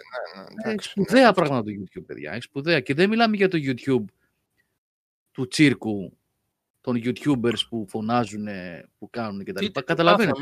Όχι, επαγγελματικές δουλειές. Εντάξει, το Έχει δουλειές σε παιδιά που. Δηλαδή, εγώ, ας πούμε, που μου αρέσει να φτιάχνω με τα χέρια πράγματα, να επισκευάζω, να κατασκευάζω κτλ.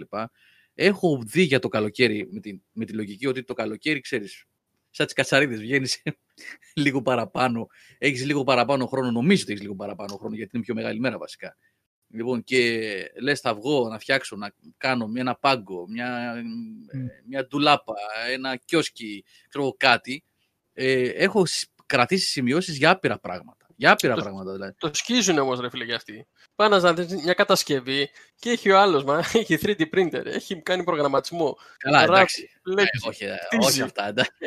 ναι, ναι, όχι τόσο πολύ, εντάξει. Τα βασικά. Βλέπεις τι λέει αυτός, γιατί αυτό το έχω πάθει πολλές φορές που λες Λάμπρο. Ε, βλέπω έναν τίτλο, κάτι που με ενδιαφέρει. Πατάω να δω τι είναι αυτό. Βλέπω πρώτα απ' όλα πώς μιλάει και αν ξέρει τι του γίνεται. Αυτός που μιλάει. Α, περνάμε το πρώτο λεπτό. OK, okay, ναι, πέρασε το πρώτο. Αν αρχίσω και βλέπω, πρέπει να έχεις το τάδε πριόνι με τις τάδε μοίρες, με αυτό, με εκείνο και θέλει εξοπλισμό 1500 ευρώ για να φτιάξεις, ας πούμε, ένα πάγκο, ένα τραπέζι, μια καρέκλα, κάτι. Όχι, ο επόμενος. Πάμε σε κάτι πιο απλό. Ένα που είναι πνευσμένο, έχει ωραίες ιδέες, με απλά πράγματα. Τι μπορείς να κάνεις καθημερινά, να πας σε ένα μαγαζί, να αγοράσεις δύο πραγματάκια, τρία, να έχεις και δύο βασικά εργαλεία προς Θεού, έτσι. Δεν μπορείς Εντάξει, ναι, ναι. Και να ξέρεις και δύο πράγματα. Ναι. Λοιπόν, να κατασκευάσεις κάτι, να φτιάξεις, ξέρω εγώ, πώς να κάνεις την καλωδίωση στο σπίτι σου καλύτερη, ξέρω εγώ, πώς να φτιάξεις ένα κιόσκι ωραίο, ξέρω εγώ, να μην σου πέσει το κεφάλι με τον πρώτο αέρα. Το ναι. Έχει πράγματα, παιδιά, σχολείο ολόκληρο μπορεί να γίνει το YouTube. Θέλει, θέλει όμως καλό φιλτράρισμα, έτσι. Καλό φιλτράρισμα. Είναι πάρα πολλοί και αυτοί που βλέπω που κάνουν κατασκευές και δείχνει πόσα στάδια περνάνε. Πώς να και φτάνεις στο τέλος του βίντεο και λες: Ωραίο αυτό που έφτιαξες, αλλά δεν άξιζε τον κόπο σου ναι. και τον χρόνο. ναι, ισχύει και αυτό. Συμβαίνει.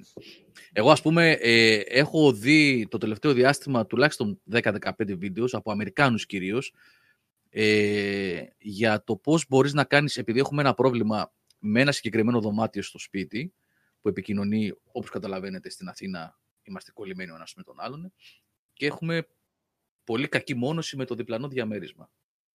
Ε, όπου μένει μια γιαγιά που και εμείς την ενοχλούμε με την τηλεόρασή μας και αυτή μας ενοχλεί με την τηλεόραση που τη βάζει τέρμα για να δεν ακούει.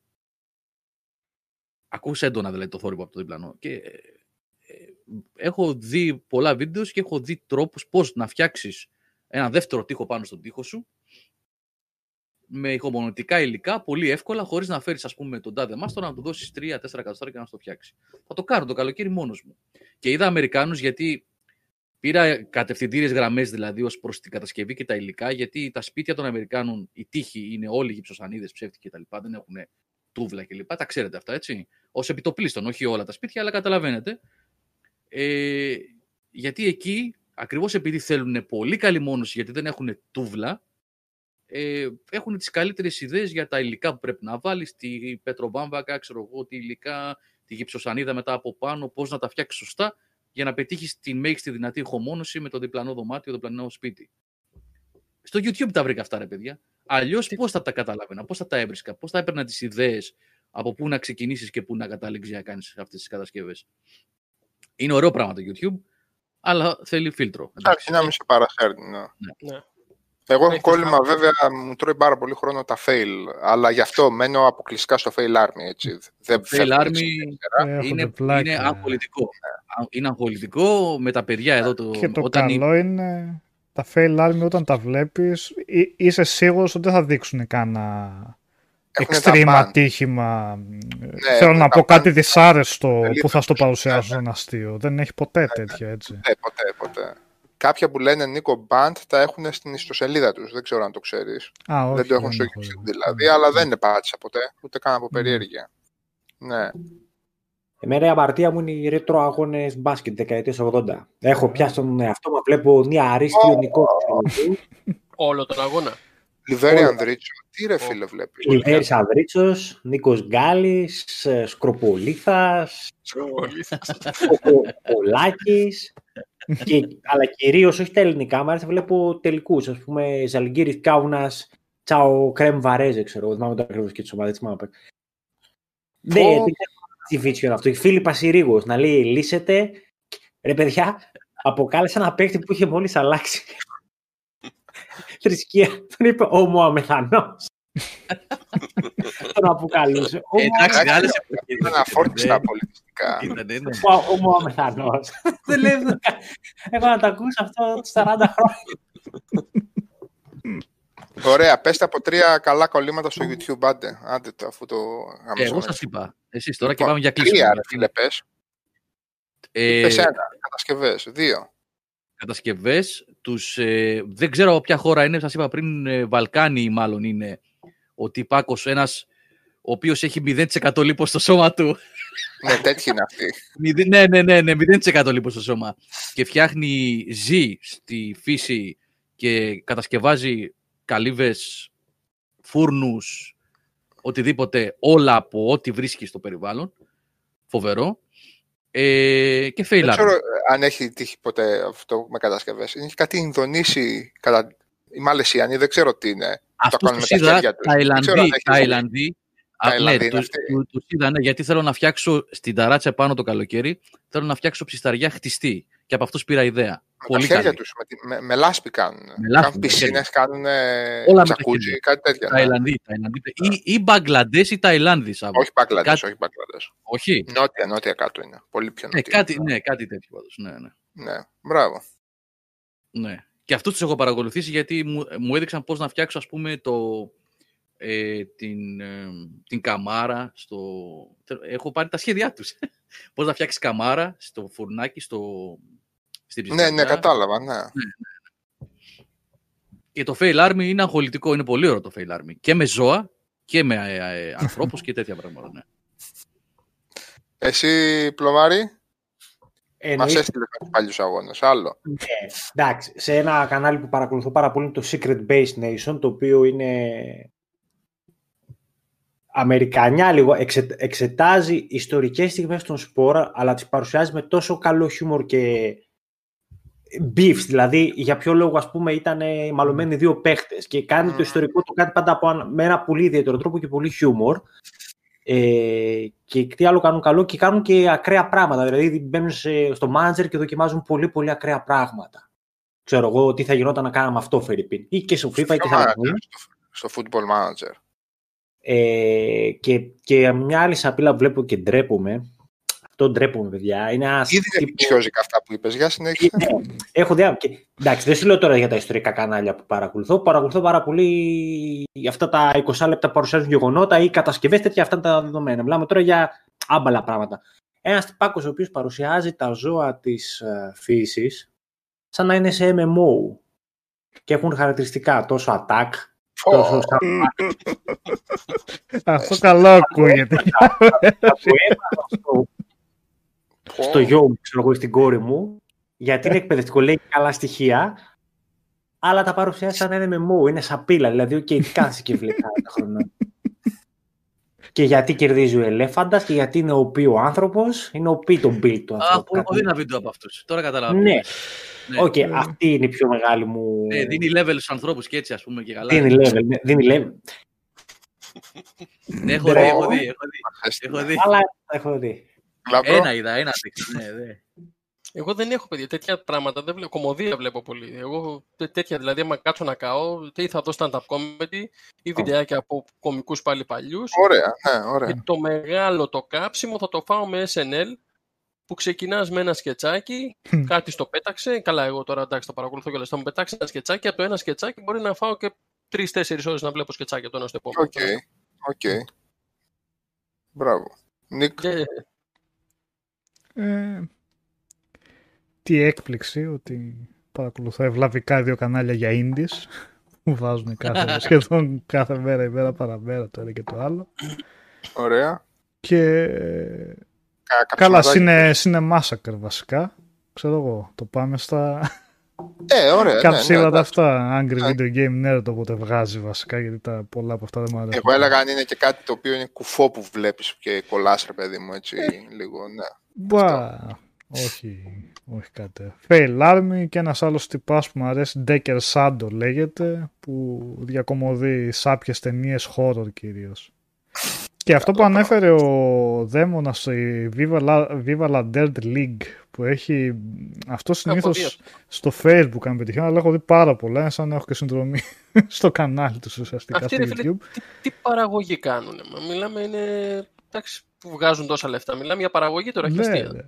Αυτή βασικά έχει πολύ περίεργο όνομα γιατί το, το όνομα δεν σου πάει καθόλου το τι κάνουν. Αυτοί ουσιαστικά διακομωδούν παιχνίδια. Αλλά διακομωδούν, ναι, παίζουν ρόλους έτσι. Για το Elder Scrolls έχουν κάνει, για το Witcher. Έχουν φέρει άλογα. Ναι, ναι. ναι. Α, κατάλαβα ποιος λέτε, ρε παιδιά. Έχουν πολύ πλάκα. Έχουν πολύ πλάκα κάποια. Που διακομωδούν σκηνικά τώρα, υποτίθεται ναι, διαλόγου. Ναι, η λογική, ξέρω εγώ, τον RPG για, για γρίφους που έχουν. Και έχει εκεί τον μάγο, το μάγο τον με το σατανικό το γέλιο δεν θα περάσεις ποτέ αυτόν τον γρίφο. Δεν θα καταλάβεις ποτέ πώς να βάλεις αυτά τα τρία σύμβολα στη σειρά. Και είναι ο άλλος, μήπως είναι έτσι, ένα, δύο, τρία, όχι. Ένα, τρία, δύο, όχι. Δύο, τρία, ένα. Μα πώς το βρήκες, είναι δυνατό, ξέρεις, έτσι, είναι κάτι τέτοιο. Καλύτερο αυτό είναι λογική των video games, ναι. Όχι την εικόνα του Red Dead Redemption που είναι εκεί που συζητάνε ναι. και έκανε και καλά πατάει κατά λάθος. Quickshot! Quickshot! Γιατί σκοτώνει όλους. Ναι, ναι, ναι. Παιδιά, συγγνώμη, πριν πάμε στον επόμενο, προσθέτω δύο ακόμα. Καλά, είναι πολλά περισσότερα, αλλά από αυτά που παρακολουθώ και μου αρέσουν πολύ. Εμένα μου αρέσει, το έχω ξαναπεί, με τα ελαττώματά του, αλλά είναι πολύ ωραίος και με σταθερή ποιότητα και ήθος και ύφος, ο Metal Jesus. Ελαττώματα γιατί, μια χαρά. Ποια είναι τα ελαττώματα; Καλός. Ε, τα ελαττώματα είναι ότι ε, πολλές φορές καταλαβαίνεις ότι για κάτι που μιλάει δεν το γνωρίζει. Ε, αλλά... okay.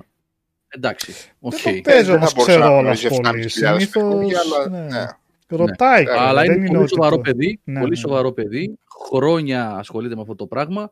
Και οι τύποι και... με τους οποίους συνεργάζεται είναι ένας και ένας καμένο. Ε, mm. Ένας και ένας καμένο. Ένας και ένας, ναι. ναι. Και την ψάχνει πάρα πολύ την ψάχνει πάρα πολύ γενικά και άμα δεν ξέρει που, λέω, που είπα προηγουμένως ότι δεν ξέρει, δεν μιλάει και πάρα πολύ, έτσι, πολλές φορές δηλώνει ότι εντάξει δεν το γνωρίζω αυτό. Γενικά, πολύ σοβαρός, πολύ... έχει παχύνει λέει Hillmaster, εντάξει και εγώ έχω παχύνει, όλοι έχουν παχύνει όταν γερνάμε, άμα δεν προσέχουμε, όλοι παχύνουμε. Ε, πολύ πολύ σοβαρή παρουσία παιδιά. Όταν ξυρίζει το μουσ λες ότι έχει παχύνει, όταν το έχει καλά ναι. κάνει μεγάλη διαφορά. Έτσι. Ε, είναι πολύ...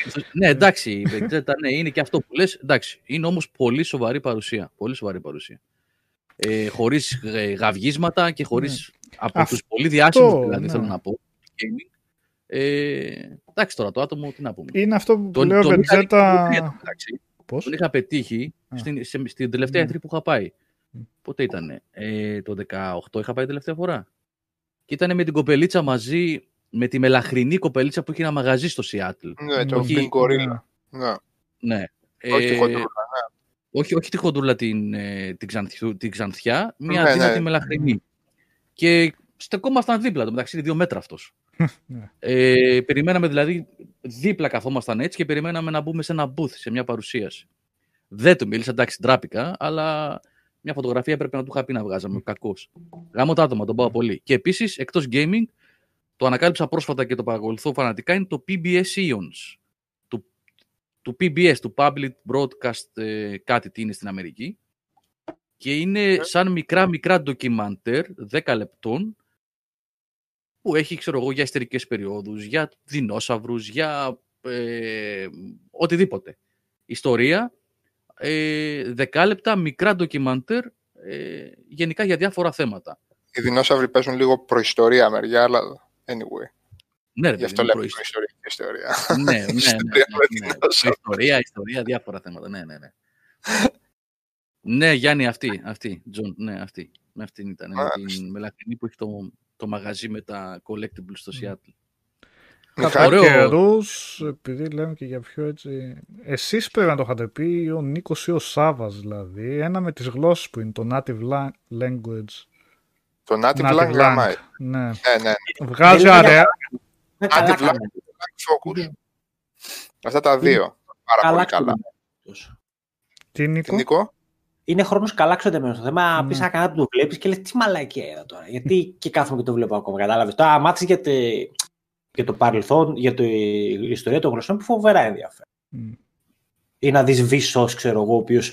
Εν τω μεταξύ, αυτός στο native language επειδή βγάζει πολλά το πώς ακούγονται οι άλλες γλώσσες. Mm. Καταλαβαίνεις ότι κάνει καλή δουλειά. Ίσως βασικά μια ένδειξη ότι όντως το κάνει αυτό. Γιατί και σε κάποιο που έχει κάνει για τα ελληνικά, τον βλέπεις ότι το προσπαθεί και το καταφέρνει για την προφορά. Έτσι. Λέει λέξεις, τις εκφέρει και τις εκφέρει σωστά. Όχι ο φάση... είναι ακόμα πιο πιο εμπεριστατωμένος, να το ξέρεις. Ο Native Ποιος; βάζει και λίγο Α, ναι. Lang Focus. Okay. Το Πολύ δυνατός. Ναι. Και είναι να... πρόσφατα και μια κοπέλα που ξεκίνησε ένα κανάλι. Α, θα σου το στείλω μετά, Νίκο. Ε, ε, να πω λιγάκι εδώ πέρα, ο, ο Μπόλεκ γράφει πάντως όλοι φουλ ελληνικά κανάλια βλέπω. Να σου πω κάτι ρε Μπόλεκ, καταλαβαίνω πώς το λες, αλλά να σου πω κάτι. Όταν μπαίνεις unlocked στο YouTube και τα πρώτα 10-15 κανάλια που σου βγάζει από Ελλάδα τουλάχιστον αυτό έχω διαπιστώσει εγώ. Έτσι. Γιατί λογκαρισμένος πλέον τα έχω πετάξει αυτά όλα. Όταν σου βγάζει τα πρώτα 10-15 είναι αυτά που καταλαβαίνετε. Και νομίζω όλοι καταλαβαίνετε τι εννοώ. Και δεν εννοώ ποια πρώτα 15 ρε Γιώργο, τα επόμενα 150 ποια είναι δηλαδή; Ναι. Ο, με, με, συγχωρείτε τώρα, με συγχωρείτε τώρα. Τα επόμενα 150 ποια είναι. Και μην κάνετε τώρα, παιδιά, αναφορές. Δεν εννοώ αυτά που καταλαβαίνετε. Ναι. Λέω για, ναι. για όλα τα υπόλοιπα. Ποια είναι όλα τα υπόλοιπα, ρε παιδιά, τώρα; Χιλοτράγουδα.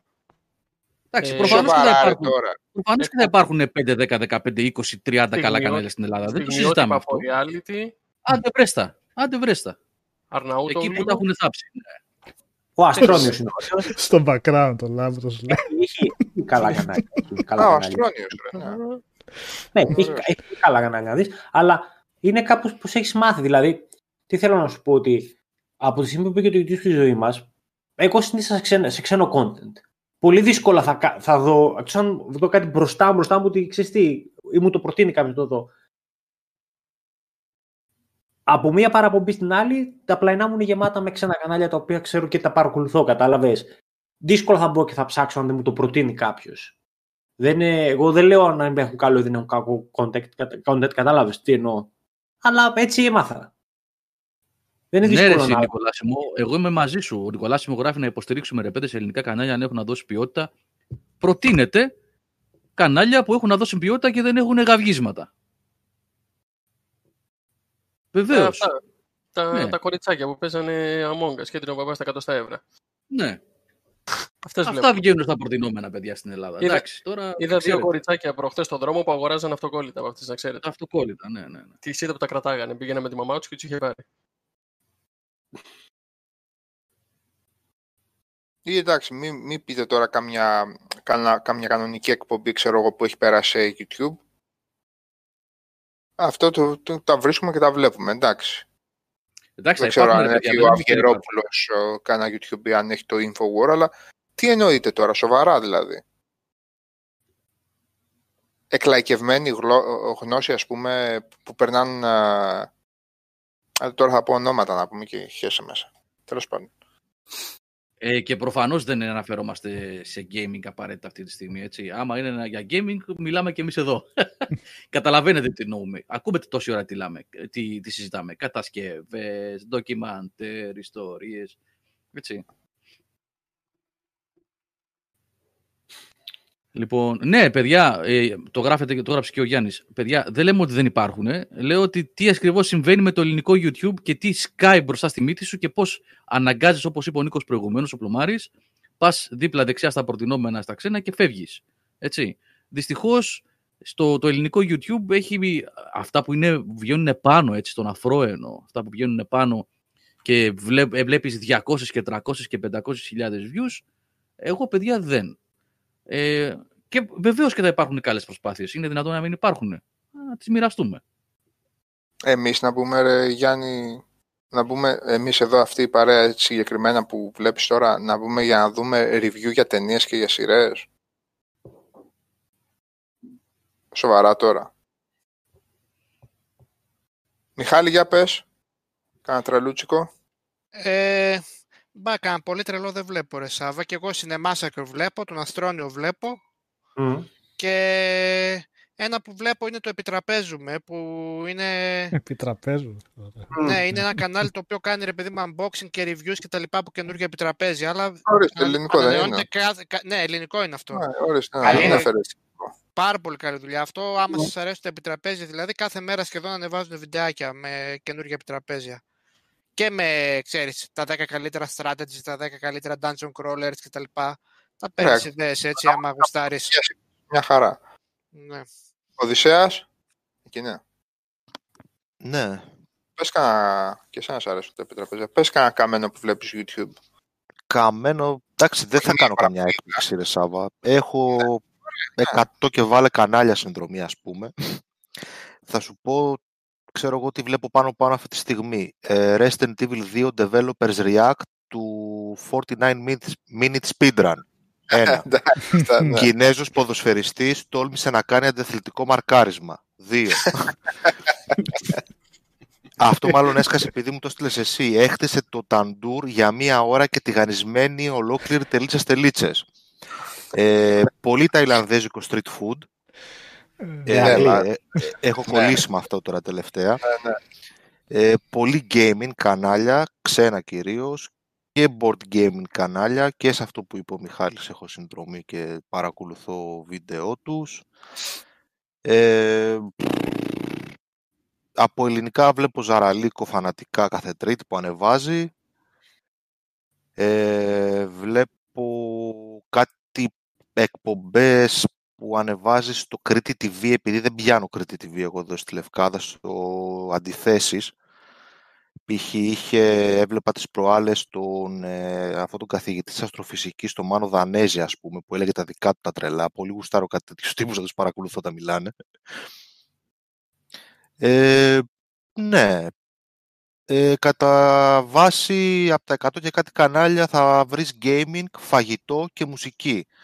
Π.χ. μου αρέσει να βλέπω βιντεάκια, δεν θυμάμαι τώρα πώς τη λένε αυτή την τύπησα, που είναι κάποιοι, ας πούμε, πώς να τους πω ρε παιδί μου, καθηγητές, αυτοί που διδάσκουν φωνητική και κάνουν ουσιαστικά αντιδράνες στο πώς θα κάνει ναι, ναι, ναι, οι metal τραγουδιστές, ας πούμε. Ναι. Πάντα μου άρεσε αυτό, δηλαδή, και, και, να σου εξηγεί βάσει αυτού αυτών των γνώσεων που έχει αυτή. Και να λέει, μα πώς κρατάει αυτός υψηλή φωνή τόση ώρα, ας πούμε; Ναι. Δεν γίνεται. Ή κάτι άλλα react, ας πούμε, που βάζουν σε κάτι παιδάκια να ακούσουν, ξέρω για πρώτη φορά Iron Maiden.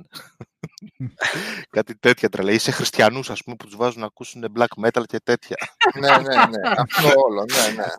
Ναι, είναι, γενικά... Είναι κίνημα, ναι, ναι. Είναι μεγάλη, μεγάλο Με μουσική αυτό, διάφορα τέτοια, ας πούμε, ναι. Το Αυτά κακό με αυτούς είναι Φαγητό, ε, game, ότι μουσική.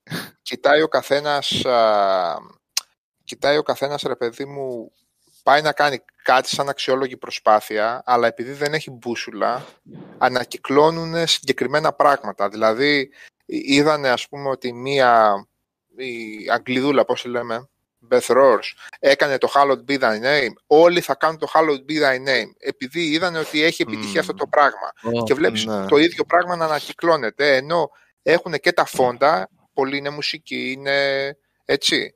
Δηλαδή, ε, ήταν trend μία φάση κατά κύριο λόγο λάτρης της hip hop και τέτοια φάση. Κυρίως μαύρη ήταν, αλλά ok, okay, ήταν και διάφοροι άλλοι. Ε, ντε και καλά να κάνουν, ξέρω εγώ, το Painkiller. Ξέρει, ok, okay, πλάκα έχετε να, να σας σηκώνετε η τρίχα, ας πούμε, και να τρελαίνεστε με το τι ακούτε, αλλά υπάρχουν και άλλα. Α, εντάξει, έστω και αυτό είχε την πλάκα ναι, Κάπου τους καταλαβαίνεις ποιοι είναι λίγο επιτηδευμένοι, ας πούμε, και ποιοι είναι λίγο ναι, πιο σοβαροί. Ναι. Έτσι, ναι. τους ε, φιλτράρεις και τους, ε, και τους βλέπεις, ας πούμε. Και τι, α, τους ε, πετάς ή συνεχίζεις σε αυτούς. Ε, ναι. Αυτά κατά βάση. Ναι, εσύ Μπόλεκ, ε; δύο πράγματα. Όχι στο φίλο μου τον Μπόλεκ λέει εδώ πέρα. Όντως είναι φίλος το παιδί, είναι. Ε, παραπάνω έγραψε ότι, α, πώς μου το έγραψε, ότι κάνω λάθος, ότι είναι οι τάσεις αυτό που λέω. Ναι, αυτό εννοούσα, τις τάσεις εννοούσα, ότι πρέπει να αρχίσεις να ψάχνεις πολύ βαθιά για να βρεις ε, ελληνικό κανάλι και δεύτερον λέει, είδατε που βρέθηκαν, δεν είναι τροπή να λέμε, ότι βλέπουμε και... Δεν το είπαμε ρε Μπόλεκ, πότε είπαμε ότι είναι τροπή να βλέπουμε ελληνικό κανάλι; Είπα ότι δυσκολεύεσαι να βρεις ε, να ψάξεις να βρεις, γιατί τα περισσότερα που βγαίνουν είναι στο, στον αφρό και είναι προτινόμενα, είναι σκουπίδια. Είναι γαυγίσματα και είναι αυτά που ξέρετε ποια εννοούμε. Είπα δεν υπάρχουν. παιδιά, ε, Μα εξ αρχή είπε ο Γιώργος προφανώς και θα είπα προφανώς και υπάρχουν καλά. Ναι, Πώς βγαίνει από το, ένα από αυτό που είπαμε ότι υπάρχει πολύ σκουπίδι στο ότι είναι ντροπή να βλέπουμε ελληνικό content. Τέλος πάντων, εντάξει, μάλλον έγινε παρεξήγηση στον τρόπο που τα είπαμε. Νομίζω ότι είναι ξεκάθαρο τώρα. Εντάξει, εντάξει εγώ από ελληνικό content, παιδιά, για να μην πω ότι είμαι και κανένας φανατήλα σε πολιτικό content, τρία πράγματα παρακολουθώ. Ελληνοφρένια, Ζαραλίκο και την εκπομπή στο Credit TV. Τίποτα άλλο. είναι αυτά που με ενδιαφέρουν εμένα προσωπικά, ας πούμε. Δεν ε, την ψάχνω παραπάνω για ελληνικό content. ωραία είναι για τέτοια. Οι Toy Hunters. Είδα την Παρασκευή, δύο ώρες αφαίρωσα και είδα αφιέρωμα για τους εξωγήνου τερατομάχους. Και έμαθα πολλά πράγματα μετά τον μπάσκετ του 80, έχεις πολύ χρόνο έτσι Ε; Έχεις πολύ χρόνο. Είμαι ο μόνος που δεν έχω φύγει ούτε μία μέρα από τη δουλειά τόσο καιρό. Δεν, δεν έχω μια φορά δεν έχω κάτσει σπίτι μου. Αυτό που το πας. Αλλά εντάξει, δεν έχω. Να σου πω, εξωγήνου τερατομάχου έπαιζες εσύ ή τώρα τους είδες; Όχι, ρε, είχα, τους πρόλαβα. Αυτοί... Α, πρόλαβες. Ναι, και εγώ τους πρόλαβα. Γιατί τα έμαθα. Από το 87 πριν το 92. Απλώς οι άνθρωποι ήταν καταρτισμένοι. Καταρχάς δεν ήξερα ότι είναι Transformers, παιδιά. Ότι είναι από το σύμπαν των Transformers. Σοβαρά. Εγώ τώρα Εγώ ούτε εγώ το ήξερα αυτό. Α, πειδατε. Καλά, το μάχη ήταν... Ε, τι; Κι αν ήσουν μάγκα, έπαιρνες το μεγάλο κουβά. Πού τα πουλ... Α, ναι, ναι. Η εξωγήινη ήταν σε κουβάκι πυραμίδα. Αυτή ήταν... Α, είχαν σε ένα κουβαδάκι που ήταν τέσσερις. Είχε και μεγάλο ε, κουβαδάκια. Μην ανησυχείς. Ναι τύπου σπιρτόκουτο και τα μονά σακουλάκια που είχε. Όχι, και... ρε, κουβαδάκια σαν μερέντα. Ναι, τέσσερις ναι. δίκιο έχεις. Υπήρχε και μεγάλο σου λέω, που είχε εικοσάδα. Α, δεν το, δεν το έχω δει αυτό μπροστά στα μάτια. Ναι, Εγώ δεν το υγρό όνειρο. Τότε δεν ήξερα τι θα πει υγρό όνειρο βέβαια, αλλά το λέω τώρα, υγρό όνειρο. Και, και ποιο είναι το θέμα, ότι αυτοί είπαν ότι η Ελγκρέκο για κάποιο λόγο είχε τα αυθεντικά καλούπια, ενώ συνήθως είχε μούφα καλούπια, είχε δικά της καλούπια, κατάλαβες; Και τους έβγαλε σε μονόχρωμους, ενώ οι κανονικοί οι Αμερικάνικοι είναι όλοι ζωγραφιστοί. Είναι με πράσινη, κόκκινη, η δική μας είναι μονόχρωμη. Και όταν βγήκαν οι ροζ, πήγαινε στο eBay του προ... όχι αυτή. Τι, όχι αυτή. Όχι αυτή. Που έβαλε. Δεν λέω αυτούς. Εγώ ροζ θυμάμαι πάντως. Αυτούς ε, μου έβγαλε και αυτούς θυμάμαι, ρε παιδιά. Ήταν, τους, ε, τα, το μάχο που λες. Ε, ναι, είναι αυτά. Είχε, ήταν τώρα... και διάφανο τζελ. Ναι, είχε διάφανο. Αυτή δεν είναι τερατομάχη. Δεν λέω, δεν είναι αυτό, παιδιά. Δεν είναι η τερατομάχη, ήταν εκείνη που ήταν. Η τερατομάχη ήταν πιο, πιο μεγάλη, ρε. Που, το, το λιοντάρι. Που... Έβγαζες τα μέλη τους, δεν τους έβγαζες. Άμπρα, που φάγαν τα χέρια τους. Αχ, το, ναι, βρήκα, το βρήκα, το βρήκα. Εγώ αυτούς ξέρω πάντως. Δεν θυμάμαι αν είχα τέτοιο βέβαια. Αυτούς που λέτε τους κανονικούς τερατομάχους. Τώρα κάτω θα τη βάλω την εικόνα. Και το και επειδή βγαίνανε εδώ πέρα τα που είχα δει και στο eBay, είχα τα πρώτα σε κάτι, σε κάτι Αυτό με την κατσαρόλα, ας πούμε, το είχα. Με την κατσαρόλα. Ναι, ναι, το είχα και εγώ. Αυτά τα είχε βρει και ο αδερφός μου πρόσφατα, τα θυμήθηκε και τα έψαξε και τα βρήκε για να πάρει. Ναι. Και όλα τα Αδιανόητο, εξαιρετικά ονόματα άσχετα είχε. Πώς τα έλεγε, το, το ελάφι να δεις με το. Αυτά Πες να ήταν φτιαγμένα από πυρηνικό υλικό από το Τσέρνομπιλ, έτσι. δηλαδή κάτι, κάτι περίεργη κατασκευή ήταν. Υπογίνους είχατε; Κάτσε, κάτσε. Και ένας ήταν και Καρχαρίας, θυμάμαι. Και... Ναι, πρόσεξε. Εδώ υπήρχε η εξής. Στο Αμερικάνικο ήταν ψάρι και στα ελληνικά το μεταφέραν Καρχαρία και τον Καρχαρία που υπήρχε κανονικά δεν τον λέγανε Καρχαρία. Είχε γίνει λάθος στην. Ε, δεν θυμάμαι τέτοιες λεπτομέρειες, ρε τρελέ. Ναι, εντάξει. Εγώ τον Καρχαρία τον θυμάμαι πάντως. Ε, Αυτό τι ε, είναι; Ναι. ναι. Υπογίνη. Ναι, ναι, ναι, ναι, ναι, ναι. Όχι, μάλλον είχα μεγαλώσει Μυρμήγκια και τέτοια. Όχι, πάρω μια εποχή πέρα. Εγώ πάρω την ίδια εποχή θυμάμαι. Είχα και τους Ερατομπάφου που λέτε και αυτά έτσι. Τι έχουν στον Η ίδια κοψιά είναι. Ε, η ουρά τους είναι και καλά που για κάποιο λόγο ήταν αποσπόμενη αυτή η ουρά. Ναι, ήταν προ που το βγάζει. Είναι λίγο weird αυτό, παιδιά. Ναι, πολύ Αυτό ήταν και στατιστικά, έτσι. Τι, τι; Ήταν και στατιστικά ή κάνω λάθος. Ή ε, τώρα δεν θυμάμαι. Ναι. Αλλά όλοι από αυτούς τους υπογίνους είχαν ένα αποσπόμενο όπλο κιόλας. Στο τάγκς που ήταν, είχε ένα κανονάκι, ο άλλος ένα πιστόλι, που αυτά τα είχαν για πλάκα βέβαια από την πρώτη μέρα. Δηλαδή, sorry κιόλας. Συγγνώμη. Κοιτάξτε το ροζ τον πάνω δεξιά, έτσι, πώς κάθεται με αυτό το πράγμα που πίσω. Εντάξει. Ναι, ναι. Όλα πώς κάθονται με αυτό το πράγμα. αυτό το πράγμα τι ήταν, ρε παιδιά, στα φωτιά μου μοιάζουν εμένα ε, τέτοια ναι. ήταν, ναι. Γι' αυτό υπογίνη λεγόντουσαν, γιατί ήταν, ναι. Πώς το λέμε στα μυρμήγκια, στα έντομα το τελευταίο αυτό το κομμάτι; Κάπως το λένε. Αλλά Εγώ, παιδιά, δεν, τα γνωρίζω αυτά. Ναι. Είχες μεγαλώσει, μάλλον. Πρέπει να είναι, ναι, ε, επειδή έχουν μια διαφορά... Εσύ ποια έχεις, Γιώργο, για να τα βρούμε και αυτά. Να δούμε σε τι. Ε, τέτοια εγώ δεν είχα ποτέ. Εγώ είχα Masters of the Universe και λοιπά φιγούρες. το Skeletor βάρε. ναι, ναι, Skeletor, He-Man και τέτοια. Αυτά πρέπει, επειδή έχουμε μια διαφορά εμείς... Ας πω, πότε έπαιζες με αυτά, ρε, 15 χρονών, πλάκα μας κάνεις. Αυτά τα πρόλαβα κι εγώ. Όχι, ρε, το He-Man, με τι έπαιζες He-Man. Το 85 ήταν ο He-Man. 12 ήμουνα. 12 χρονών. Α, μπράβο, εντάξει. Ε, ναι, ρε, 12 χρονών. Τι; Πω, πω, ήταν και ακριβά, ρε φίλε. Ήμασταν πιο μικροί στα 12 τότε. Δεν είναι όπως είναι σήμερα 12. Έχεις, έχεις δίκιο σε αυτό. Ήταν η αθωότητα. Mm. Δεν είναι μόνο αυτό. Δες αυτά και δες με τι παίζαμε εμείς και τι παίζουν τα παιδιά μας, έτσι. Ήταν σκουπίδια δηλαδή. Άρα είχα πιάσει για πρώτη φορά το He-Man, πιτσιρικάς, και είχα πάθει πλάκα με το πόσο στέρεη ήταν η φιγούρα. πόσο βαρύ και πόσο στέρεο. Δεν ήταν ψεύτικα, ρε παιδί μου. Δεν ήταν ψεύτικο ναι. σαν, σαν κατασκευή. Και η μεγαλύτερη καινοτομία ήταν η G.I. Joe, φίλε, που σπάγανε κλειδώσεις. Εντάξει, αυτό τέλειο ήταν. Ναι. Άλλο επίπεδο. Εγώ, ρε, φίλε, έχω, τρα... έχω τραυματική εμπειρία, δηλαδή μου είχε μείνει ψυχολογικό από τότε, ας πούμε. Μου είχαν κάνει δώρο το σπαθί του Λάιονο. από το που φώτιζε από το Thundercats και ναι. σαν βλαμμένο και χαρούμενο παιδάκι, ας πούμε, που ήμουν που θέλω να μοιράζω τα πράγματά μου με τα άλλα παιδάκια. Βγήκα καταχαρούμενος να το δώσω να παίξουν και τα άλλα παιδάκια. Ωραία, χράπα, χρούπα, στον αέρα κάνανε και το δίνω και σε έναν και το βαράει σε ένα τείχο και σπάει.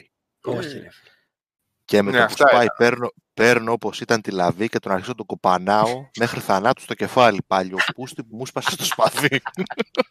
Έγινε σιλάιονο κανονικά. Και μετά σου λέω να μην τον γέμισε κάποιο. Ναι, ρε Γιάννη, ήμασταν στα 12 τότε, ήμασταν ακόμα τώρα 12 χρονών. Είναι άστα να πάνε με το ίντερνετ και με την ε, ναι. τριβή που έχουν τα παιδιά. Ε, το social το ε, περισσότερο το έντονο είναι αλλιώς. Εγώ πάντως, εγώ έκτη δημοτικού ε, ήμουν χάνος ακόμα, ούτε ξέρα το πουλάκι που είναι. Έτσι, το δηλώνω υπεύθυνα.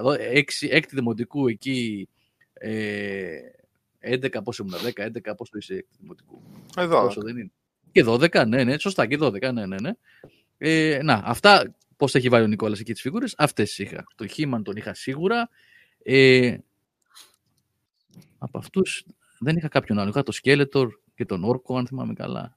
Ε, δεν ήταν και πολύ χίτη άλλοι. Δηλαδή... Στη μέση, στη ναι, μέση ναι. γύριζε ο, ο Χίμαν. Ε, ναι. η, ο κορμός του από, την, από το υπόλοιπο σώμα από τη μέση και κάτω ήταν περιστρεφόμενο, γύριζε.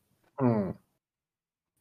Είχα σπάσει έτσι τον πρώτο, μου είχαν πάρει έναν ψάρι, είχε έναν ψάρι, δεν θυμάμαι πώς λέγεται. Έναν ψάρι, έτσι. Ναι. Και τον γύρισα έτσι και αναγκαστικά τον έπαιζα κάπως περίεργα. Καλά, κάστρα και πολιορκητές που έβαλε τώρα ο Νικόλας. Εγώ... Ο αδερφός μου είχε σπάσει τον κύκλοπα. Με το που το ανοίγουμε, κάνει πίσω τα χέρια του, τα οποία πήγαιναν πίσω, ε, παίρναν τέτοιο και κτάκ το έστελνε. και το πρώτο που κάνει είναι να τραβήξει πίσω τον κύκλοπα και να σπάσει τα χέρια του. Θα τον σκότωνα πρώτη φορά από τις πολλές που, που, που ήθελα να σκοτώσω τον αδερφό μου. ε, Παιδιά, πρέπει βάλετε να γίνει ένα remake πάντως στο Catherine. Ναι, ρε γάμο. Πρέπει, να το Εγώ είχα παίξει πρόσφατα, παιδιά. Είχα βάλει μια φωτογραφία και όλα νομίζω στο Facebook ναι, με τη ναι. μικρή την κόρη. Όχι τα Χριστούγεννα αυτά, νομίζω. Γιατί είχες τέτοιο; Α, όλα ακόμα. Τα έχεις ε, και το δρακό. Δεν έχω, ναι, δεν έχω μόνο τον πολιορκητικό κρυό. πολιορκητικό κρυό. Ναι. Έκανε κτίνγκ και έβγαινε. Ναι. Έχω την ασπίδα που σηκώνει την κουμπώνει και άμα πετάξεις ε, βολίδα κλείνει, κλείνει η ασπίδα και έχει από κάτω τέτοιο. Βάλεις ναι, ναι, ναι, ναι. Ε, ένα ολόκληρο σετ με δύο κάστρα, για το μεταξύ όλα, έτσι. Ε, δηλαδή έχω όλα τα τούβλα, όλους τους στρατιώτες, όλες τις βολίδες, καταπέλτες, τόξα, όλο το σετ. Και πέσαμε με τη μικρή μου την κόρη, ή, ή τα φετινά Χριστούγεννα ή τα προηγούμενα ήταν. Ωραία, που... κρατημένα αυτά, ε. Ναι. Πολύ ωραίο. Μέχρι και τα χαρτιά, μέχρι και τις, τα τετράγωνα, τις καρτέλες που κάθονται τα κάστρα επάνω έχω. Mm. Είναι και καλά σαν τάφος. Ναι, ναι. ναι. ναι. Vikings και βάρβαροι. Αυτό ναι, είναι το Vikings και βάρβαροι, ρε. Το, ναι, ρε. το κάθε και Ναι, ναι, ναι, εκεί, εκεί αυτή ήταν. Έτσι το λέγαμε. Αυτό που ανέφερες, επειδή πρόσφατα είναι και ηλικία έρχομαι σε επαφή με μικρά παιδάκια. Ρε φίλε, μου πετάει το τρίχρονο μια σακούλα δεινόσαυρους. Κανονικούς όμως, έτσι, legit. Εγώ είχα έναν και αυτός ήταν τόσος. Και το φιλούσα. Νίκο, Νίκο έχουν βγει κάτι Jurassic Park τώρα, κάτι τέτοια δεινόσαυροι που εντάξει, κραυγές βγάζουν. Θα σου πω το άλλο. Επειδή εγώ αγοράζω συνέχεια. Ναι. Λοιπόν, μια σακούλα τόσο όπως την περιέγραψες με δεινόσαυρους, πλαστικούς αλλά αξιόλογους, 9 ευρώ. Τώρα. Τότε, φίλε, πρέπει να δώσει ένα ευρώ. Εντάξει, ναι, ναι, 9 ναι, ναι, ευρώ Κίνα και παίρνεις ένα τέτοιο με χάρτη κάτω πλαστικοποιημένο που έχει τα ριάκια και τα δασάκια και τα δέντρα και σκηνικά να βάλεις και ηφαίστειο και δέντρα. Okay, Σακούλες είναι... υποθέτω με Ινδιανάκια και τέτοια αγοράζατε, έτσι. Ε, βέβαια. Ναι, ναι. ναι. Σακούλες με Ινδιανάκια, πράσινους στρατιώτες, άρμη και καλά. Ναι, ναι. Ρίζους. Και Playmobil, Σάβα. Όχι, ο, στρα... άλλη κατηγορία. Τα Ινδιανάκια ήταν τα πολύ μικρούλια που έπιαναν και στα αλογάκια. Ναι, ναι, ναι, τα ναι, ναι, ναι, ήταν τα πράσινα, τα γκρι και τα καφέ, ναι, και τα λοιπά. Και τα... Εντάξει, τα Playmobil άλλη, άλλη κλάση, άλλη κατηγορία. Στρατιωτάκια μικρά, πράσινους στρατιώτες και Ινδιάνους καουμπόιδες. Ποια, ε, Λάμπρο. Τα Playmobil και τα Lego που υπάρχουν ακόμα, ok, okay, είναι ποιότητα, ρε φίλε, αλφα ποιότητα ναι. και, αλφα, και αντίστοιχη τιμή, έτσι. Ναι. ναι. Αλλά πλέον μπορείς να αγοράσεις δηλαδή και αξιόλογο. Πέρα από την τελείως κινεζιά, ας πούμε, που είναι της πλάκας, που εγώ δεν τα παίρνω καθόλου αυτά. Δηλαδή, το να πάρεις 10 σαβούρες, πάρε ένα καλό αλλά μπορείς να πάρεις και αξιόλογα πράγματα σε normal τιμές. Σε normal τιμές, τώρα βέβαια μην το θίξουμε όπως βγαίνουν αυτές τις normal τιμές, είναι άλλη κουβέντα. Αλλά τότε δεν, δεν είχε τέτοια πράγματα. Ήταν ακριβά, Λάμπρο. Ήταν, ήταν ακριβά. Δηλαδή ήθελε, ε, ήθελε να, να εφεύρουμε κάλαντα και το Φλεβάρη για, Όλα να ε, για το πειρατικό, πας για κάστρο, mm. πας για κάτι σε Playmobil. Ναι.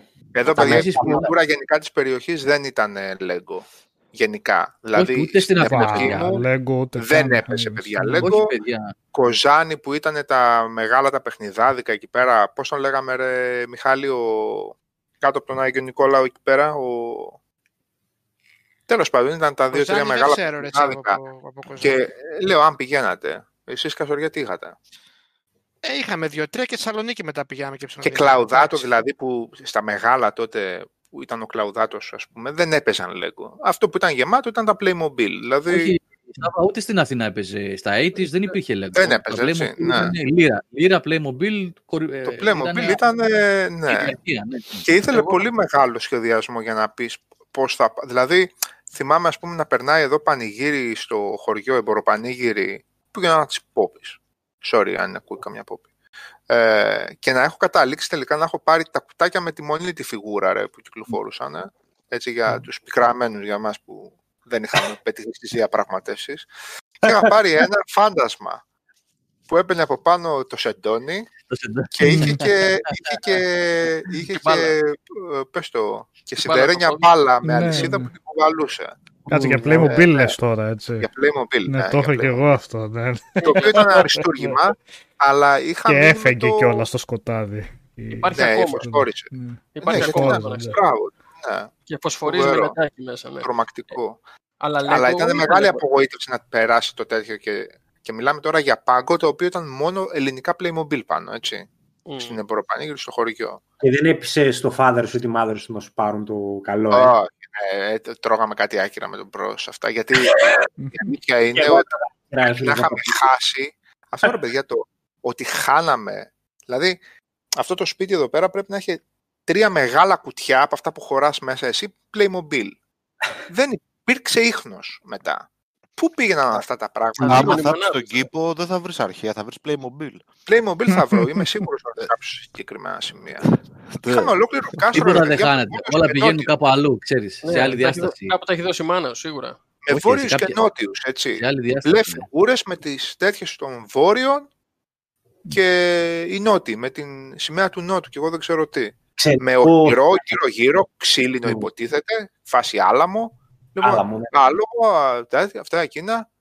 Αυτό είναι, ρε. Ε, καλά. Ναι. Επίσης, παιδιά, εκείνη την εποχή από τον πατέρα μου, το, από το συγχωρεμένο τον πατέρα μου είχαν φύγει πάρα πολλά λεφτά σε matchbox, αυτοκινητάκια. Δεν είχαμε Hot Wheels. Τα εγώ τα Matchbox θυμάμαι στα 80s για 80s. Και εγώ τα Matchbox θυμάμαι, Γιώργο. Ναι.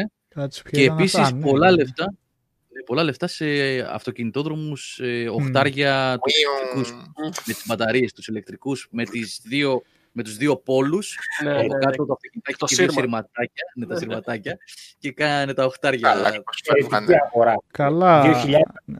το θυμάμαι από τώρα, το είχαμε λιώσει το άτιμο. Αλλά εντάξει, φάγαμε και άλλα 5.000 σε μπαταρίες, μετά δεν βαριέσαι.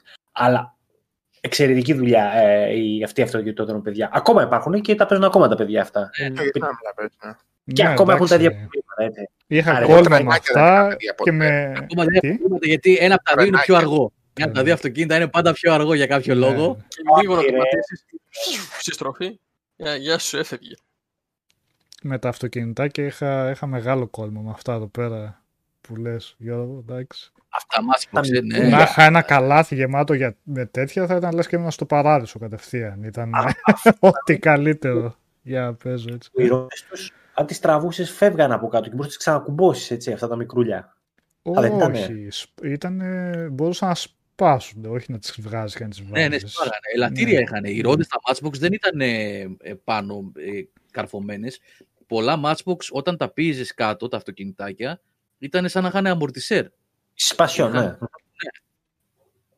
Βασικά θυμάμαι τώρα αυτά αυτοκινητάκια. Έχω τέσσερα αυτά συγκεκριμένα. Τα έχουμε εδώ πάνω στο, από τη τηλεόραση στη βάση τα έχω τοποθετημένα κάτω. Τις καλύτερα αντί στάπει το παππούς μου τα άβαφε κιόλας με δικά του χρώματα έτσι. τα έχω κρατήσει. Είναι 30 χρόνια πες να κλείνουν αυτά. Τα βλέπω για τα χέρια αναμνήσεις. Αυτό με το πάψο μου, μου θύμισε, έπαιρνε ο αδερφός μου, έκανε μοντελισμό επειδή είναι και λίγο μεγαλύτερος και εγώ ήμουν πιτσυρικά και έφτιαχνε μοντέλα. Φίλε, έφτιαχνε. Πάλευε, πάλευε, πάλευε. Το έφτιαχνε και ένα τάγκ, το έβαζε στη βιβλιοθήκη, έπαιζα εγώ μπάλα με στο σπίτι. Πα! Πω, πω. Ξύλο μετά. Αλλά σκέψου να έχει φάει τόσο χρόνο, το σκέφτομαι τώρα, να έχει φάει τόσο χρόνο, το φτιάξει τόσο λεπτομερό και να στο σπάλει με την μπάλα σε ένα δευτερόλεπτο. Είχατε παλέψει ποτέ μοντελισμό. Εγώ και τα έκανα χάλια. Και εγώ θυμάμαι ένα αεροπλάνο είχα φτιάξει που ήταν. Θυμάμαι φθηνά πακετάκια μοντελισμού, όχι εξειδικευμένα, που έπαιρνε ρε παιδί μου και είχε ένα αεροπλάνο, αλλά είχε μέσα 60, 70, 80 κομματάκια. Είχε, είχε. Στην Αθήνα, έχει ε? έχει αεροπλάνο δεύτερου παγκοσμίου έφτιαχνα εγώ. Mm. Και τέτοια. Και αλλά έχει μαγαζιά. Όχι πολύ εξειδικευμένα που μπαίνει και τρομάζεις μέσα και λες: Οκ, θέλω να χρόνια.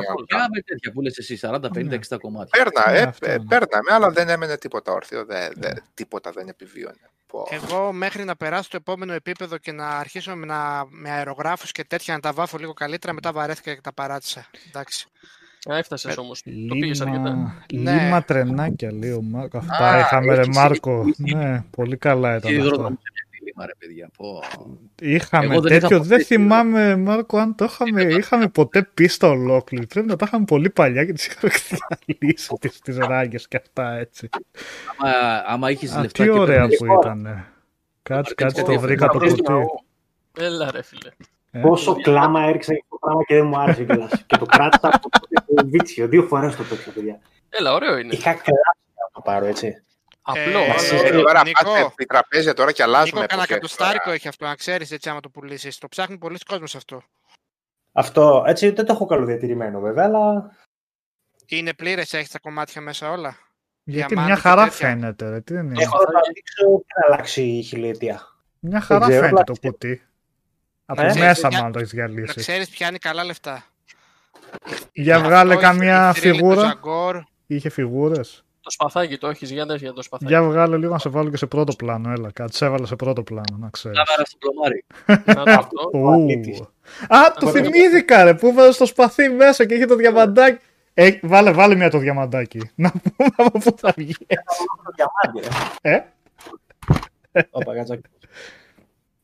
Το θέμα είναι μέχρι, μέχρι και το διαμάντι αξίζει λεφτά, να ξέρετε μόνο του. Και μόνο του. Τι λες, ορίστε. Έβγαλες ένα PS5 από αυτό. το δώσεις. Σταυροφορία στο διάστημα πιάνει καλά λεφτά. Πόσο, ρε. Ε, πιάνει 100, 150, άμα το έχεις πλήρες 150 ευρώ, χαλαρά. Τα έχω όλα, πείραχτο, δεν το είχαμε παίξει πολύ. Μιλάμε απείραχτο είναι. Όχι η Mint, αλλά εντάξει. Σταυροφορία στο διάστημα είναι πολύ καλό. Και πολύ καλύτερο από το Hero Quest βασικά. Είχε περισσότερο βάθος. Ναι. Ούτε καν. Ούτε καν. Άρα δεν ασχοληθήκαμε με το δευτερόλεπτο. Τι λες ρε ιερόσιλε τώρα καλύτερα από το Hero Quest; Ούτε καν. Εγώ σε αυτό το στυλ min condition έχω το Dragon Game System. Έτσι. Τι είναι αυτό που έβαλες. Επίσης, Γιώργο, πολλά λεφτά πιάνει. Ποιο το Dragon Game System. Ναι. Το Dragon Game System.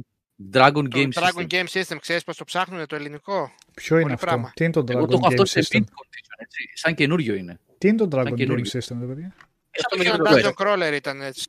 Ναι. Dungeon Crawler είναι. Ποιο ήταν ένα που είχε βιντεοκασέτα μαζί εσείς; Ε, το μεταξύ, βάζω Dragon Game System στο Google και μου βγάζει κατευθείαν επιτραπέζιο να συμπληρώσει.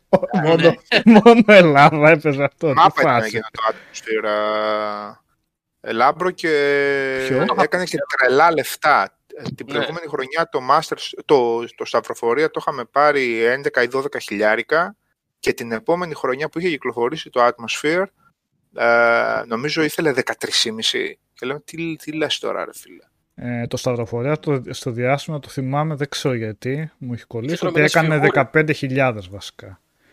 Μάλλον επειδή το είχα το είχα ζητήσει από τη μάνα μου και είχε αλλάξει πέντε χρόνια με τιμή. Αλλά το πήρα τελικά. Έτσι.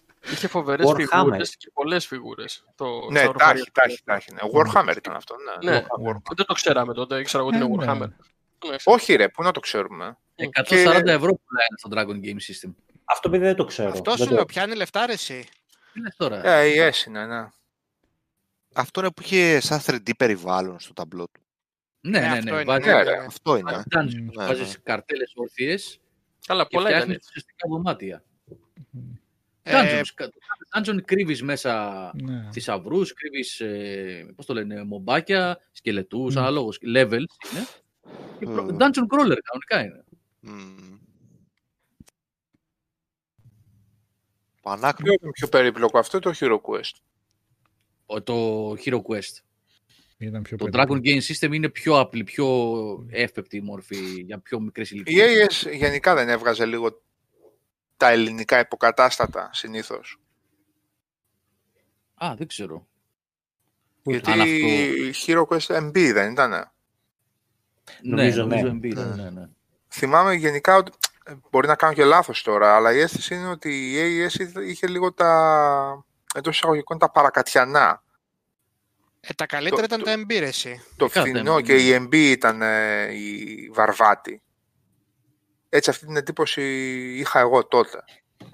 11 χιλιάρικα δεν είχε το Heroes Quest, δεν μου το παίρνανε γιατί ήταν ακριβό. 11,5 ε, έκανε τότε. Δεν μου το πήραν ποτέ. Ήτανε και 12,5 την επόμενη χρονιά το Σταυροφορία. Mm. Αλλά ε, τη Σταυροφορία δεν την ευχαριστήκαμε. Δεν την παίξαμε τόσο πολύ. Όχι. Ήταν πιο δύσκολο σαν κανονισμοί βασικά. Πιο περίπλοκο μας είχε φανεί. Ναι, ναι. ναι. Να αλλάξεις όπλα, τι όπλα θα το φορέσεις τον άλλο, ναι. να δεν ήταν ναι, ναι, ναι, ναι, ναι, ναι, να πούμε, ναι. Περίεργο Σάβα που το, τα αδερφιά Καζατζή δεν το... Δεν το Hero Quest το, το είχαμε λιώσει και το expansion, το ένα είχε βγει τότε το πύργος του Κέλλαρ, ε, νομίζω ήταν συνολικά τέσσερα, τα αγγλικά, τα ξένα, αλλά στην Ελλάδα μόνο ένα, τέσσερα. Αλλά στην Ελλάδα μόνο ένα έχει βγει αυτός ο πύργος του Κέλλαρ.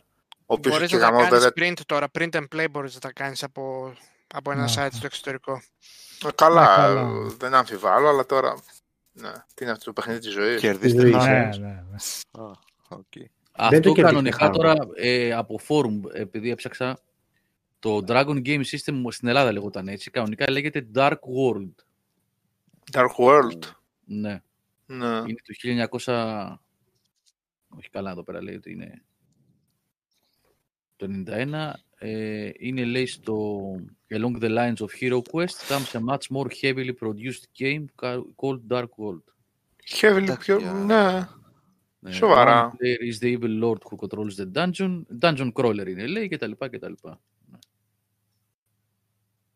Για Hero Quest ένα είναι το βίντεο του Bart. Κάτι το πετάξω στο chat. Το οποίο Simpsons. έχει 2.800.000 προβολές, ξέρω εγώ. Ο τύπος είναι θεούλης. Το hotel υπέροχο, Το έχω. υπέροχη διαφορά της Μονόπολης, απλά ήταν λίγο τσιτιά. Όποιος έπαιρνε εκείνο το ξενοδοχείο με τις πολλές Το έδρες Boomerang, βασικά. Και το Boomerang που ήταν φθηνό. Και Όχι, σε το ρήμαζε, ναι. Boomerang γιατί ήταν ε, ένα κτίριο μόνο και ένα εξωτερικό, οπότε το έχτιζε για πλάκα και το απέναντι που γινόταν του κόψει ώρες στο Fujiyama δεν το παίρνει κανείς γιατί ήταν το πιο Κανένας. σάπιο. οπότε Και όλοι θέλουμε να πάρουμε το boomerang γιατί είναι το πιο ωραίο. Εγώ Το Ακή, Boomerang έχω ήταν και δει. φθηνό, ρε, εσύ. Το, το χτίζες Φθηνό. φθηνά και έβγαζε καλά λεφτά. ναι, εγώ για το President. Κανείς δεν πήγαινα έπαιρνε πάντα, το ήμουν Safari. lounge. Α, το Το σαφάρι, Safari ήταν η οψιουρίλα. το το Εγώ Safari Safari έκανα ήταν το το τε. Waikiki. Και το Το Waikiki ήταν ωραίο. Το Waikiki ήταν ωραίο. Είχε και πολλές έδρες κι αυτό. Αυτό, ναι. Κάτι μαχάλη στα Το, Και πύλα. μου άρεσαν και καλύβες, ξέρω εγώ που είχε.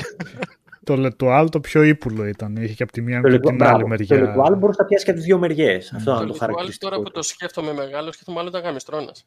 Με τέτοιο όνομα. Ποιο; Έτσι όπως ήταν. το Litual. Δεν το είχα σκεφτεί Όχι, τώρα. το, Λε- το Λετουάλ ήταν παλιό αρχοντικό ρε. Γαμιστρώνας Ήταν ήταν και το, Litual. Και το Taj Mahal σάπιο ήταν. Το Σαφάρι ήταν. Και το Safari σάπιο Γαμιστρώνας. ήταν. Παιδιά, Boomerang, και ρε, στην μόλις πισίνα είδα- το- Η τράπεζα το- βασικά ήταν το γαμιστρό. Έτρα- Έτρα κτηριάκι. Είδα ότι η ώρα είναι 12.30 που σημαίνει ότι έχουμε εκπομπή ήδη τρεις ώρες και ένα τέταρτο περίπου, ε, από όταν βγήκαμε. Και ε, υπάρχει Δεν ο τελειώνει κίνδυνος αυτή να, η μην- κουβέντα. να μην μπορεί να ανέβει ως podcast, οπότε πάμε σιγά σιγά να προσκλείσουμε. Το ξέρω ότι εγώ πιο πολύ από εσάς γουστάρω αυτές τις συζητήσεις, γιατί ταξιδεύω πολλά χρόνια πίσω. Αν θέλετε την άλλη εβδομάδα, βέβαια την άλλη εβδομάδα έχουμε κάτι άλλο. Αν πω, πω, πολλά θέματα έχουμε, ε, πολλά αφιέρωματα στον αέρα. Μάλλον θα Είδες πρέπει που να γίνει κάνα, γκρίνιαζες που δεν έχουμε games. Κάνα έκτακτο. Ναι, δεν έχουμε games, αλλά να έχουμε games επί τραπέζια. Μια χαρά. Δεν πειράζει. Και ο Απρίλιος, είδατε τι σας έλεγα προηγουμένως. Να είμαστε καλά, όλος ο Απρίλιος έτσι θα πάει. Έχουμε τέτοια θέματα να συζητάμε. Έλα τώρα, μην το Ωραία. κόψω απότομα όμω. Άμα θέλετε, πείτε ακόμα λίγα έτσι. Πάμε σιγά σιγά. Ε, δεν τελειώνει αυτή η κουβέντα. Ρε, καλή Άμα φαλή είναι κάθε πάρα φορά με πολύ. αυτό το, το Odd Psast. Τι ήθελες να γράψεις, Πέρι, Podcast. podcast. Ναι, ρε παιδιά, τι ξέρω. να κάνω, αφού ε, το podcast ε, το ακούει πάρα πολλοί κόσμος, πάρα πολλοί κόσμος το ακούει το podcast ε, από Spotify, iTunes. Ε, είναι κάτι που πρέπει να λαμβάνουμε σοβαρά υπόψη μας. Δεν γίνεται. Και επειδή υπάρχει περιορισμός ε, στο μέγεθος και στο χρόνο που ανεβαίνουν εκεί. Εντάξει ρε παιδιά, 3,5 ώρες δεν είναι λίγη εκπομπή. 3,5 ώρες podcast. Δεν ακούς εύκολα μετά τρεις Α, ώρες. επίσης, ε, Νίκο, ε, Nick Mark, Ναι. ε, ένα ακόμα είναι το Wikitanks, ε, που, αλλά δεν κάνουν ανάλυση κάτι τέτοιο, απλά βγαίνουν άνθρωποι από γλώσσες με λίγους, με λίγους ομιλητές και ε, κάνουν μία, πες το, κάνουν μία ε, παρουσίαση ενός κειμένου μία μικρή παρουσίαση της γλώσσας τους, ρε παιδί μου. Της μειονοτικής, ας το πούμε. Α, σαν το native lang. Όχι, πήγες πίσω. ναι, αλλά δε- δεν έχει καθόλου τέτοιο. Το δεν έχει wiki- καθόλου ανάλυση. Πώς; Wiki tanks, μία λέξη.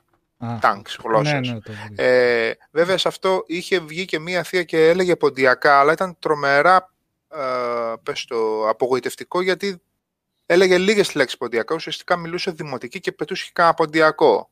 Και έγραφε από κάτω ότι τώρα μιλάει ποντιακά. Τώρα μιλάμε όταν μιλάει ποντιακά ο άλλος, δεν καταλαβαίνεις Θεό, έτσι. ναι. Πολύ απογοητευτικό και ε, λέω τώρα αν γράψω από κάτω τίποτα, λέω μετά άστο καλύτερα. Άστο». Αλλά έχει τώρα Ναι. εδώ βγαίνει κόσμος που μιλάει γλώσσες που τις μιλάνε 20.000 άνθρωποι. Ναι, είναι ναι, πολύ ναι. ενδιαφέρον. Μμ. Βέβαια δεν αναλύει κανείς, αλλά δεν πειράζει. Επίσης αυτό. Ε, Ghost Castle έχει βγει καινούργια έκδοση τώρα, έτσι, να ξέρετε.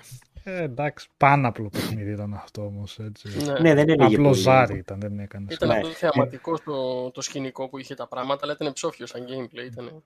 Εμείς είχαμε χάσει και την ευρωκεφαλή, παιδιά, και ρίχναμε γκάζα μέσα. Γκαζάκι. Εντάξει, μιζέρια. Δηλαδή, χάθηκε και όλο το.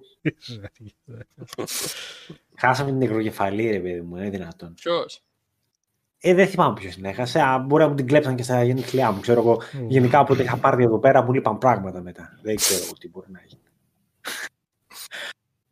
Πέντε δώρα έπαιρνα, δεκαπέντε μου λείπανε μετά. Κλασικό αυτό. Ε, δεν πειράζει, εντάξει. Μία από τις πιο awkward στιγμές στη ζωή μου ήταν όταν έκανα confrontation κολλητό που η γιαγιά μου μου είχε πει ότι έβαλε κάτι στην τσέπη. Πρέπει, πρέπει να ήταν από απ τα χειρότερα πράγματα που έκανα πιτσιρικάς. Αλλά το είχα κάνει. Και τελικά είχε βάλει. Ναι, είχε βάλει και μάλιστα υποτάκο γαμάτο από Playmobil. Και όπως στείναμε το κάστρο τώρα, γιατί είχε κάνει ένα αυτοσχέδιο πατέρας μου με σανίδια πάρα πολύ ωραίο, full.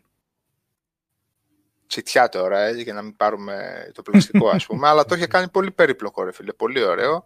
Ε, Πάω λοιπόν από δίπλα και λέω και εγώ ωραία, τα στήσαμε ωραία. Γιάννη, εσύ βάλε αυτό εκεί. Εσύ Βασίλη, βάλε αυτό εκεί. Γρηγόρη, βάλε εσύ αυτό εκεί.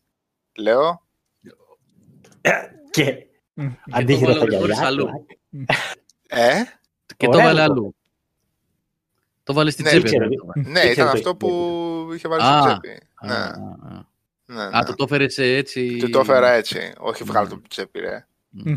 Ήμασταν πολύ μικροί για να κάνω τέτοιο σκηνικό.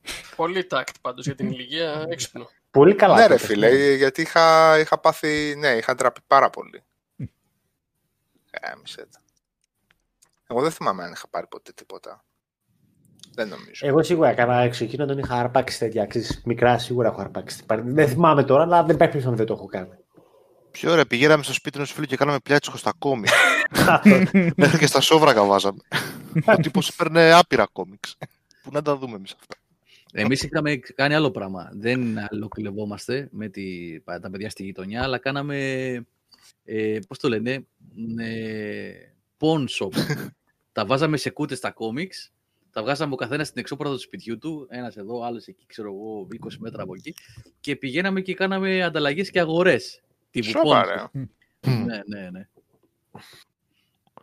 Πω από τη θυμήθηκα τώρα με αυτά, αυτές τις συζητήσεις ρε παιδιά που κάνουμε όταν μιλάμε για παιχνίδια παλιά και επιτραπέζια και τέτοια αρχίζει και χτυπάνε πίσω ξυπνάει ο σκληρός δίσκος και φέρνει δεδομένα ξεχασμένα. Πω πω φίλε έτσι τώρα που το πες για Pawn που τα έβγαζε και τα πουλούσε συνήθως βέβαια ήταν ένα φιλαράκι που το έκανε αυτό όταν είχαμε πάει πλέον γυμνάσιο με τα, με τα πριβέ και τα τούτη. Θεός. ήταν ο μοναδικός, επειδή ήταν πολύ θηρίο να πούμε και έδειχνε λίγο διαφορετική ηλικία, μπορούσε και έμπαινε και δεν τρεπόταν και αγόρασε. Και μετά τα χρυσοπουλούσε. Εμποράς, για αστεία. Ναι, ναι. Την Οδύσσια που λέει ο Λουίτσι, ποια είναι ρε παιδιά, δεν είχα Οδύσσια εγώ, δεν θυμάμαι κάτι. Του Μύρου. Του Μύρου την είχα. Είχε, είχε ελληνικό επιτραπέζι Οδύσσια. Και αυτό έτσι μόνο ζάρι ήταν, δεν ήταν τίποτα άλλο. Εντάξει. Α, ναι, ναι. Το Ποιο είναι αυτό, ρε. Ε, πολύ απλό, ναι, αυτό με ζάρι μόνο. Αυτός ο μονοκράτορας που έβαλε. Ναι, ναι, άμα το είχες βασικά, κάτι το βρήκα το εξώφυλλο ποιο ήταν. Πολύ. Α, αυτό δεν το ξέρω το μονοκράτορα. Ναι, κάποιος από το chat το είπε και τούτο. Δεν τον έχω δει κιόλας ποτέ το μονοκράτορα. Ναι. Ομπσκιουρίλα. Σαν αγόρασε το μονοκράτορα το προφίλ του. Να τη Οδύσσια το εξώφυλλο και εντάξει και η πίστα μέσα ήταν πολύ απλή αυτό απλό ζάρι. Α, όχι, δεν το ξέρω αυτό. Ε, αλλά αυτό είναι σαν β' γυμνασίου εξώφυλλο. Γιατί να το ναι. πάρεις; Ε, αυτό, ναι. Ε, έχεις τα χρώματα ναι, της Ηλιάδα με, με την Οδύσσια μέσα. Ήταν τέτοιο, πώς το λέω. Ήταν το, oh, το, το θυμάμαι, ρε. Ναι, όχι, δεν ήταν τίποτα αυτό. Τι ναι, αρέσει τα παιδιά, κάτι που θυμίζει το σχολείο. Ναι, ναι ακριβώς, ναι. Μόνο που δεν γράφει πάνω ο Αέδοβο. ε; Με την κουκουβάκια. Α, να και η πίστα πώς ήταν. Παίζει να είχε διαδρομές να επιλέξεις κάτι τέτοιο. Πολύ θυμάμαι. Τι είχε, σκύλα η Χαρεβή. Ε. Ναι, ρε, είχε τέτοια. Ναι, ναι. Το, το, το, είχα το παιχνίδι, εξαφανίστηκε. Ναι. Το θυμάμαι. Ο Γρηγόρης. Όχι, Θα φορτώσω μόνο τώρα. Μ' αρέσει που έγραψε ο άλλος στο chat ο Γρηγόρης είναι φυλακή σήμερα. ο Γρηγόρης είναι ανώτατος βαθμοφόρος, αλλά ας το αφήσουμε. ε, Νικόλα, ψάξε λίγο Argonauts, ε, καινούριο είναι αυτό. Ε, ελληνικό. Άργονα, όχι αργοναύτες. Ναι, άργονος. Ε, τώρα κάνετε ρε, εκτροχιάζεται τα πάντα τώρα. Ναι, τώρα πάει σε σύγχρονα... Αυτό έχει ξεφύγει αυτή η βιομηχανία. Τώρα εδώ μιλάμε για τα απλοϊκά τώρα που παλεύαμε εμείς. Τώρα έχουν ξεφύγει. Επειδή για σκύλα χάρευδη και τέτοια έχει, ξέρεις, έχει διαδρομές και τέτοια ωραίο επιτραπεζιάκι. Αυτό και αυτό, αυτό απλό φαίνεται εσύ. Μιχάλη. Ποιο είναι ωραίο, συνεργατικό και έτσι. Έχει και πολύ δύσκολο να βγει. Δεν βγαίνει. Το θέμα είναι ότι το ότι υπήρχε πάντα κοινό σημείο επαφής, ρε φίλε. 10, 15 ήταν όλα και όλα και όλοι ξέραμε ποια είναι, ξέραμε πώς να τα πούμε. Αυτό δεν είναι ναι, Πήγε στο ήταν... σπίτι κατευθείαν, βγάλω το. Ναι, Οτέλ, βγάλε. Χειροκουές, Άντε, κάνα δύο-τρία αμφιλεγόμενα που ακόμα και σήμερα αμφιλεγόμενα είναι τι κανόνες το παίζουμε. Ποιο; Ε, πάντα σε κάποιο υπήρχε. Πότε στη Μονόπολη, πότε τελειώνει, αν τελειώνει, πού το σταματάμε. Ο, ο κανόνας ιδιοκτήτη. Ε, βέβαια, πάντα ναι. υπήρχε. και στο χοντέλ, ρε φίλε, άμα δεν είχες να πληρώσεις, τι έκανες; Νομίζω... Έκλεβε στην τράπεζα να δεν κοιτούσαν οι άλλοι. Το πιο εύκολο ήταν αυτό και στη Μονόπολη. Δηλαδή, κοιτούσαν οι άλλοι, άπλωνα στο χέρι, τσιμπούσες ένα δεκαχίλιαρο, σαν κύριος. Ένα εκατονταχίλιαρο μάλλον, γιατί ήταν με πληθωρισμό τότε. Στα νομίσματα. Και τον αυτεμπόριο μέσα. Ναυτεμπόριο, ναι. Ναυτεμπόριο το είχα κι εγώ. Είχε και τη Μυθιλίνη το είχα, αλλά ήξερα να το παίζω. Ε, φορτωτικές. Πες να μην το είχα μάθει ποτέ να το παίζω, γιατί βασικά μου φαινόταν και πολύ χαζό σαν θεματική για να ασχοληθώ. Ναι, το θυμάμαι. Παιδιά, ένα άλλο έργα τέχνης που πουλούσες και αγόραζες πίνακες. ναι, το είχα, που τσέκλεβες κιόλας. Που είχε κάτι κλέφτες πάνω, δεν λες. Ποιο, ποιο; Ήταν δύο που ήταν πλαστή. Αλλά ήταν διαφορετική σε κάθε παιχνίδι. Ποιο είπες, ε, έργα τέχνης λεγότανε. Κάπως, είχε πίνακε αληθινούς όμως. Δηλαδή μάθανε και. Ήταν και εκπαιδευτικό ρε παιδί μου. Και είχε και κάρτα που έβαζε, ήταν ο κλέφτης με τη μάσκα και το ένα μαύρη μπλούζα και κανονικά μπορούσε να πάει να κλέψει ένα έργο τέχνης από τον άλλο. Δεν είχε μόνο πίνακες, είχε και ιστορικά αντικείμενα. Εγώ για πίνακες θυμάμαι. Όχι, μια παλιά πίπα ξέρω εγώ που είχε του τάδε ναι, ναι, ναι, ναι, ναι, του Armstrong. Αυτό ναι, δεν ναι. λες. Αυτό λέω εγώ σίγουρα. Αυτό, εγώ αυτό, αυτό το έχω. Μπορεί, το να ήταν, με, μπορεί να ήταν επόμενη έκδοση αυτή, γιατί εγώ μόνο με πίνακε είχα. Ναυτεμπόριο πάντως ήταν πολύ ωραίο γιατί φόρτωνε στα καραβάκια με, με εμπορεύματα. Ήταν πολύ ωραίο. Α, ναι. Φορτωτικέ. Και είχε και καύσιμα, ξέρω εγώ. Και... Αχ, το θυμάμαι. Παίζει και να το έπαιζα τελικά. Αλλά μάλλον όχι πολύ. Αυτό με τα καύσιμα που λες κάτι, κάτι που λέει το... Καλά το Εγώ στρατέγκο... Εγώ και μόνο θα βλέπα τέτοιο μπροστά εξώφυλλο. Ε, Μιλάμε. ήταν λίγο. Μετά από το Hero Quest. από το Hero Quest. Έλα, τύπου μονόπολη είναι αυτά, τα πολύ απλά. Πω, πω, τα σχαινόμουν αυτά όλα. Ναι, ρε ήταν για παιδεία αυτό τώρα. Στρατέγκο με ένα φίλο το είχαμε λιώσει. Ε, δεν είχα μάθει ποτέ που έβαζε την κολοσημαία του. Δεν τον είχα νικήσει ποτέ. Δηλαδή και τύχη να έχεις κάποια στιγμή με τύχη θα τον νικήσεις. Ακόμα σήμερα δεν ξέρω πού την. Αυτή τη σημαία δεν το έβαλα ποτέ. Σου κάνει κάποια, ναι, κάποια, κάποια τεκτική εκεί και έχανες που την είχε μάθει απ' έξω και δεν μπορούσε να την ναι. Εγώ πάντα το θεωρούσα υποκατάστατο του σκάκι, ρε φίλε. Δηλαδή προτιμούσα να παίξω σκάκι παρά στρατέγκο. Ε, εκεί ήταν. Δηλαδή, ήταν λίγο πιο cool το στρατέγκο όμως. Ναι, πιο cool και ποτέ δεν μπορούσες να συμφωνήσεις στο τι κίνηση έκανε ο άλλος και αν αυτή ήταν εντός uh, κανόνα. Στρατέγκο. Τι είναι. Ναι. Είχε πολύ συγκεκριμένους κανόνες. Ε, πολύ συγκεκριμένους κανόνες. Τράβα πέσω στην παρέα μου. Καμία συμφωνία ποτέ. Στηνότανε πλά, πλάκωμα και τέλος. Εδώ, εδώ εμείς μαλώναμε για το σκάκι, δηλαδή πήγαινα σε καμιά παρέα και δεν ήξεραν το ροκέ και μου έλεγαν τι κίνηση είναι αυτή. Ροκέ, ρε παιδιά. Όχι, λέει δύο, δύο πιόνια, όχι, εμείς δεν το παίζουμε έτσι. Σαν τον πιλιάρδο, ναι, καλά. Πώς το λένε, είδα και πρόσφατα μια σειρά, το Γκαμπί της Βασίλισσας ναι. και θυμήθηκα όλες αυτές τι. Ρίσκ που γράφεις Νικόλα εδώ πέρα, μου είχε κάνει ο αδερφό μου δώρο πριν από καμιά δεκαετία χρόνια παραπάνω. Στην ώρα του ήταν. Ε, και εννοώ στην ώρα του είναι Risk Two Towers. Βασισμένο στην ταινία, βασισμένο στα βιβλία, αλλά έχει θεματική, δηλαδή artwork από την ταινία. Ήταν α, Γιώργο, και αυτό πιάνει πολλά λεφτά, ξέρεις. Το οποίο δεν το έχω ανοίξει. Γιατί Γιώργο, δεν μ' άρεσε. Σήμερα 100, 100 με 600 μέχρι τώρα. Βγάλαμε ένα, ένα PlayStation 5 ακόμα. τώρα τα άλλα, Ρίσκα έχουν βγει πάρα πολλά και στο διάστημα. Επίσης το είχαμε λιώσει, αλλά έχει το κακό ρε παιδί μου ότι αν επεκταθεί πολύ ο άλλος το έχεις χάσει το παιχνίδι. Δηλαδή δεν μπορείς να γυρίσεις. Ναι, δεν μπορείς να το γυρίσεις. Βασικά στο πρώτο το ρίσκο όποιος έπαιρνε την Αυστραλία στην αρχή στη μοιρασιά κέρδιζε συνήθως. Γιατί δεν το έκανε κανείς επίθεση, έπαιρνε παραπάνω ισχύσεις. Στο τέλος έκανε μια επιχείρηση σκούπα έξω και τα άδειαζε όλα. Την Ασία δεν την πάλευε κανένας έτσι. Το Γιακούτσκ. Αξίζει το Για το Ιρκούτσκ και το Γιακούτσκ. Λοιπόν, αγόρια να κλείσουμε και να συνεχίσουμε την επόμενη φορά ή όποτε είναι η επόμενη ναι, φορά. Εντάξει, τραπέζια κλπ. Mm. Γιατί πήγε μία παρά και. Ναι, Επαναλαμβάνω, πρέπει να λαμβάνουν πολύ σοβαρά υπόψη μας τους πάρα πολλούς. Ότι ο Βλωμάρης έχει άδεια, οπότε μπορεί να κάτσει στο ότι δεν έχουν τις τάξεις από 12 η ώρα και δεν μου Α, είναι τέτοια ημέρα σήμερα. Άμα είναι να το συνεχίσουμε. δεν μου το είπε από την αρχή. Πάντως σήμερα δεν έχετε παράπονο. Ξεκινήσαμε από το πώς είναι δομημένες οι πόλεις μας τα μεγάλα αστικά κέντρα. Είπαμε λίγο για games στη μέση. Μετά για YouTube κανάλια και φτάσαμε σε επιτραπέζια και τα νιάτα μας. Και, και για τυριά είπαμε, τα ξέχασα τυριά. Για τυριά, φαγητά, ναι, street food, στη, street food στην Ινδία και το Πακιστάν μας είπε ο Σάβα. Από όλα είχε. Μαγκαζίνο. Το μαγαζίνο, το μαγαζίνο, είχε πολλά σημεία. Για τα ρούτερ μας καλά λέει ο Λάμπρος, ναι. Για τα ρούτερ, ναι, ναι, ναι. Ωραία. Από ρούτερ σε τυριά, παιδιά, μόνο εδώ, εντάξει. Από τυριά σε Την κουβέντα αυτή και τα τραπέζια την έχουμε κάνει τουλάχιστον άλλε δύο φορές. Και λέμε τέτοια πράγματα, αλλά γουστάρουμε, ξέρεις έτσι. Πάντα. Όχι, δεν είχαμε ξαναπεί ούτε για ρίσκ, ούτε για χοτέλ, ούτε για τίποτα. Καμιά φορά για hero quest είχαμε πει. Ναι, μπορεί, μπορεί, για quest, για άστρα και πολιορκητέ. Ναι, ναι. Λοιπόν, αυτά. Πω, πω, ωραία ήταν σήμερα. Πολύ, πολύ μου αρέσουν αυτά, αυτές οι αναδρομές. Θα το την επόμενη εβδομάδα, αν και την επόμενη εβδομάδα μπορεί να γίνει... Ε, ναι, μπορεί να γίνει ναι. το αφιέρωμα για την 25η που λέγαμε.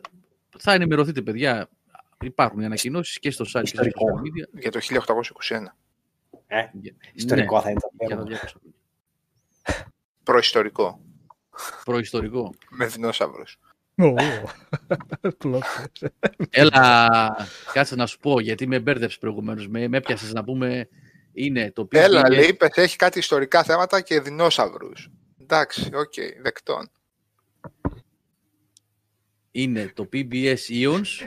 Ήταν σαν την παρουσίαση που είχαν κάνει. Έχει, έχει, διαφορετικά, ρε. Είναι το PBS Ions που είναι για προϊστορικά. Έχει το PBS Terra που έχει για πράγματα, ξέρεις. Ναι, κατάλαβα. Έτσι όπως το είπε ο Σάβα ιστορία για όπως την παρουσίαση, ποιο ήταν το παιχνίδι; Γκέντσι, πώς το λέγανε; Βασισμένο σε πραγματικά γεγονότα. Με πραγματικά γεγονότα. Πραγματικά γεγονότα, Giant δεν είναι μικρά. Αυτό είναι το PBS Ions. Μεγάλες στιγμές. Λοιπόν, αυτά. Ευχαριστούμε πάρα πολύ για την παρέα, παιδιά. Ε, περισσότερα μέσα στη εβδομάδα και streams και reviews και αύριο έχουμε και ένα hardware review από τα πρώτα που ετοιμάσαμε. Ε, έρχονται αρκετά ακόμα. Λοιπόν, ευχαριστούμε για την παρέα. Καλό βράδυ. Καλή Καλό βράδυ.